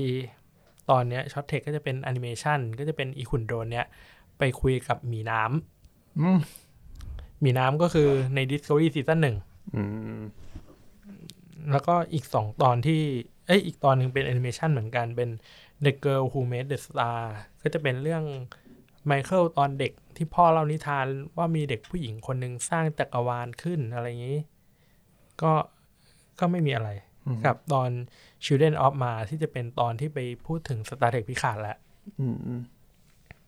Short Trek ก็คือทำเอามัน ครับ เหมือนเหมือนทางฝั่งโปรดิวเซอร์เขาก็บอกว่าอ่า Short Trek อยากจะเป็นที่ให้ทดลองทำสิ่งต่างๆ ที่ไม่เคยเล่าในซีรีส์ใหญ่ได้ แล้วมันจะน่าสนุกขึ้น เช่นทั้งตอนเป็นขาวดำสตาร์เทคที่เป็นมิวสิควลอืมเออน่าสนใจอะเราเออ นั่นแหละว่าเขาก็พูดแบบนี้ ซึ่งเราก็ รู้สึกว่ามันก็ค่อนข้าง make sense ดีแบบเฮ้ยก็ดีเหมือนเป็นที่ไว้ที่ไว้ลงอะแบบ อยากลองของอะไรก็แบบลองมาลงดู เป็นลานประลอง ใช่ใช่ก็คือวิธีเล่าก็ต่างกัน แล้วก็สามารถใส่ประเด็นที่มันเล่าไม่พอในซีรีส์ได้ เช่นตอนของ Saru เนี่ยอือฮึเราก็สามารถเล่า background ได้อืมตอนอ่าอีเจ้าหญิง Po เนี่ยอือฮึก็ใส่เข้าไปได้ใช่ใช่ตอนแรกคือแบบว่าดูในซีรีส์ปกติก็คือแบบ โผล่มาตอนไหนวะ แบบไอ้ยมึงรู้รู้จัจักกตกัอนนไหนได้ไงใช่ไหมอืมเออคือเราเราดูมาก่อนแล้วไงอือฮึแต่ว่ามันก็มีฝรั่งหลายคนนะที่แบบเขาไม่ได้ดู Short Trek อะอือฮึเขาก็แบบไอ้เชี่ยนี่มึงมึงคือใครกันอืวะอฮึแล้วไปแบบไปรู้จักเป็นถึงเจ้าหญิงพระราชินีของเออออีกดาวหนึ่งได้ยังไง ใช่ใช่แต่มัน Short Trek มันจะอยู่ใน Blu-ray ด้วยของ Discovery Season หนึ่งมั้งอืมแต่ตอนนี้ก็คือเอา Short Trek มารวมกันขาย Blu-ray แยกโหขายได้แล้วไง มันครบครบไอ้นี่แล้วไง เออ ก็คือ Discovery สองซีซั่นที่ผ่านมา ครับอืมเหมือนลืมอะไรไปป่าววะ พยายามนึกอยู่ อืม อ๋อ นึกออกแล้ว คือคนที่ดูซีซั่นสองมันจะสงสัยใช่ไหมว่า ตอนสงครามอะ Enterprise มันไปไหนมา อ่าอ่าอ่าเอใช่อใช่เพราะว่า เพราะว่าแบบ คือเราก็จะรู้จักว่ามันมันมียานไอ้โคตรอ่าฮะเทพลำนี้อยู่ แต่ไม่โผล่มาในสงครามเลย ไม่โผล่มาในสงครามเลย มันเป็นมีนิยายแยก ชื่อ Enterprise War ก็เป็นของเป็นนิยายในหัวแบบ Star Trek Discovery Enterprise War ก็จะเป็นเรื่องของยาน Enterprise เนี่ยทำภารกิจอยู่แบบเขตขอบขอบๆของพื้นที่สหพันธ์แล้วเหมือนแบบการจะเดินทางมามันต้องใช้เวลามาก อืมอืมแล้วทีนี้ เหมือน ไอ้ไพ่อะมันก็รู้แล้วแหละ แล้วมันก็อยากจะกลับมา แต่ว่าสตาร์ฟีดบอกว่า ไม่อยากให้กลับให้แบบทำภารกิจของตัวเองต่อไป แล้วก็กลายเป็นว่า อืม เกิดเรื่องวุ่นวายเจอสลัดอวกาศบ้างเจออย่างนู้นอย่างนี้ มันก็จะอยู่ในเนบิวลาที่เมือกเมือกทำให้แบบยานเดินทางได้ช้าด้วยอะไรด้วยอืมก็ไปตีกับอ่าสลัดอวกาศ มันก็เป็นเรื่องเล็กๆที่มาไม่ได้อืมอืมมันก็ให้เหตุผลประมาณว่า Starfleet ไม่อยากเสียยานที่แบบ ดีที่สุดดีไปที่สุดไป ซึ่งไพมันก็จะตอบใน Discovery Season 2 เนาะประมาณอือฮึว่า เออมันก็อยากจะมาอืมเออแต่เขาไม่ให้มาอืมจริง ๆ มันก็มีบอกในซีซั่นสองที่แบบว่าเออแบบไม่อยากให้มา เพราะว่าแบบถ้าเกิดสมมติแพ้อย่างเงี้ยก็ยังมีอีกยานอีกลำหนึ่งที่แบบคอยช่วยได้ อืมซึ่งไพบอกว่าจะให้กูช่วยอะไรอะมันไม่เหลืออะไรให้ช่วยแล้วไงอ่าอืมเออ ซึ่งมันคือสิ่งที่อัดอั้นตันใจมาในนิยายอืมซึ่งนิยายมันไม่ใช่ มันเขาก็ไม่ได้บอกว่าเป็นคานอนไงอืมเออแต่เราว่ามันก็ make sense ดี ที่ที่เออแบบ เออจะตอบคำถามคนได้ก็นิยาย Discovery ก็มีหลายเล่มอืมก็ก็ซื้อหาอ่านกันได้ แต่เราก็แนะนำว่าพวกก็ภาษาอังกฤษล้วน แล้วก็ง่วงที่หมาด้วยอืมมันก็เหมือนมันคือนิยายไซไฟเนาะแล้วก็อ่าฮะความเป็นสตาร์เทคก็คือเล่านู่นนี่นั่นเยอะมากคืออย่างเราอ่าน Enterprise War เนี่ย ผ่านไปสิบสี่ตอนอะมันเพิ่งลงไปที่ดาวสักดวงหนึ่งอะอ๋อคือที่ผ่านมาคือแบบเล่านู่นนี่นั่นอืมอืมว่าไอคนหนึ่งคอนเนเลลที่คือตอนที่ไพ่มันขึ้น Discovery ครั้งแรกมันเอาคนมาสามคนใช่ไหมอ่าลูเทนเนนนานที่จะอยู่กับเราต่อไปนะฮะแล้วก็อีคนในชุดฟ้าอ่าฮะอ่าคอนเนเลลที่ตายเร็วมาก ซึ่งในนิเขายาสายมารถเปลี่ยนเป็นชุดแดงปะ ไม่ มันใส่ชุดอ๋อเหรอสีฟ้าอ๋อเหรอคือคอนเนเลลมันก็จะเป็นเจ้าหน้าที่วิทยาศาสตร์ แล้วเหมือนอืมตำแหน่งมันสูงกว่า Spock ในนิยายอะอืมแล้วเหมือน Pike มันก็จะแบบให้ความพิเศษกับ Spock นิดหน่อย แล้วอีคอนเนเลลก็ไม่ค่อยพอใจอืมเออเหมือนแบบมีเหมือนในซีรีส์เนี่ยแหละ คือมีความแบบมั่นหน้า ความแบบอยากกูทำได้กูอยากสำรวจอะไรเงี้ยอืมก็มาตายใน Discovery ครับ แต่คือตอนเราเห็นครั้งแรกอะ่ะ มันมากันสามคนใช่ไหม แดงเหลืองฟ้า แล้วทำมิชชั่นอะ่ะ ก็เห็นแล้วแบบ ไอ้เหี้ยชุดแดงเหมือนอะ่ะเดิมมึงตายแน่อืมเออเพราะมันเป็นมุกคลาสสิกของ Star Trek เพราะว่าใครใส่ชุดแดงก็ตาย อืม แม่งไม่ตาย เออ แต่ว่าในใน Star Trek Kelvin ในของ Star Trek JJ เนาะภาคแรกมันก็มีเหมือนกันที่เคิร์กซูรูแล้วก็ใครสักคน ที่จะต้องลงไประเบิดแท่นขุดเจาะอะที่บอกแค่น่ะ ก็มีคนหนึ่งอ่าๆที่ใส่ชุดแดงใช่ใช่แล้วก็ตายชื่ออะไรนะไม่ออกโอเส้นเอออมอุตส่าห์ทำชื่อได้นะก็เกิดดูภาคไทยมันแบบมันมันค่อนข้างแม่นชื่ออยู่เออ นั่นแหละ คือแบบเห็นนั่งสลอนกันในยานแล้วก็แบบมึงตายไม่เออ นี่ก็เป็น Star Trek Discovery เนาะ สองซีซั่นที่ผ่านมาถ้าใช้ชุดฟ้าจริงด้วยย้อนสาเปิดย้อนอะเออแบบเออ เหมือนพูดประโยคนี้หลายรอบแล้ว แล้วก็เหมือนแบบ เอ๊ะเหมือนมีอะไรสักอย่างผุดขึ้นมา เฮ้ย มีข่าวใหม่ Netflix โปรโมท Star Trek Discovery ละเย้ในที่สุด มีโปสเตอร์โปรโมทละว้าว อันนี้ Netflix ของไหนของไทยหรือของอ่า ของอเมริกาอ๋อคือคือไม่ต้องแปลกใจว่าเฮ้ยทำไม Netflix ไทยมันไม่โปรโมท Discovery อเมริกาแม่งก็ไม่โปรโมทเฮ้ยเขาเปลี่ยนฟอนต์นี่ใช่ไหม ใช่ใช่ใช่ใช่มันเปลี่ยนฟอนต์ซึ่งเราก็ไม่รู้ว่ามีนัยยะอะไรหรือเปล่าในการเปลี่ยนฟอนต์แต่ฟอนต์นี้มันจะเป็น ฟอนต์ที่ใช้ในเสื้อยืดที่ลูกเรือจะใส่กันในในซีรีส์อืมอืม ไม่ได้แบบเวลามันชุด private มันก็จะใส่เนี่ย Disco อ๋อโก้ชุด Disco นะใช่ใช่ก็เป็นฟอนต์อันเดียวกันเออก็ก็มันเป็นโปสเตอร์ที่อยู่ใน CBS นั่นแหละอ่าฮะแค่มาแปะโลโก้ Netflix แล้วก็บอกว่าฉายวันที่ 16 ตุลานี้เย้อะ CBS ฉายวันที่อืม15 คนไทยก็รอดูกันครับแต่นั้นมันมาทีเดียวป้ะหรือว่ามาแบบว่าอาทิตย์ละตอนอาทิตย์ละตอนเหมือนเดิมเหมือนตอนเหมือนเดิมรอดีไหมเนี่ย ก็ต้องดูเป็นรายตอนไปเรื่อยอันนี้ก็ดูบ้างรอบ้าง ตอนหนึ่งบ้างสี่ตอนบ้างๆยุงยุงมาจากไหน เราในฐานะพอดแคสต์ Star Tech เนาะครับมันก็ต้องดูทุกตอน ครับ เจ้าเดียวในไทย มันไม่มีใครทำมันไม่มีใครคือคนดู เราว่าคนที่เขาดู Star Trek แล้วคนที่เขาอาจจะรู้ดีกว่าเรา มันก็มีเยอะแหละอือฮึแต่ว่าเขาก็ไม่ได้มาทำไงอ่าฮะหรือว่ากลุ่มคอมมูมันแบบ อาจจะไม่ Facebook ใหญ่มากเออ ก็คงมีแบบแอบแอบๆมั้งอืมมันเฉพาะทางอยู่หน่อยเนาะเออแล้วมีมีเพจใน Facebook มาเป็นถึงว่าที่เพจของ Star Tech ที่เป็นแบบว่ากลุ่มคอมมูในไทยอะเข้อมีลไหมในไทยมีไหมไม่รู้อะอ้าวเหรอเหมือนไม่เคยหาเลยอะเออเราไม่เคยหา เราไม่เคยพยายามหาด้วย มันอาจจะมีแหละแต่เอ้ยเหมือนเราอะ เคยเห็น ไอ้กลุ่มที่เป็น Star Trek Discovery หรือ Star Trek ที่เป็นแฟนคลับนั่นแหละแต่มัน ของไทยนะอือฮึเราก็ไม่ได้จอยเข้าไป แล้วมันอืมกรุ๊ปมันไม่ได้แอคทีฟมาก มันไม่ได้อืมมีคนคุยกันตลอดเวลา หรือมีโพสต์ประเด็นแบบ Star Wars ที่คนแบบ โอ้ ตื่นเต้นชิบหายอยู่กันอย่างนี้ก็ก็ไม่ได้ขนาดนั้นนะมันไม่เหมือน acc bot ที่อยู่ใน Kelvin Timeline เนอะอืมอันนั้นเขาดูแบบ active กันมากกว่าอีกเออ คุณคุณ acc bot ทั้งหลายเขา active กันมากแบบแต่เขาจะเป็นของ Kelvin มากกว่าเนาะอ่าเขาเป็นใช่สาย Kelvin นะถ้าเป็นของ Kelvin แน่ละ ซึ่งซึ่งก็ก็ดีแล้วที่เป็น Kelvin เพราะว่า The Original Series ก็คงก็ทำมาก็คงไม่ค่อยมีใครอินวะมันมันมันหาพวกยากด้วยอะเออถ้าเกิด Kelvin มันแบบว่ามันมัน mass กว่า มัน mass กว่า ใช่ คนเข้าถึงได้มากกว่า มีมต่างๆ เยอะกว่า ไม่ไม่ไม่เยอะกว่าอาจจะน้อยกว่าแต่หมายถึงว่าถ้าเกิดในความ mass อะมันค่อนข้างได้เห็นเออได้เยอะกว่าเข้าใจง่ายกว่า ใครๆก็รอของเควินมันน่าจะบีบ character ของ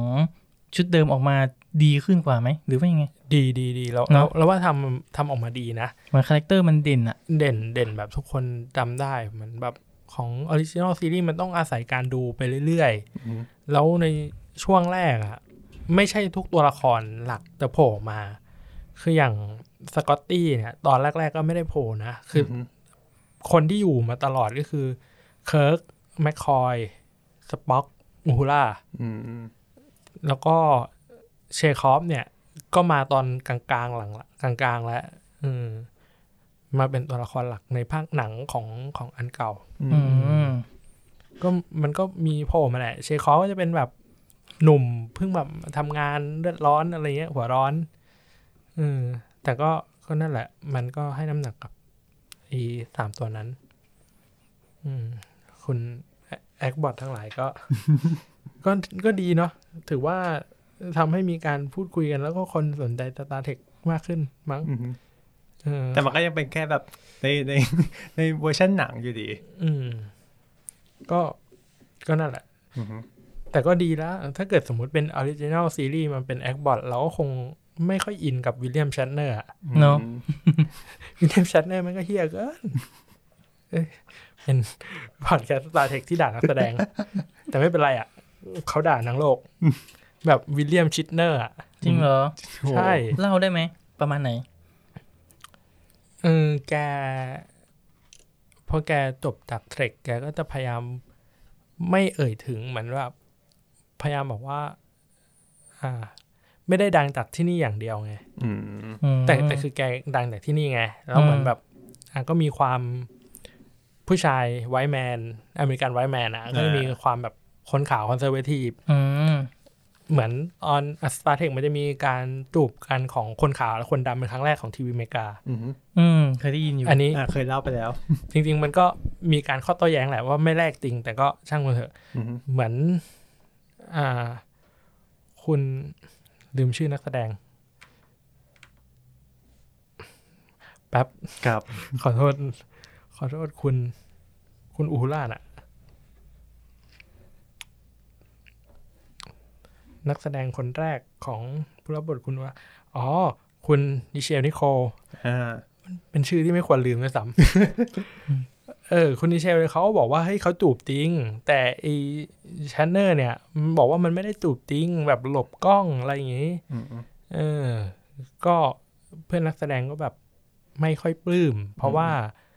หนึ่งคือคือซีรีส์พันพยายามพูดถึงเรื่อง อ่า diversity ความใช่ความหลากใช่หลายใช่เนอะ แล้วมึงมึงทำตัวแบบเนี้ย มาฮะบอกแบบข้างหลังแล้วมาขัดมากอะไรอย่างนี้ แล้วก็อ่าอะไรวะเขาไม่ชอบ Leonard Nimoyอืมเล่นคู่กันเนี่ยนะแต่ไม่ชอบ เขารู้สึกว่า Spock เด่นกว่า Kirk เออเขาเขาบอกว่า เออ เหมือนเคยเอาไปคุยกับโปรดิวเซอร์คุยกับ Gene Roddenberry ว่า เฮ้ยแบบ Spock มันเด่นมันบทบาทของ Spock เด่นขนาดนี้เขาไม่มั่นใจกับทิศทางของซีรีส์ในอนาคต ว่าจะเป็นยังไง อืม แล้วเหมือน อ่า คุณ George Takei ที่รับบทคุณอา Hikaru Sulu เขาก็ออกมา เมื่อไม่นานนี้ว่าแบบพูดว่า ไอ้ Shatner อะแม่งเกลียด Nimoy จริงอืมๆอะไรอย่างนี้ อันนี้เคยเล่าใน EP ไหนนะเผื่อให้คนกลับไปฟัง ไม่เคยเล่านั่นเหรอ แต่ว่าเราเคยทวีตอ๋อเรื่องไอ้ที่George Takei ออกมา confirm เรื่อง Shatner ไม่ชอบ Nimoy อืมอืมเออไม่แล้วไม่เรื่องเรื่องจูบอะอ๋อเออจำไม่ได้เหมือนกัน มันไม่ได้ทำถี่จนจำได้ มันความถี่มันห่างกันด้วยมากอะกำลังไล่หาอยู่ว่าตอนไหนวะ เออจำไม่วาได้เลนไทน์เหรอ ไม่น่าใช่อ่าเหมือนจะตอนแรก ๆ เลยเนาะ ใช่ใช่ตอนแรกๆอ๋อตนความเหมือนที่แตกต่างปะไม่ใช่ไม่ใช่ไม่ใช่เหรออันไหนวะเอาไม่เป็นไรแล้วกัน ครับ ขอบคุณปอนที่พยายามจะช่วยขายครับ แต่แต่ก็ไม่เป็นไร นั่นแหละ แล้วก็มันก็เขาก็มีปัญหากับนักแสดงที่รับบทใน Deep Space Nine ด้วย คือคือมีปัญหาไปทั่ว เออประมาณนั้น แล้วไอ้เรื่องที่จอร์จทาเคอิบอกว่าแบบเขาไม่ชอบนิมอยจริงๆเนี่ย หลังจากนั้นไม่กี่วันชันเนอร์ก็ออกมาแบบโวยใส่จอร์จทาเคอิแล้วบอกว่าจะฟ้องร้อง อืมอืมแต่คือแบบ คนคนก็รู้กันทั่ววงไม่ชอบ เพราะว่าหนัง Star Trek ภาคเก่าๆอะ ที่เป็นแก๊งของเอ r ไพ e เนี่ยนีมอยกำกับหลายเรื่องมากอืมๆเป็นส่วนใหญ่ แล้วเรื่องพวกนั้นอะคำวิจารณ์ดีขายได้ แล้วก็มันมีเรื่องหนึ่งที่ชันเนอร์อะขอกำกับ แล้วแม่งเฮี้ย หมายถึงว่าแบบกราฟตกเลยอะอ่าฮะจนแบบพอเรื่องหลังจากนั้นเป็นนีมอยกำกับ มันดีอืมเออมันคือมีความแบบภาคคนไหนนะภาคภาคสี่หรือเปล่า เออมั้งทำไม่ได้นั่นแหละสักพักถึงจะเจ็ดเปิดแล้ว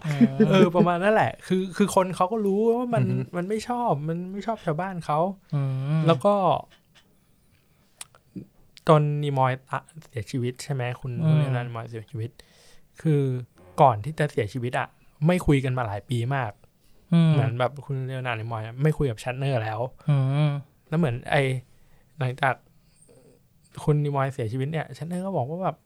ที่ผ่านมาแบบก็ไม่ได้คุยกับเขาเท่าไหร่ก็ไม่รู้เหมือนกันว่าทำไมเขาถึงไม่คุยอ้าวคือแบบมึงเฮี้ยไงอืมคือแบบ มึงถามเพื่อนเพื่อนนักแสดงมึงมีใครเอามึงบ้างอะกล้าที่จะ คุณตอสทักเคอินี่เขาบอกบอกเลยว่าตัดขาดความสัมพันธ์แล้วอืมอืมอืมตั้งตั้งนานแล้วอะไรอย่างเงี้ยอืมไปตีกับ อ่า เดี๋ยว คุณเอ้ยไม่ใช่เวอร์ไม่ใช่นักแสดงจาก Deep Space Nine มันคือ นักแสดงจาก Star Trek Voyager แบบหนึ่งก็ไม่น่าจะได้ร่วมฉากกันหรือเปล่าทำไมไปตีเขาได้ อืม ผมจำประเด็นจำเราจำประเด็นไม่ได้ละ อ๋อ คุณ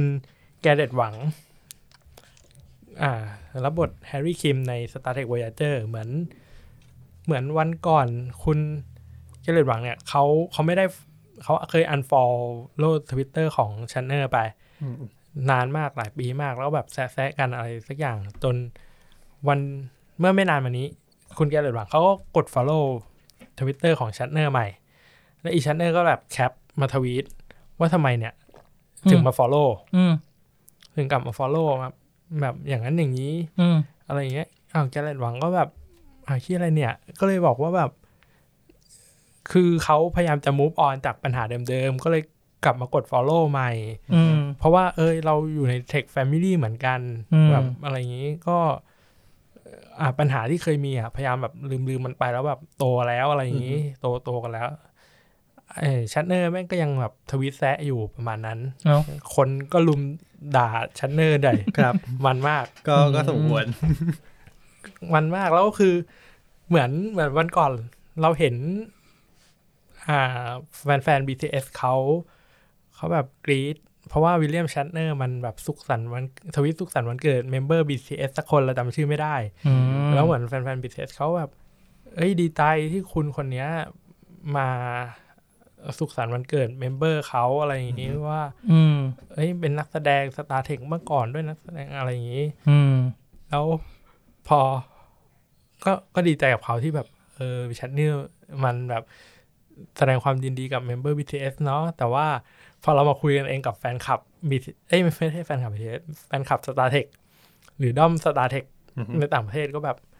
ไอ้เฮีย Shatner มึงเกาะ BTS อืมอ่าคือมันไม่มีใครเชื่อเลยเว้ยว่า B- ไอ้ว่า Shatner ชอบ BTS อืมทุกคนคิดว่า Shatner มันเกาะ BTS ดังอือฮึเอ้ยไม่ใช่เกาะ BTS ดัง เกาะกระแส BTS อือฮึอืมคือมันถึงขั้นนี้อะยังไงอืมก็คงอยากไปบอกแบบเขาเรียกว่าอะไรอาร์มี่ไป BTS มั้งถ้าใช้ผิดเรียกอาร์มี่มั้งอืมอยากไปบอกเขาว่าหนี่ไป คือ คือมันอาจจะชอบจริง ๆ ก็ได้ แต่ว่าคือในแฟนแฟน Star Trek อะมันทุกคนมี bias กับ Shatner อ่าฮะทุกคน ทุกคนรู้สึกว่างานที่มันมองไปทำที่ทางนั้นแล้วอะเออ ทุกคนมองว่ามันจะต้องทำอะไรสักอย่าง เพื่อหวังอะไรสักอย่างอฮึไม่มีใครไว้ใจมันเพราะเขาทำตัวเองอะเนาะเออครับ นี่เป็นคือแต่ว่าเราก็ยังชอบบทบาทของกัปตัน Kirk ของ William Shatner นะใน The Original Series คือเรากลับไปดูแล้วรู้สึกว่าไอ้เชี่ยมึงหล่ออย่างวะ มึงเท่จังวะแบบ สู้ๆแล้วก็แบบฉีกเสื้อก็แบบเชี่ยแม่งเท่มันมี charisma อะอืมแต่ว่า แต่ว่านอกจอนอกจอมึงมึงเฮียมึงวิลเลียมชินเนอร์เออแต่ดูก็แค่ผลงานโดยแท้อืมนี่ก็นักแสดงอินด้วยนะ ซึ่ง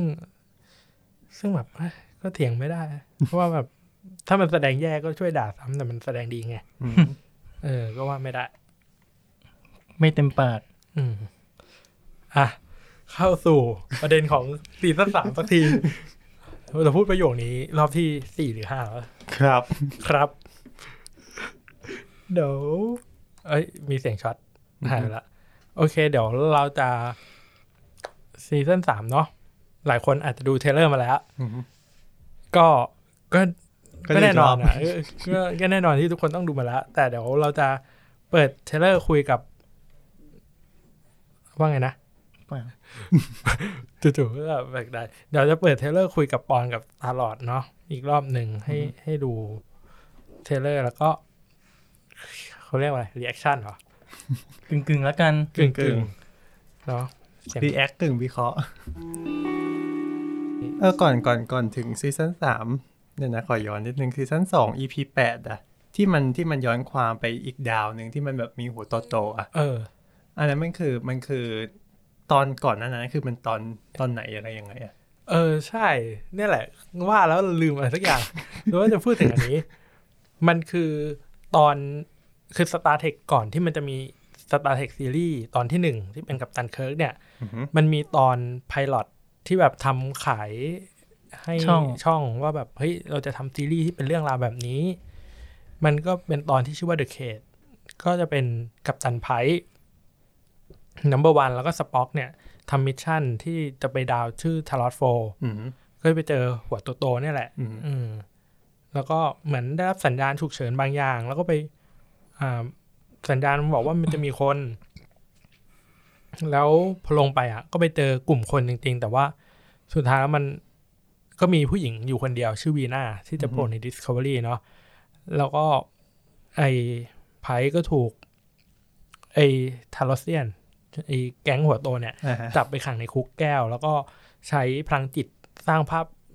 หลอนต่างๆ ดึงจากความทรงจำความฝันของไพ่ขึ้นมาว่าแบบเฮ้ยความจริงแล้วไพ่มันไม่ได้อยากเป็นกัปตันยาน ความมันอยากใช้ชีวิตแบบสงบสุขอยู่กับคนรักอะไรเงี้ยมันเบื่อกับการเป็นเจ้าหน้าที่สตาร์ฟีดแล้วแล้ววีน่ามันก็แบบพยายามจะหาคนรัก เพราะว่ามันอยู่ที่ดาวนี้คนเดียวอะไรอย่างงี้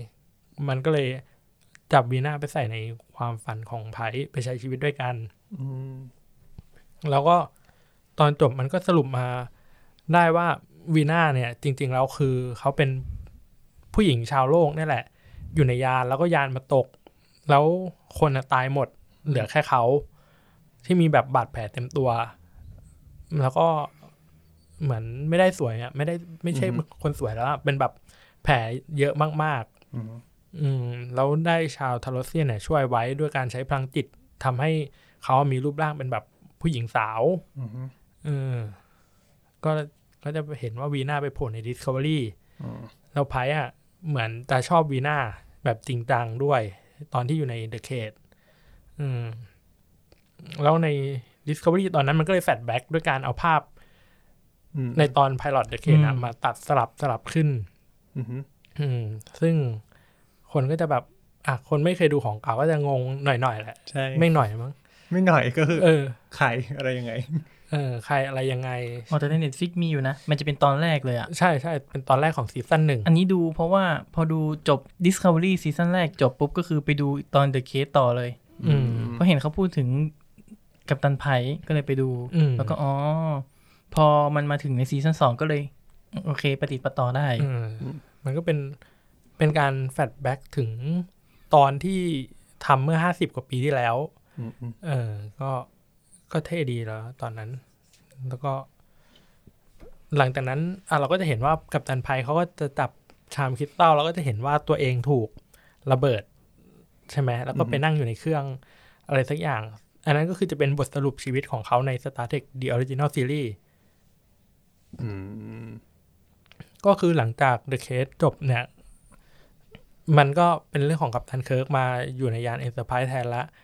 แล้วก็เหมือน Pike ก็ไปทำเป็นเจ้าหน้าอ่าเป็นกัปตันของยานที่แบบฝึกเด็กใหม่อะไรอย่างนี้ แล้วก็เกิดเหตุผิดพลาด เกิดการระเบิดโดนกัมมันตรังสี แล้วก็ต้องไปอยู่ในเครื่องไอ้เนี่ยอืมอะไรสักอย่างแล้วก็อืมสื่อสารได้แค่แบบ yes no อืมเป็นเก้าอี้นั่ง แล้วก็ใน Original Series ชื่อตอนอ่า The เอ๊ะอะไรสักอย่าง เขียนด้วยตัว M อยู่ใน season หนึ่งเนี่ยแหละ เป็นแบบ part หนึ่ง part สอง เขาก็จะเป็นตอนที่ Spock กำลังจะทรยศกัปตัน Kirkด้วยการจัดฉากทุกอย่างว่า ว่ามีคำสั่งลับแล้วสป็อกก็ยึดยาน Enterprise แล้วก็เอากัปตันไพค์เนี่ย ไปปล่อยไว้ที่ Talos Four อืมอืมเพราะว่า แล้วตอนนั้นน่ะมันก็จะใช้ footage ของตอน pilot The Cage นี่แหละ มาใส่เข้าไปประมาณว่าแบบทุกคนกำลังนั่งดูภาพจอภาพ อันนี้อยู่เล่าเรื่อง สิ่งต่างๆ ก็คือสป็อกมันจะต้องขึ้นศาลเพราะว่ามันกำลังทรยศเคิร์กทรยศทุกคนอะไรอย่างนี้ อืม แล้วปลายทางก็คือ กัปตันไพค์ที่พิการเนี่ย ก็ไปอยู่ใน Talos Four แล้วก็ได้ชาว Talosian เนี่ย ช่วยไว้ก็คือทำให้กลับมาเป็นรูปร่างแบบกัปตันสมัยยังหนุ่ม แล้วก็ไปใช้ชีวิตกับวีนาอืมแบบนี้นี่เอง ใช่ ก็ก็ใน Discovery Season 2เราก็จะเห็น ไอตอนตั้งแต่แรก ๆ เลยที่ว่าไพ่เก็บกระดาษได้ใช่ไหมอือฮึมันก็จะเป็นแบบอ่า every case อะไร something เอออืมไม่ไม่ใช่ ไม่ใช่ทุกคุกที่จะเป็นอะไรนิรันดร์จำไม่ได้ แต่เราเพิ่งทวีตไปเมื่อประใช่มาณใช่เห็นใช่ไม่เห็ไม่กี่วันก่อนเห็นอยู่เอออันนั่นแหละก็เป็นการพูดถึงกัปตันไพใน Kelvin Timeline ก็มีกัปตันไพค์เนาะอ่าฮะ ซึ่งกัปตันไพค์ใน Kelvin Timeline ในภาคสองเนี่ยเขาก็จะนั่งรถเข็นเหมือนกันอืมอืมเออมันจะไปอ่าฮะบาดเจ็บมาตั้งแต่ภาคภาคหนึ่งใช่ไหมพอภาคสองมันก็ไปทำอะไรสักอย่างจนบาดเจ็บแล้วก็นั่งรถเข็นอืมมันเป็นการแบบ reference ถึงกัปตันไพค์คนนี้ที่พิการ อ๋อ เป็นภาพแทน ใช่ อะ แต่พอพอพอเอ่อพอดูตัวของ EP นี้แล้วตอนที่เข้าไปใน Talos Four อะ เห็นแล้วนึกถึงไอ้นี่เลยอะ In Interstellar อืมยังไงอะ ไอ้ฉากหลุมดำอะ อ๋ออ๋อเออเออว่ะใช่ เป๊ะเลยอะอืมแต่แต่ Talos ไอชาว Talos มันมีแบบพลังจิตเยอะมากๆไง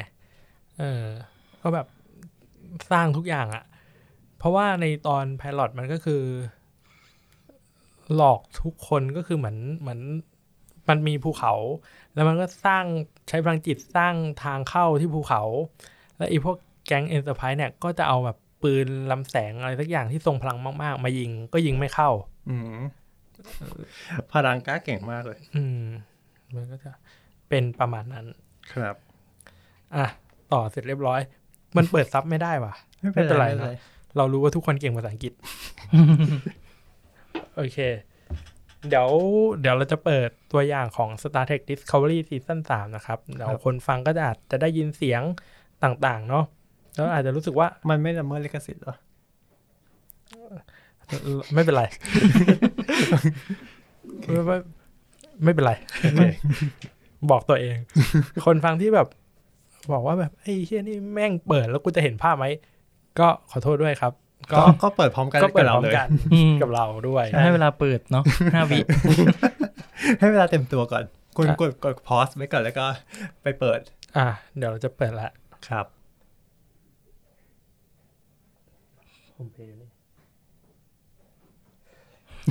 ขอโทษด้วยที่ไม่โดนให้เดี๋ยวให้กดถึงไหม Let's show them who we are.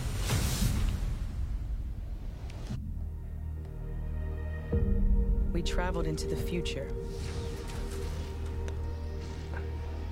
930 years. ทุกคนแปลภาษาอังกฤษออกครับ A one way trip. No going back. Order Discovery, come in. Discovery, did you copy?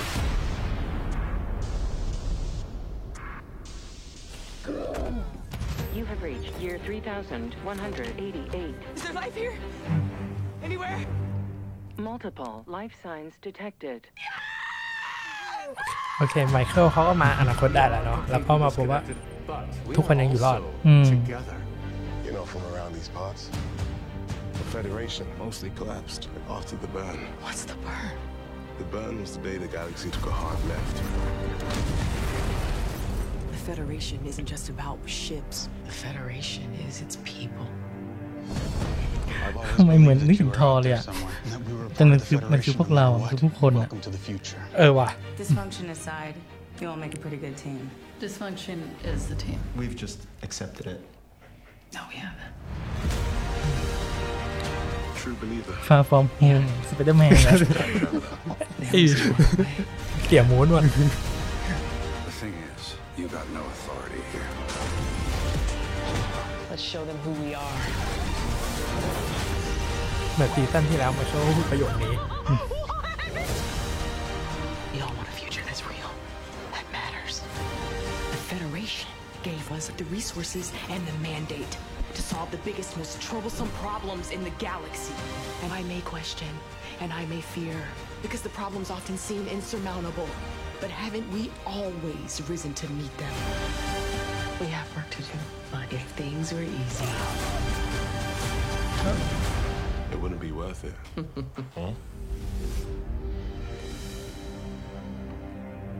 อ๋อไม่ได้ดูตัวอย่างนี้ดูตัวอย่างก่อนนะอ๋อใช่เหรอใช่ยังไม่ดูตัวอย่างนี้เลยเอออันนี้คือตัวอย่างที่ที่เกือบ ไม่ใช่เกือบดินี่อันนี้คือตัวอย่างใหม่สุดที่ปล่อยมา ช่วงต้นเดือนมั้งอืมอืมเออเป็นไงเห็นเห็นแตกต่างจากอันอื่นที่ได้ดูใช่ปะใช่ใช่อันก่อนมันจะมีแต่อันนะ แบบต้นๆเนอะแล้วก็แบบมีเอ่อเกาะเอ้ยไม่ใช่เป็นพื้นสีเขียวๆที่เป็นปุ่มๆปุ่มอืมอืมอันนี้ มันเล่าเรื่องมากขึ้นปะๆใช่ใช่เราเราจับถึงอะไรได้ขั้นบ้าง ยังจับอะไรไม่ได้เลย เดี๋ยว เรามี เห็นพวกเอเลี่ยนปะ อ่าเออฮะมีเอเลี่ยนเพราะมันากมีขึ้เอนะเลี่ยนอยู่เหมือนหลายสปีชีส์เพิ่มขึ้น อืม ใช่ คือ คือจากตัวอย่างเนาะครับเราก็จะมาพบว่า เมื่อไมเคิลเนี่ยเขามายังอนาคตแล้วเนี่ย จากซีซั่นสองที่ที่เราจะรู้ว่าในโลกอนาคตเนี่ย สิ่งมีชีวิตที่มีสำนึกเนี่ยอือฮึตายหมดแล้ว ก็กลายเป็นว่า เฮ้ย สิ่งที่พวก Discovery ทำเนี่ยในซีซั่นสองเนี่ยมันสามารถช่วยจักรวาลได้จริงอือฮึยังมีทุกคนยังมีชีวิตรอดเนาะอ่ายังมีสิ่งมีชีวิตเกิดขึ้นมากมาย แต่ปัญหาก็คือสหพันธ์ล่มสลาย จากที่เราเห็นในตัวอย่างอืมเปลี่ยนธงเอ่อเปลี่ยนธงเปลี่ยนไปแล้วก็มีนักแสดงใหม่เนาะที่ชื่อว่า คุณเดวิดอาจารา ที่ที่เป็นนักแสดงผิวดำอือฮึคนนี้ในซีซั่นสามเขาจะมีชื่อว่าบุ๊กอืมอืมก็ไอ้คุณบุ๊กเนี่ยมันก็บอกว่าบอกไมเคิลว่าสหพันธ์ล่มสลายแล้ว ด้วยสิ่งที่เรียกว่า The Burn อืมแล้วก็ภาพมันก็จะเป็นพวก Discovery สมาชิกเนี่ย พยายามอะไปดาวต่างๆ แล้วก็ไปพบเจอคนมากมายใช่ไหมเอเลี่ยนอื่น ๆ สปีชีส์อื่น ๆ มันก็จะมี สปีชีส์อันหนึ่งที่ซารูไปเจอเมื่อกี้ใช่ไหมในตัวอย่างแล้ว อ่าสปีชีส์นี้ก็บอกว่า อ่า เชื่อว่ายังมีพวกพวกเธออยู่ข้างนอกอะไรอย่างนี้ แล้วก็ ไม่ว่ายังไงอะก็ยังเป็นส่วนหนึ่งของสหพันธ์อยู่อืมอ่าเขาก็จะพูดประมาณนี้เนาะแล้วก็ ก็มีซีนบู๊แอคชั่นตื่นตาตามปกติ ก็จะมีเอเลี่ยนบ้างอ่าตัวสีฟ้าๆก็จะเป็นชาว Andorian อืม ก็จะโผล่ใน Star Trek ภาคเก่าๆแล้วก็ Andorian จะเป็นหนึ่งในสปีชีส์ที่สร้างสหพันธ์อืมมันจะมีชาวโลก Vulcan Andorian แล้วก็ Tellarite อืมเป็นสี่ผู้ก่อตั้งสหพันธ์ขึ้นอ่าฮะแล้วก็มีอ่าซีนหนึ่งที่จะมีคนสองคนที่พยายามแบบคุยแล้วก็จับมือกันที่เป็นนักแสดงหน้าใหม่เนาะอืม ทั้งคู่ อันนี้ก็จะมีคนหนึ่งที่เป็นชาวทริวที่หน้าเขาก็จะเป็นจุดๆอ่ามันมีรอยสักอยู่ ใช่ คือมันเป็นรอยแต้มของของเผ่าพันธุ์เขาโอเค แล้วก็มีประโยคหนึ่งที่ซาลูพูดว่าอ่าถึง disconnect แต่เรายัง connect กันอยู่อะไรประมาณนี้ โอเค นั้นก็เป็นที่เราเห็นในตัวอย่าง เราก็จะรู้คร่าวๆว่า The Burn ทำให้สหพันธ์ล่มสลาย แล้วพอสหพันธ์ล่มสลายเนี่ย ดาวอื่น ๆ เนี่ย เหมือนมันถูกแยกตัดขาดกัน แบบไม่ได้คอนเน็กกันเนาะแล้วก็ทำให้สหพันธ์ไม่เป็นรูปเป็นร่าง อืม จากคำบอกเล่าของโปรดิวเซอร์เขาบอกว่าในยุคนี้เนี่ยสหพันธ์ยังแข็งแกร่งอยู่เหมือนเดิม มันไม่ใช่แบบถูกอำนาจจากข้างนอกมา โจมตีทำสงครามจนล่มสลาย แต่คือสหพันธ์ก็ยังเป็นสหพันธ์ที่แข็งแกร่งอืมจนมี The Burn โผล่ขึ้นมา แล้วก็ทำให้ทุกอย่างแบบ อ่า พังพินาศแต่ก็ยังไม่ได้บอกใช่ไหมว่ามันเกิดขึ้นเมื่อไหร่นั่นมันคืออะไร ใช่อืมนั่นนั่นแหละครับ โดยแนะนำนักแสดงดีกว่า โดยนักแสดงของของภาคนี้ก็จะมี คุณเดวิดอาจาลาเนาะเป็นบุ๊กเป็นตัวละครผู้ชายที่จะมาคู่กับไมเคิลแทนแอชไทเลอร์ แล้วก็มีแมว มันจะมีแมว อ่าชื่อ อ่าอะไรวะ เราเพิ่งทวีตไปแท้ๆเมื่อวันก่อน อ่าก็จะเป็นแมวตัวหนึ่งที่จะมาอยู่ในซีรีส์เหมือนกัน ก็เขาก็บิวประมาณว่าแมวตัวนี้ก็จะมีบทบาท ก็ไม่รู้เหมือนกันว่าจะมีบทบาทสักเท่าไหร่กู๊ดหรือเปล่า เออเออใช่ใช่คงออกเสียงแบบนั้นใช่ไหมใช่ ไม่ อันนี้อันนี้อันนี้มุกอ๋อเหรออันนี้ในในนี่อันนี้อันนี้ไงกัปตันมาเวลอ๋อมันมันเป็นชื่อ ชื่ออะไรแบบนี้เนี่ยแหละอืมอืมเป็นชื่อตัวจีอืม เรารู้สึกว่าชื่อเขาอ่านยากชื่อน้องแมวน่ะแล้วก็มีนักแสดงสองท่านที่มาเพิ่มในซีรีส์นี้ซีซั่นนี้นะครับ ก็คือบลูเดลบาริโอก็จะเป็นนักแสดงที่เป็น non binary ตัวเราตัวเขาก็เป็น non binary แล้วก็บทบาทของเขาก็จะเป็นคาแรคเตอร์ non binary แล้วก็มีอีกคนหนึ่งก็คือคุณเอียนอเล็กซานเดอร์ รับบทเป็นตัวละครชื่อเกรย์อะ คุณบลูนี่รับบทเป็นตัวละครชื่ออาดิราอะคุณคุณเอียนเนี่ยก็รับบทเป็นตัวละครชื่อเกรย์ชื่อเกรย์เขาเป็นทานแมน คือ อ่า ผู้หญิงที่อ๋อเป็นผู้ชายทันแมนใช่ คุณคุณเอียนเป็นทานแมน แล้วก็ตัวละครของเขาก็เป็นทานแมนด้วย อืมอืมก็เป็นครั้งแรกของซีรีส์นี้ที่จะมี non binary แล้วก็ทานแมนแบบ open อ่าฮะ คือที่ผ่านมาซีรีส์ไม่เคยพูดนะว่าว่ามีตัวละครที่เป็น LGBT ไม่เคยเลย ในภาคเก่าจน Discovery ออกมาบอกว่าสตาเมตส์กับหมอฮิวเป็นเกย์ทั้งคู่ แล้วก็ไม่ได้เป็น คือมันไม่ได้เป็นแบบอย่างภาค Beyond อะ Star Trek Beyond ที่เป็นภาคหนังอะอืมเหมือนเขาอันนั้นเขาทำแค่ tribute เฉยอ่าใช่ๆที่บทใช่ของหมอซูลูอะไม่ใช่หมอ อ๋อไม่ใช่ คุณซูลูคุณตูรูหมอแมเริ่มงงหมอละหมอแมคคอยเฮ้ยนี่อยู่แล้วแต่ว่าแล้วเรากับปอนแบบหน้าแบบฮะถึงว่าเลยไม่ทำค่อยไมเงียบเป็นเกย์จัเหงรอถึงว่าเลยทำไมเงียบจัง แต่แต่อย่างใน Discovery อะคือเขามีปฏิสัมพันธ์ แล้วก็แบบเขาก็ใช้ชีวิตร่วมกันแบบไม่ไม่รู้สึกเหมือนเป็นเคอะเขินหรือเป็นแบบเป็นส่วนแปลกปลอมของเนื้อเรื่องอะ คือเขาทำแบบเป็นธรรมชาติอะอืมก็แบบวิ่งไปอุ้มลูกคือ จริงๆในในบียอนจริง ๆ มันจะมีฉากจูบด้วยนะ อืมแต่ว่าแต่ว่าเขาตัดออกเหมือนมันจะมีฉากอ่าครอบครัวของซูรูเยอะกว่านี้ อืมเออเอ้าทำไมไม่ไม่รู้เหมือนกันว่าว่าทำไมเออนั่นแหละ แล้วก็ใน Discovery มันก็เลยมีตัวละครที่เป็น อ่าเกย์แล้วก็มี non binary แล้วก็ trans man ครั้งแรก แล้วก็แน่นอนเนาะว่าอะไรที่มันโคตรแต่มีอเมริกันจ๋าแบบเนี้ย มันก็จะมีแฟนที่เป็น conservative conservative คือสไตล์คือคือกำลังงงว่าแบบ คือ Star Trek มันเป็นแบบว่าดูอะไรที่มันแบบว่าเป็นซ้ายมากเออมันเป็นแบบมันเป็นวิทยาศาสตร์มันเป็นแบบว่าอะไรที่มันแบบโจ่งแจ้งหรือว่าแบบคือ Political คือเสรีมากๆอะแต่ยังทำไมถึงแบบ ยังมีกลุ่มแฟนที่เป็นอย่างนี้อยู่คือคือมันมีความขัดแย้งในตัวเองอะ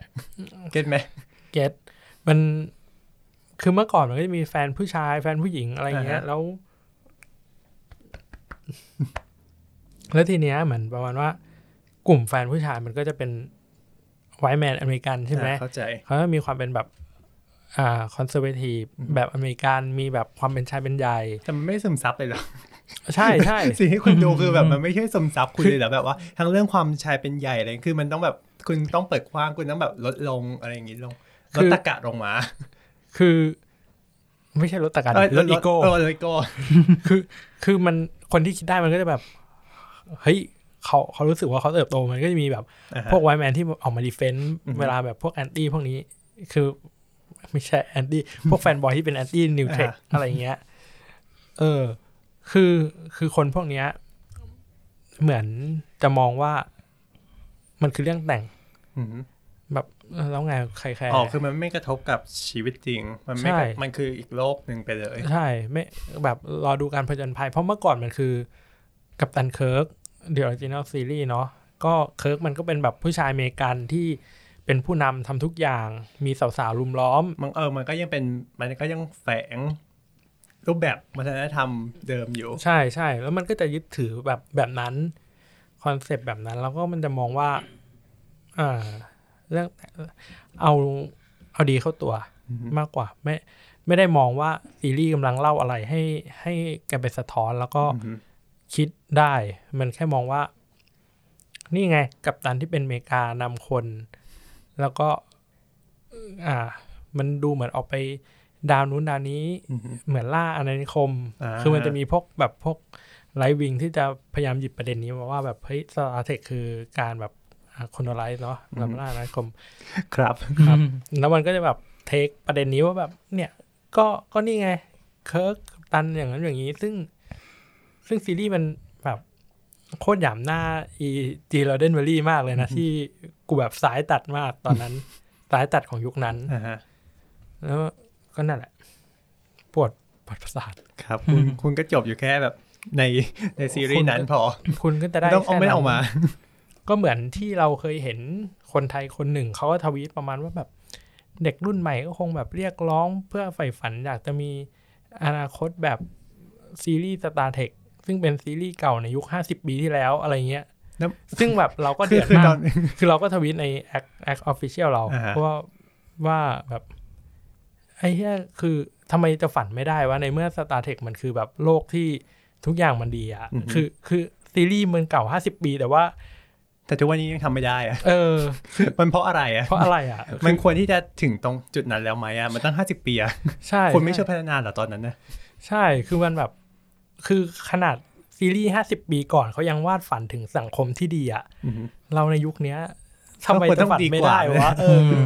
เราก็เลยแบบ เชี่ยนี่นี่นี่มันคือเชี่ยอะไรครับ แน่นอนน่าเอาไปต่อเป็นประเด็นได้เพิ่มก็คือถ้าเกิดใครไปขุดทวีตเราก็จะเจอว่าเรา เอามาทวีตเนาะแล้วโคดเข้ามาด้วยเคยเห็นอยู่เหมือนกัน อืมแล้วก็คิดว่าน่าจะเคยเห็นแหละ ก็เดือด ตอนนั้นเห็นแล้วก็หงุดหงิดอย่าง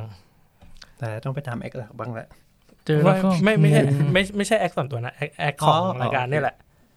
เออใช่ใช่เจอแล้วก็ยังงงอยู่เลยว่า เอาเอามาจากไหนไปเอาข้อมูลมาจากไหน ก็ก็เขาอยากแซะเฉยๆนั่นแหละ ก็ไม่มีอะไรมากหรอกเนาะครับอืมครับ เมื่อกี้เราถึงไหนกันแล้วนะเออเออก็อ่าแนะนำนักแสดงไปประมาณนั้นเนาะว่า เออเรามีใครบ้างอะไรยังไงครับเรามาพูดถึงสิ่งที่เป็นประเด็นของซีรีส์นี้ซีซั่นสามเราจะคุยใน อ่า ทฤษฎีหนึ่งอ่าก็คือ The Burn อืมเราให้การบ้านทั้งปอนทั้งสตาร์ลอดไปดู Star Trek Voyager ตอนหนึ่งที่ชื่อว่า Omega Directive ครับ รู้สึกว่าจับอะไรได้บ้างวะพอดู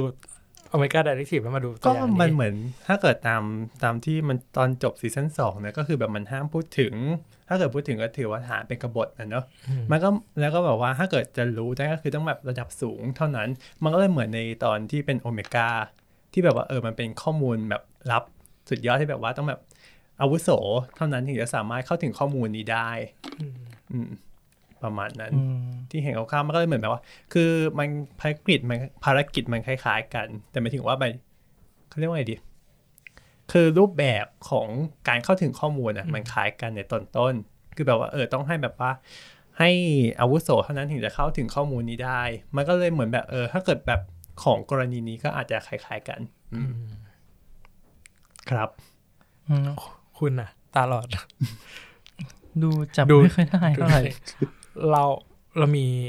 ทฤษฎีอันหนึ่งตามที่พูดไปตอนต้นได้ใช่ไหมว่าความต่างของการวาร์ปกับความต่างของการ jump อือฮึมันคืออะไร spore drive กับ warp drive เนาะอือฮึเออ ก็ก็วาร์ปก็คือการจะบิดสร้าง subspace ขึ้นมาแล้วบิดอวกาศทำให้ยานไป แต่ว่าตามมันคือผ่าน mycelium network ซึ่งเป็น subspace ที่ไม่อิงกับ space ปกติอ่าฮะอืม อืม อันนี้เราเคยทวีตไว้เมื่อเมื่อไม่กี่วันมานี้ สามารถไปอ่านดูกันได้ ครับแบบก่อนละเอีที่ยดออกอากาศก็ก็หลายวันอยู่ เออ เออ นั่นแหละ แล้ว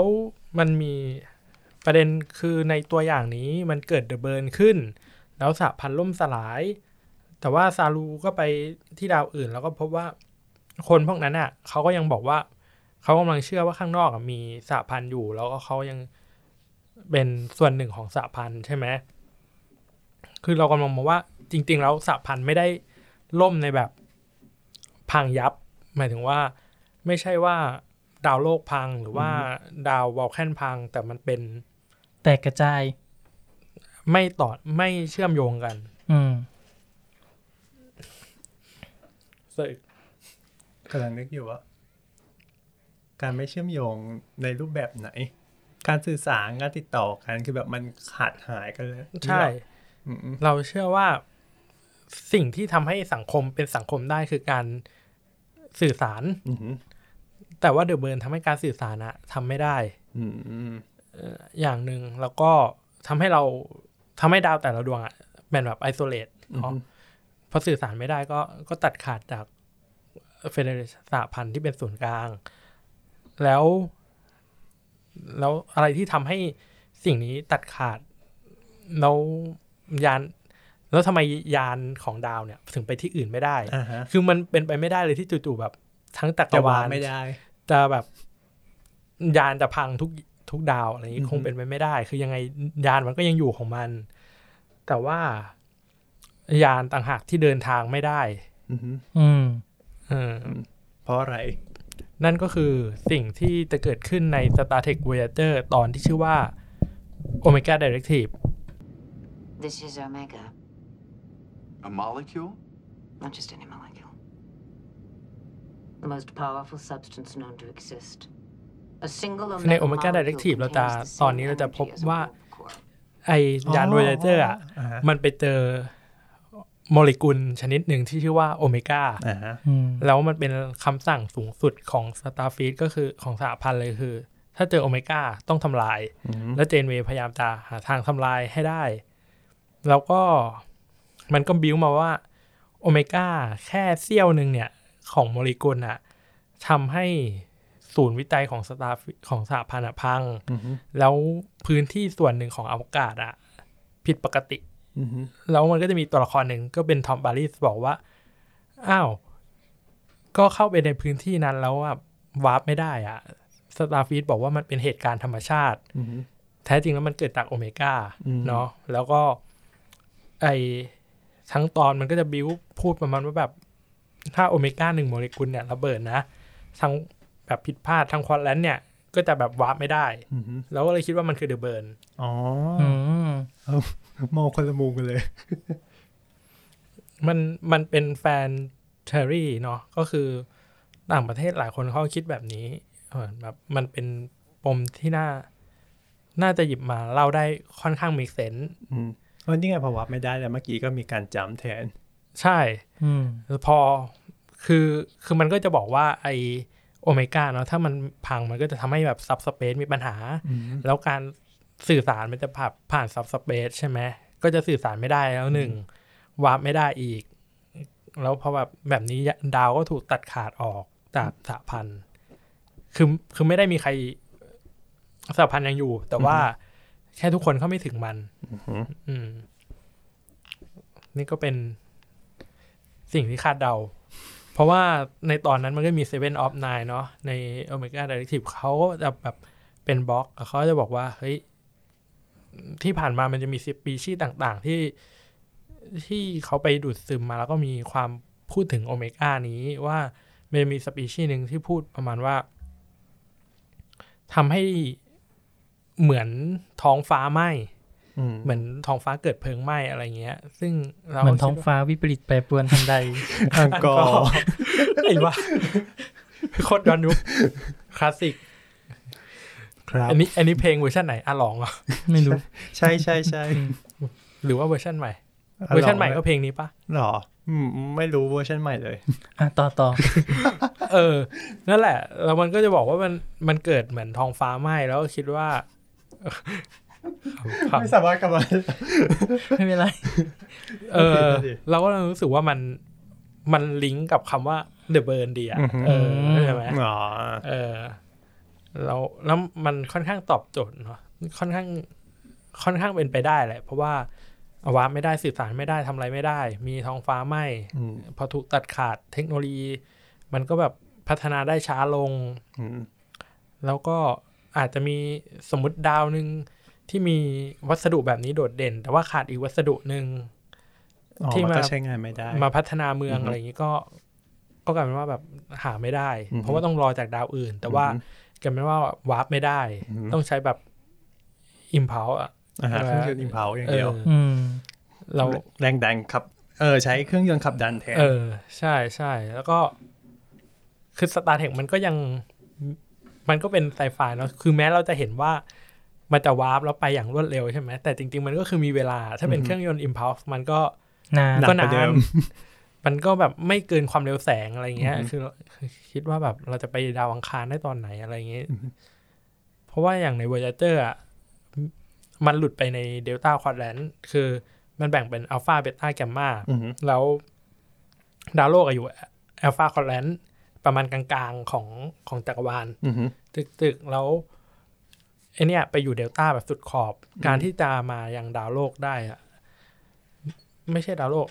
พื้นที่ของสหพันธ์ในอัลฟาใช้วาร์ปเก้าเดินทางเจ็ดสิบห้าปีโอ้โหคือมันขนาดคือมันวาร์ปเก้าคือมากกว่าความเร็วแสงเก้าเท่าอือฮึก็ยังใช้เวลาเจ็ดสิบห้าปีอะเออ คือมันก็ยังมีความแบบอิงบนหลักอ่าฮะอยู่ แล้วคิดดูว่า ถ้าเกิดสมมติระเบิดไอโอเมก้านี้เกิดขึ้นแล้วก็แบบ กูกูจะยังไงวะคูณไปอีกแค่แค่หมายถึงว่าแบบจะไปแบบดาวใกล้ๆคือยังเป็นเรื่องอืที่มยากลำบากเลยแล้วไหนในเรื่องทรัพยากรที่ไม่มีอีกสมมติอะอย่างเมืองไดริเทียมอย่างเงี้ยที่แบบอยู่อยู่ดาวอื่นอย่างเงี้ยเราก็ไม่สามารถเอามาใช้ได้ ใช่ใช่แล้วแค่คิดว่าแบบโลกไปดาวพุธดาวอังคารอ่าฮะมันก็แบบอะทุกวันเนี้ยเรายังเออยังใช้เวลาเป็นเป็นปีเนาะเออเป็นปีเออในการที่จะไป มาเชียนมาเชียนใช้เวลาเป็นเดือน อืมดาวอังคารอยู่หลักเดือนอยู่เนาะอือฮึอืมเราคิดดูว่าแบบกลายเป็นว่ามันมันได้แค่เนี้ย มันแบบคือเต็มที่แล้วเกือบเกือบจะหนึ่งความเร็วแสงอะ่ะอ่าฮะมันมันได้แค่นั้น เออแล้วว่าอันนี้มันคือเป็นประเด็นที่น่าจะถูกหยิบมาใช้ ขอให้ทายถูก เราคิดว่าไอ้พวกแฟนๆ คนอื่นเขาคงแบบ คิดแบบนี้แหละ ขอให้กูถูกเถอะ แต่เท่าที่ถ้าถ้าเกิดเท่าที่รู้อะมันก็ดูเออมันมีความเป็นไปได้ ที่แบบอยู่ดีๆถ้าเกิดอยู่ดีจะวาร์ปทั้งจักรวาลได้ยังไง ไม่ได้ยังไง มันก็แบบก็ต้องวิธีนี้ อืมเนาะก็ทุกคนไปดูกันใน Star Trek Voyager ซีซั่น4ครับ ตอนที่ชื่อว่า Omega Directive ครับเออแล้วก็กลายเป็นว่าพอมันเกิดอันเนี้ย Discovery มันน่าจะเป็นคีย์เพราะว่า มันใช้ระบบ Spore Drive เป็นจัมป์อืมแล้ว Mycelium Network อะมันไม่ได้อิง Subspace อ่าเดียวกับอันอื่นๆ กับอือฮึ Space มันคืออีกอีกมิติหนึ่งไปเลยอือฮึเหมือนกูไม่ได้แคร์อะไรกูอ่าฮะมีโลกไม่ของเกี่ยวกูแล้วก็เลยคิดว่า Discovery มันจะเป็นตัวที่แบบเชื่อมอือฮึทุกคนเข้าด้วยกันได้ เพราะแบบกูไปไหนก็ได้ อือฮึ เออเพราะ เพราะไม่งั้นมันก็คงจะไม่ใช่ยานที่พิเศษในในภาคนี้ใช่เออโอ้ยอยากดูแล้วอะเออ นี่ก็คือที่คิดแล้วแล้วจริง ๆ มันก็มีความที่ แอบคิดว่าทีมงานน่าจะอิงจากภาค Voyager เพราะว่าในตอนจบของซีซั่นสองที่มันจะเข้ารูหนอนเนาะมันก็มีเอฟเฟกต์แสงแสงๆตอนที่แบบที่เป็นลูกเรือเป็นหน้า close up ลูกเรืออ๋ออ่าที่คือออกใช่ไหม คือมันเป็นเอฟเฟกต์เดียวกับที่ใช้ใน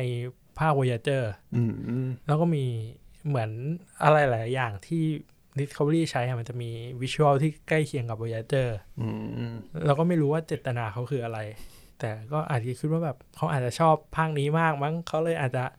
เอามาใช้ อืม เพราะว่า Voyager ในยุคนั้นมันคือ ดินแดนที่ไกลที่สุดที่มนุษย์ไม่ที่สตาร์เทคไม่เคยไปมาก่อนอืมอืม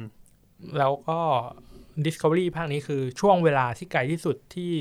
Star Trek ไม่เคยไปมาก่อนอืมอืมแล้วคิดว่ามันน่าจะเป็นคอมบิเนชันที่ดีอืมน่ารุนน่ารุน คนฟังก็แบบไอ้เหี้ยถ้าอย่าไปเผยเชื่อว่าสิ่งที่เราพูดจะเป็นจริง ให้เป็นแบบแค่ส่วนหนึ่งอือฮึในแนววิเคราะห์ แนววิเคราะห์แนวคาดเดา เพราะว่าไม่เป็นจริงแล้วแบบจะมาบอกว่าเรามั่วก็ไม่ได้ เพราะแบบ กูก็เดา ทุกคนก็ต้องเดากันก่อน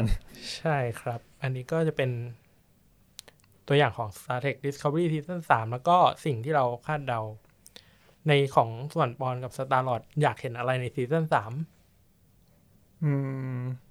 ถ้าเกิดซีซั่นสามรู้สึกว่า คืออยากรู้คำตอบของแบบทั้งหมดนี้ก่อนนะหมายถึงว่าแบบ ที่ปูมาทั้งหมดในซีซั่นสองอะแบบคืออยากรู้คำตอบทั้งหมดนี้มากกว่าแต่ถ้าเกิดแบบถ้าเกิดมันมีซีซั่นอื่นๆนะสิ่งที่อยากเห็นรู้สึกว่าจะเป็นแบบพวกแบบ อยากให้มันแบบเอ่อมิติที่สี่มิติที่ห้าอะไรเงี้ยคืออยากเห็นรูปแบบนั้นด้วยเก็ตไหมมิติไม่ถึงว่าเราเราไม่ถึงว่าเราอยู่ในแบบเออสามมิติถูกไหมในปัจจุบันเราอืมอยากแบบว่า อยู่ในมิติเวลาที่เป็นแบบมิติที่สี่มิติที่ห้าอะไรเงี้ยแบบว่า การเข้าถึงอืม คือคืออ่านโลกคู่ขนานแบบว่าจักรวาลคู่ขนานแล้วก็มีไปมาแล้วถูกไหมแล้วก็แบบเอออืมอยากแบบ ถ้าเกิดแบบเวลาการเวลาเป็นอีกรูปแบบหนึ่งเพิ่มอย่างเงี้ยอืมเงื่อนไขเพิ่มแล้วก็อยากเห็นแบบมันจะเป็นประจนภัยในทิศทางไหนต่อ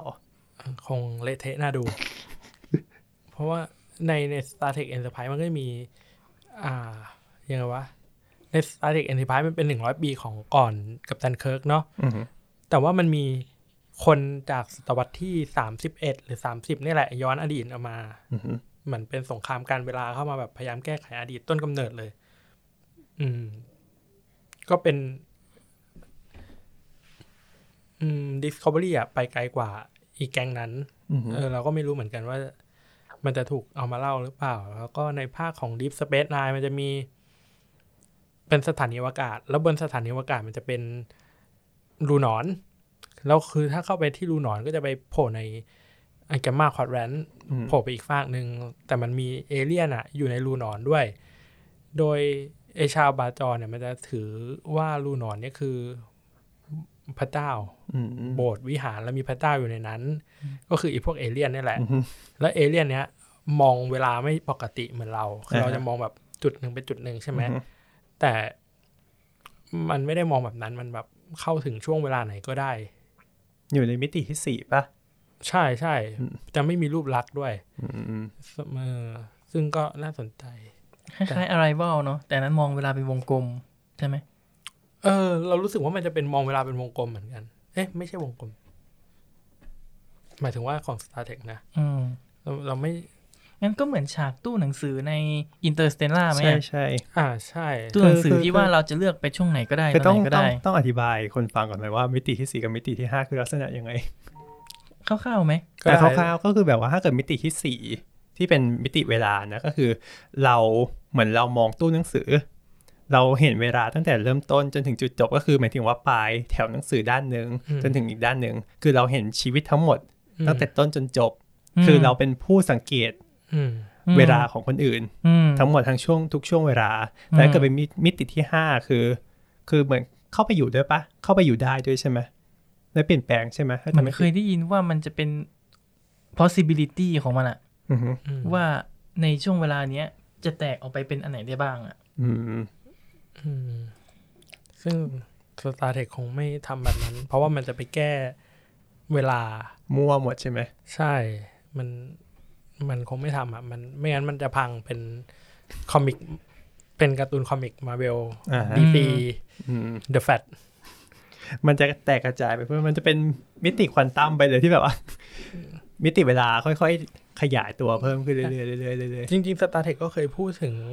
มิอ่ามิติควอนตัมหมายถึงว่าเป็นแบบจักรวาลแบบควอนตัมแยกออกไปเยอะมากๆ ซึ่งก็เป็นแบบตอนๆอะ ไม่ใช่เป็นแบบเอ่อแกนหลักของซีรีส์แบบแบบนี้อืม ของตลอดอะ จริง ๆ อยากเห็นแบบความสัมพันธ์ของตัวละครที่มันพัฒนาขึ้นอะไรขึ้น แบบมีปฏิสัมพันธ์ชัดเจน มีเรื่องราวของตัวละครอะอืมเพราะรู้สึกว่าเนี่ยจะชอบเรื่องราวตัวละครอะ มันมันเป็นจุดเด่นที่ในแนวเดียวกันจะไม่ค่อยมีอะ อย่าง Star Wars มันก็จะแบบเด่นแค่ตัวหลักๆใช่ไหมอืมเด่นแค่ตัวหลักๆแต่อันนี้คือมันมันทำงานกันเป็นทีมอะอืม Star Wars มันจะเป็นแบบเจไดคนที่เด่นๆ ก็บู๊อย่างเดียวอะแล้วคนอื่นๆก็เหมือนกับแค่ แค่มาออกฉากเฉยๆ อยากให้มันดูมีคนแต่ Star Trek คือ ทุกคนในยานเนี่ยทำงานร่วมกัน แต่มีหน้าที่แบบคนละอย่างคือคอย support กันแล้วก็คอยแบบมีปฏิสัมพันธ์กันอะรู้สึกว่าเป็นจุดเด่นที่ไม่ค่อยเจอในเรื่องอื่นอืมเลยชอบมากก็คืออยากเห็นแบบปฏิสัมพันธ์อะไรตรงนี้ด้วยอืมเออก็ก็อยากเห็น เพราะว่าที่ผ่านมาก็ ก็ไม่ค่อยน้อย น้อยอะเมื่อเทียบกับภาคอื่นอืมด้วยความที่แบบตอนน้อยแล้ว คือตอนมันก็น้อยกว่าภาคอื่นๆเนาะแต่ว่าแบบแล้วมันก็เข้มด้วยเนอะถือว่าแต่ละใช่ตอนค่อนข้างใช่เข้มอืมเหมือนเข้มไปกับเส้นหลักอะมันเลยแบบว่าไม่สามารถแบบแต่นึกถึงมีเวลาฉบับเจให้เจนะฉบับเจเจอะเขาทำตัวละครดีเนาะเออเออแล้วเขาก็เขาเขาเน้นการสำรวจจิตใจด้วยเหมือนกันอะอย่างในใช่ภาคบิยอนเนี่ยเออภาพบิยอนใช่เราก็ชอบบิยอนมาก เรารู้สึกว่าเขาเซตโพซิชันของ Discovery เป็นแบบ Epic Sci-Fi Story อะเหมือนแบบเส้นเรื่องเดียวแบบกูจะเล่าแบบยิ่งใหญ่มากๆ Epic ไปเลยอืมพล็อตเดียวประเด็นเดียวอาจจะมีแบบพล็อตใหญ่อันนึงอาจจะมีพล็อตย่อยอีกนิดหน่อย แต่ว่าก็คือตั้งแต่ต้นจนจบก็คือโฟกัสอือฮึไปเลย แต่ว่าแบบภาคอื่นๆ มันก็แบบแตกตายพล็อตมากมายเพราะนี่ไงมันก็เหมือนแบบ Star Trek Discovery มันเหมือนเป็นแบบ แกนหลักไว้ก่อนแล้วก็แบบมีซีรีส์อื่นๆ แยกออกมาได้ในภายหลังใช่เลยใช่ใช่อืมเพราะว่าอย่างอย่าง Lower Decks มันก็จะเป็นแอนิเมชันที่จะมีจบในตอนอือฮึแล้วเป็นแบบตลกผู้ใหญ่ โดยที่ยังมีความเป็น Star Trek แบบไซไฟมีการเมืองปนนิดหน่อย อะไรอย่างนี้ แล้วก็ Picard ก็จะเป็นเรื่องของอ่า mental สำรวจจิตใจตัวละครหมดเลย อะไรเงี้ย ก็จะแยกแยกไปเราก็คิดว่าเขาคงเซตเซต ตำแหน่งของแต่ละซีรีส์ไว้ประมาณนี้ อือฮึอืมคือคนที่อยากจะได้แบบของเก่าคง Strange New Worlds อะรอไป รอไปก่อนนะครับ อืมเราเราว่ามันก็ดีมันทำให้แบบทุกภาคไม่เหมือนกัน มีจุดเด่น จุดเด่นอืมใช่ มันไม่ใช่แบบ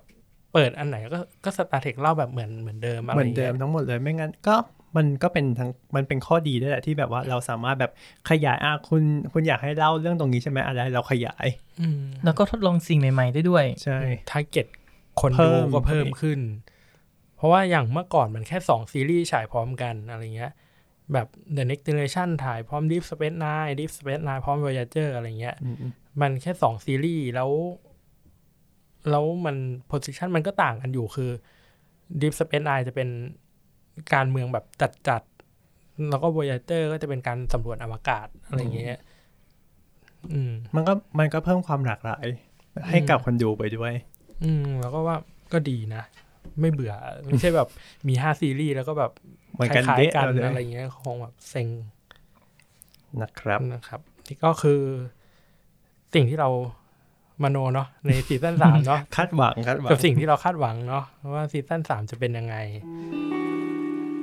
กัปตันอนุบิด EP นี้ก็คงมีประมาณเท่านี้แหละ เพราะว่าดึกแล้ว ใช่ พูดตามตรงก็คือดึกแล้วก็คือเกินเวลาห้องอัดมาประมาณหนึ่งด้วย แล้วก็ต้องขอขอบคุณ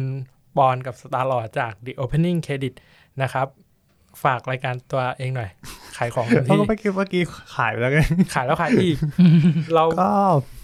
ครับ ก็ฝากรายการ The Opening Credit นะครับของเราทางช่องสามโคกเรดิโอนะครับ เป็นรายการเกี่ยวกับหนังที่ไม่ได้พูดถึงแค่เกี่ยวกับหนังไม่ถึงว่าไม่ได้พูดไม่ได้รีวิวหนังอย่างเดียว ใช่ พูดถึงประเด็นอื่น ๆ ที่น่าสนใจ ใช่ แล้วก็มีรายการย่อยของ Star l o r d เชิญครับ จะเป็นรายการ The Spin-off ครับ ก็คือแยกออกมาจาก The Opening Credit อืมอันนี้จะเป็นสั้นๆ แล้วก็มีประเด็นเล็ก ๆ ที่น่าสนใจที่ บางทีเอาไปพูดในตอนตอนใหญ่มันอาจจะไม่ค่อยมันมันอาจจะจบไวไปอะอืมอืมก็เลยเหมือนเป็นประเด็นย่อยๆ เกร็ดเสริมต่าง ๆ อะไรอย่างนี้ เอามาใช่พูด ครับ ครับ นี่ก็คือพอดแคสต์คุณภาพนะครับ จากสามไม่พอดแคสต์หนังคุณภาพมีสาระมาก คือเขาก็พยายามบิวว่าแบบคุยแบบง่ายๆ สบาย สบายสๆบาเปิดยเปิดประเด็นมากฎหมายการสร้างโรงหนังไอ้ไอ้มันง่ายมั้งนั่งฟังง่ายๆเลยนั่งฟังอย่างเหนื่อย มีพริกกระดาษแกบแกบแกบเนี่ยมาอัดที่ห้องนี้ไงเออเสียงมีพิกระดาษเสียงแบบเชิดชัดมากอืมใช่ต้องขอบคุณห้องอัดคุณภาพเยี่ยมครับรูม508สตูดิโอเสียงพริกกระดาษเราก็ได้ยินครับป้าหแต่นึ่งเขาแต่ให้ไม่ได้ยินเสียงแมวสปอนซอร์อะเออไม่ไม่ได้ เราได้ยินเสียงแมวแต่ว่าเสียงแมวไม่เข้า ครับ เออ แต่ห้องอัดเขาแบบ ก็ยิ่งใหญ่อลังการจริงๆแหละดีไม่มีบรรยากาศความเนิร์ดน่ะ ติดเออติดใจอะ ก็คือซื้อไม้แพงที่บ้านก็ช่างก็มันเท่านั้นก็เท่านั้นมามาอัดที่นี่มาจ่ายเงินกับเขาเนี่ยเพราะเขาดีมากอืมขายเขาขมาองกันกี่รอบแล้วนะสามรอบนี้ครั้งที่สามอ๋อปะใช่ใช่อืมอืมครับ เนี่ย เห็นไหมมาอัดกันหลายรอบมากแสดงว่าของเขาดีจริง ดีครับ นี่ครับครับ อันนี้ก็เป็นกับตันอ r บิ t พอดแคสต์นะครับ ตอนนี้ก็ใครที่ฟังถึงตอนนี้ก็ขอขอบคุณทุกคนที่ฟังด้วยครับ แล้วก็ขอขอบคุณแขกรับเชิญทั้งสองท่านก็คือ คุณปอนครับแล้วก็คุณสตาร์ลอดครับครับครับขอบคุณมากขอบคุณคครัรับบครับไว้พบกันใหม่ตอนหน้าตอนหน้าจะเป็นอะไร ก็ว่ากันอีกทีเนาะไว้ได้ตามครับความขยันของเราด้วย หรือว่าตอนหน้าอาจจะมีคนมาร่วมงานอีกไหมก็อ่าว่าอีกทีหนึ่งเลย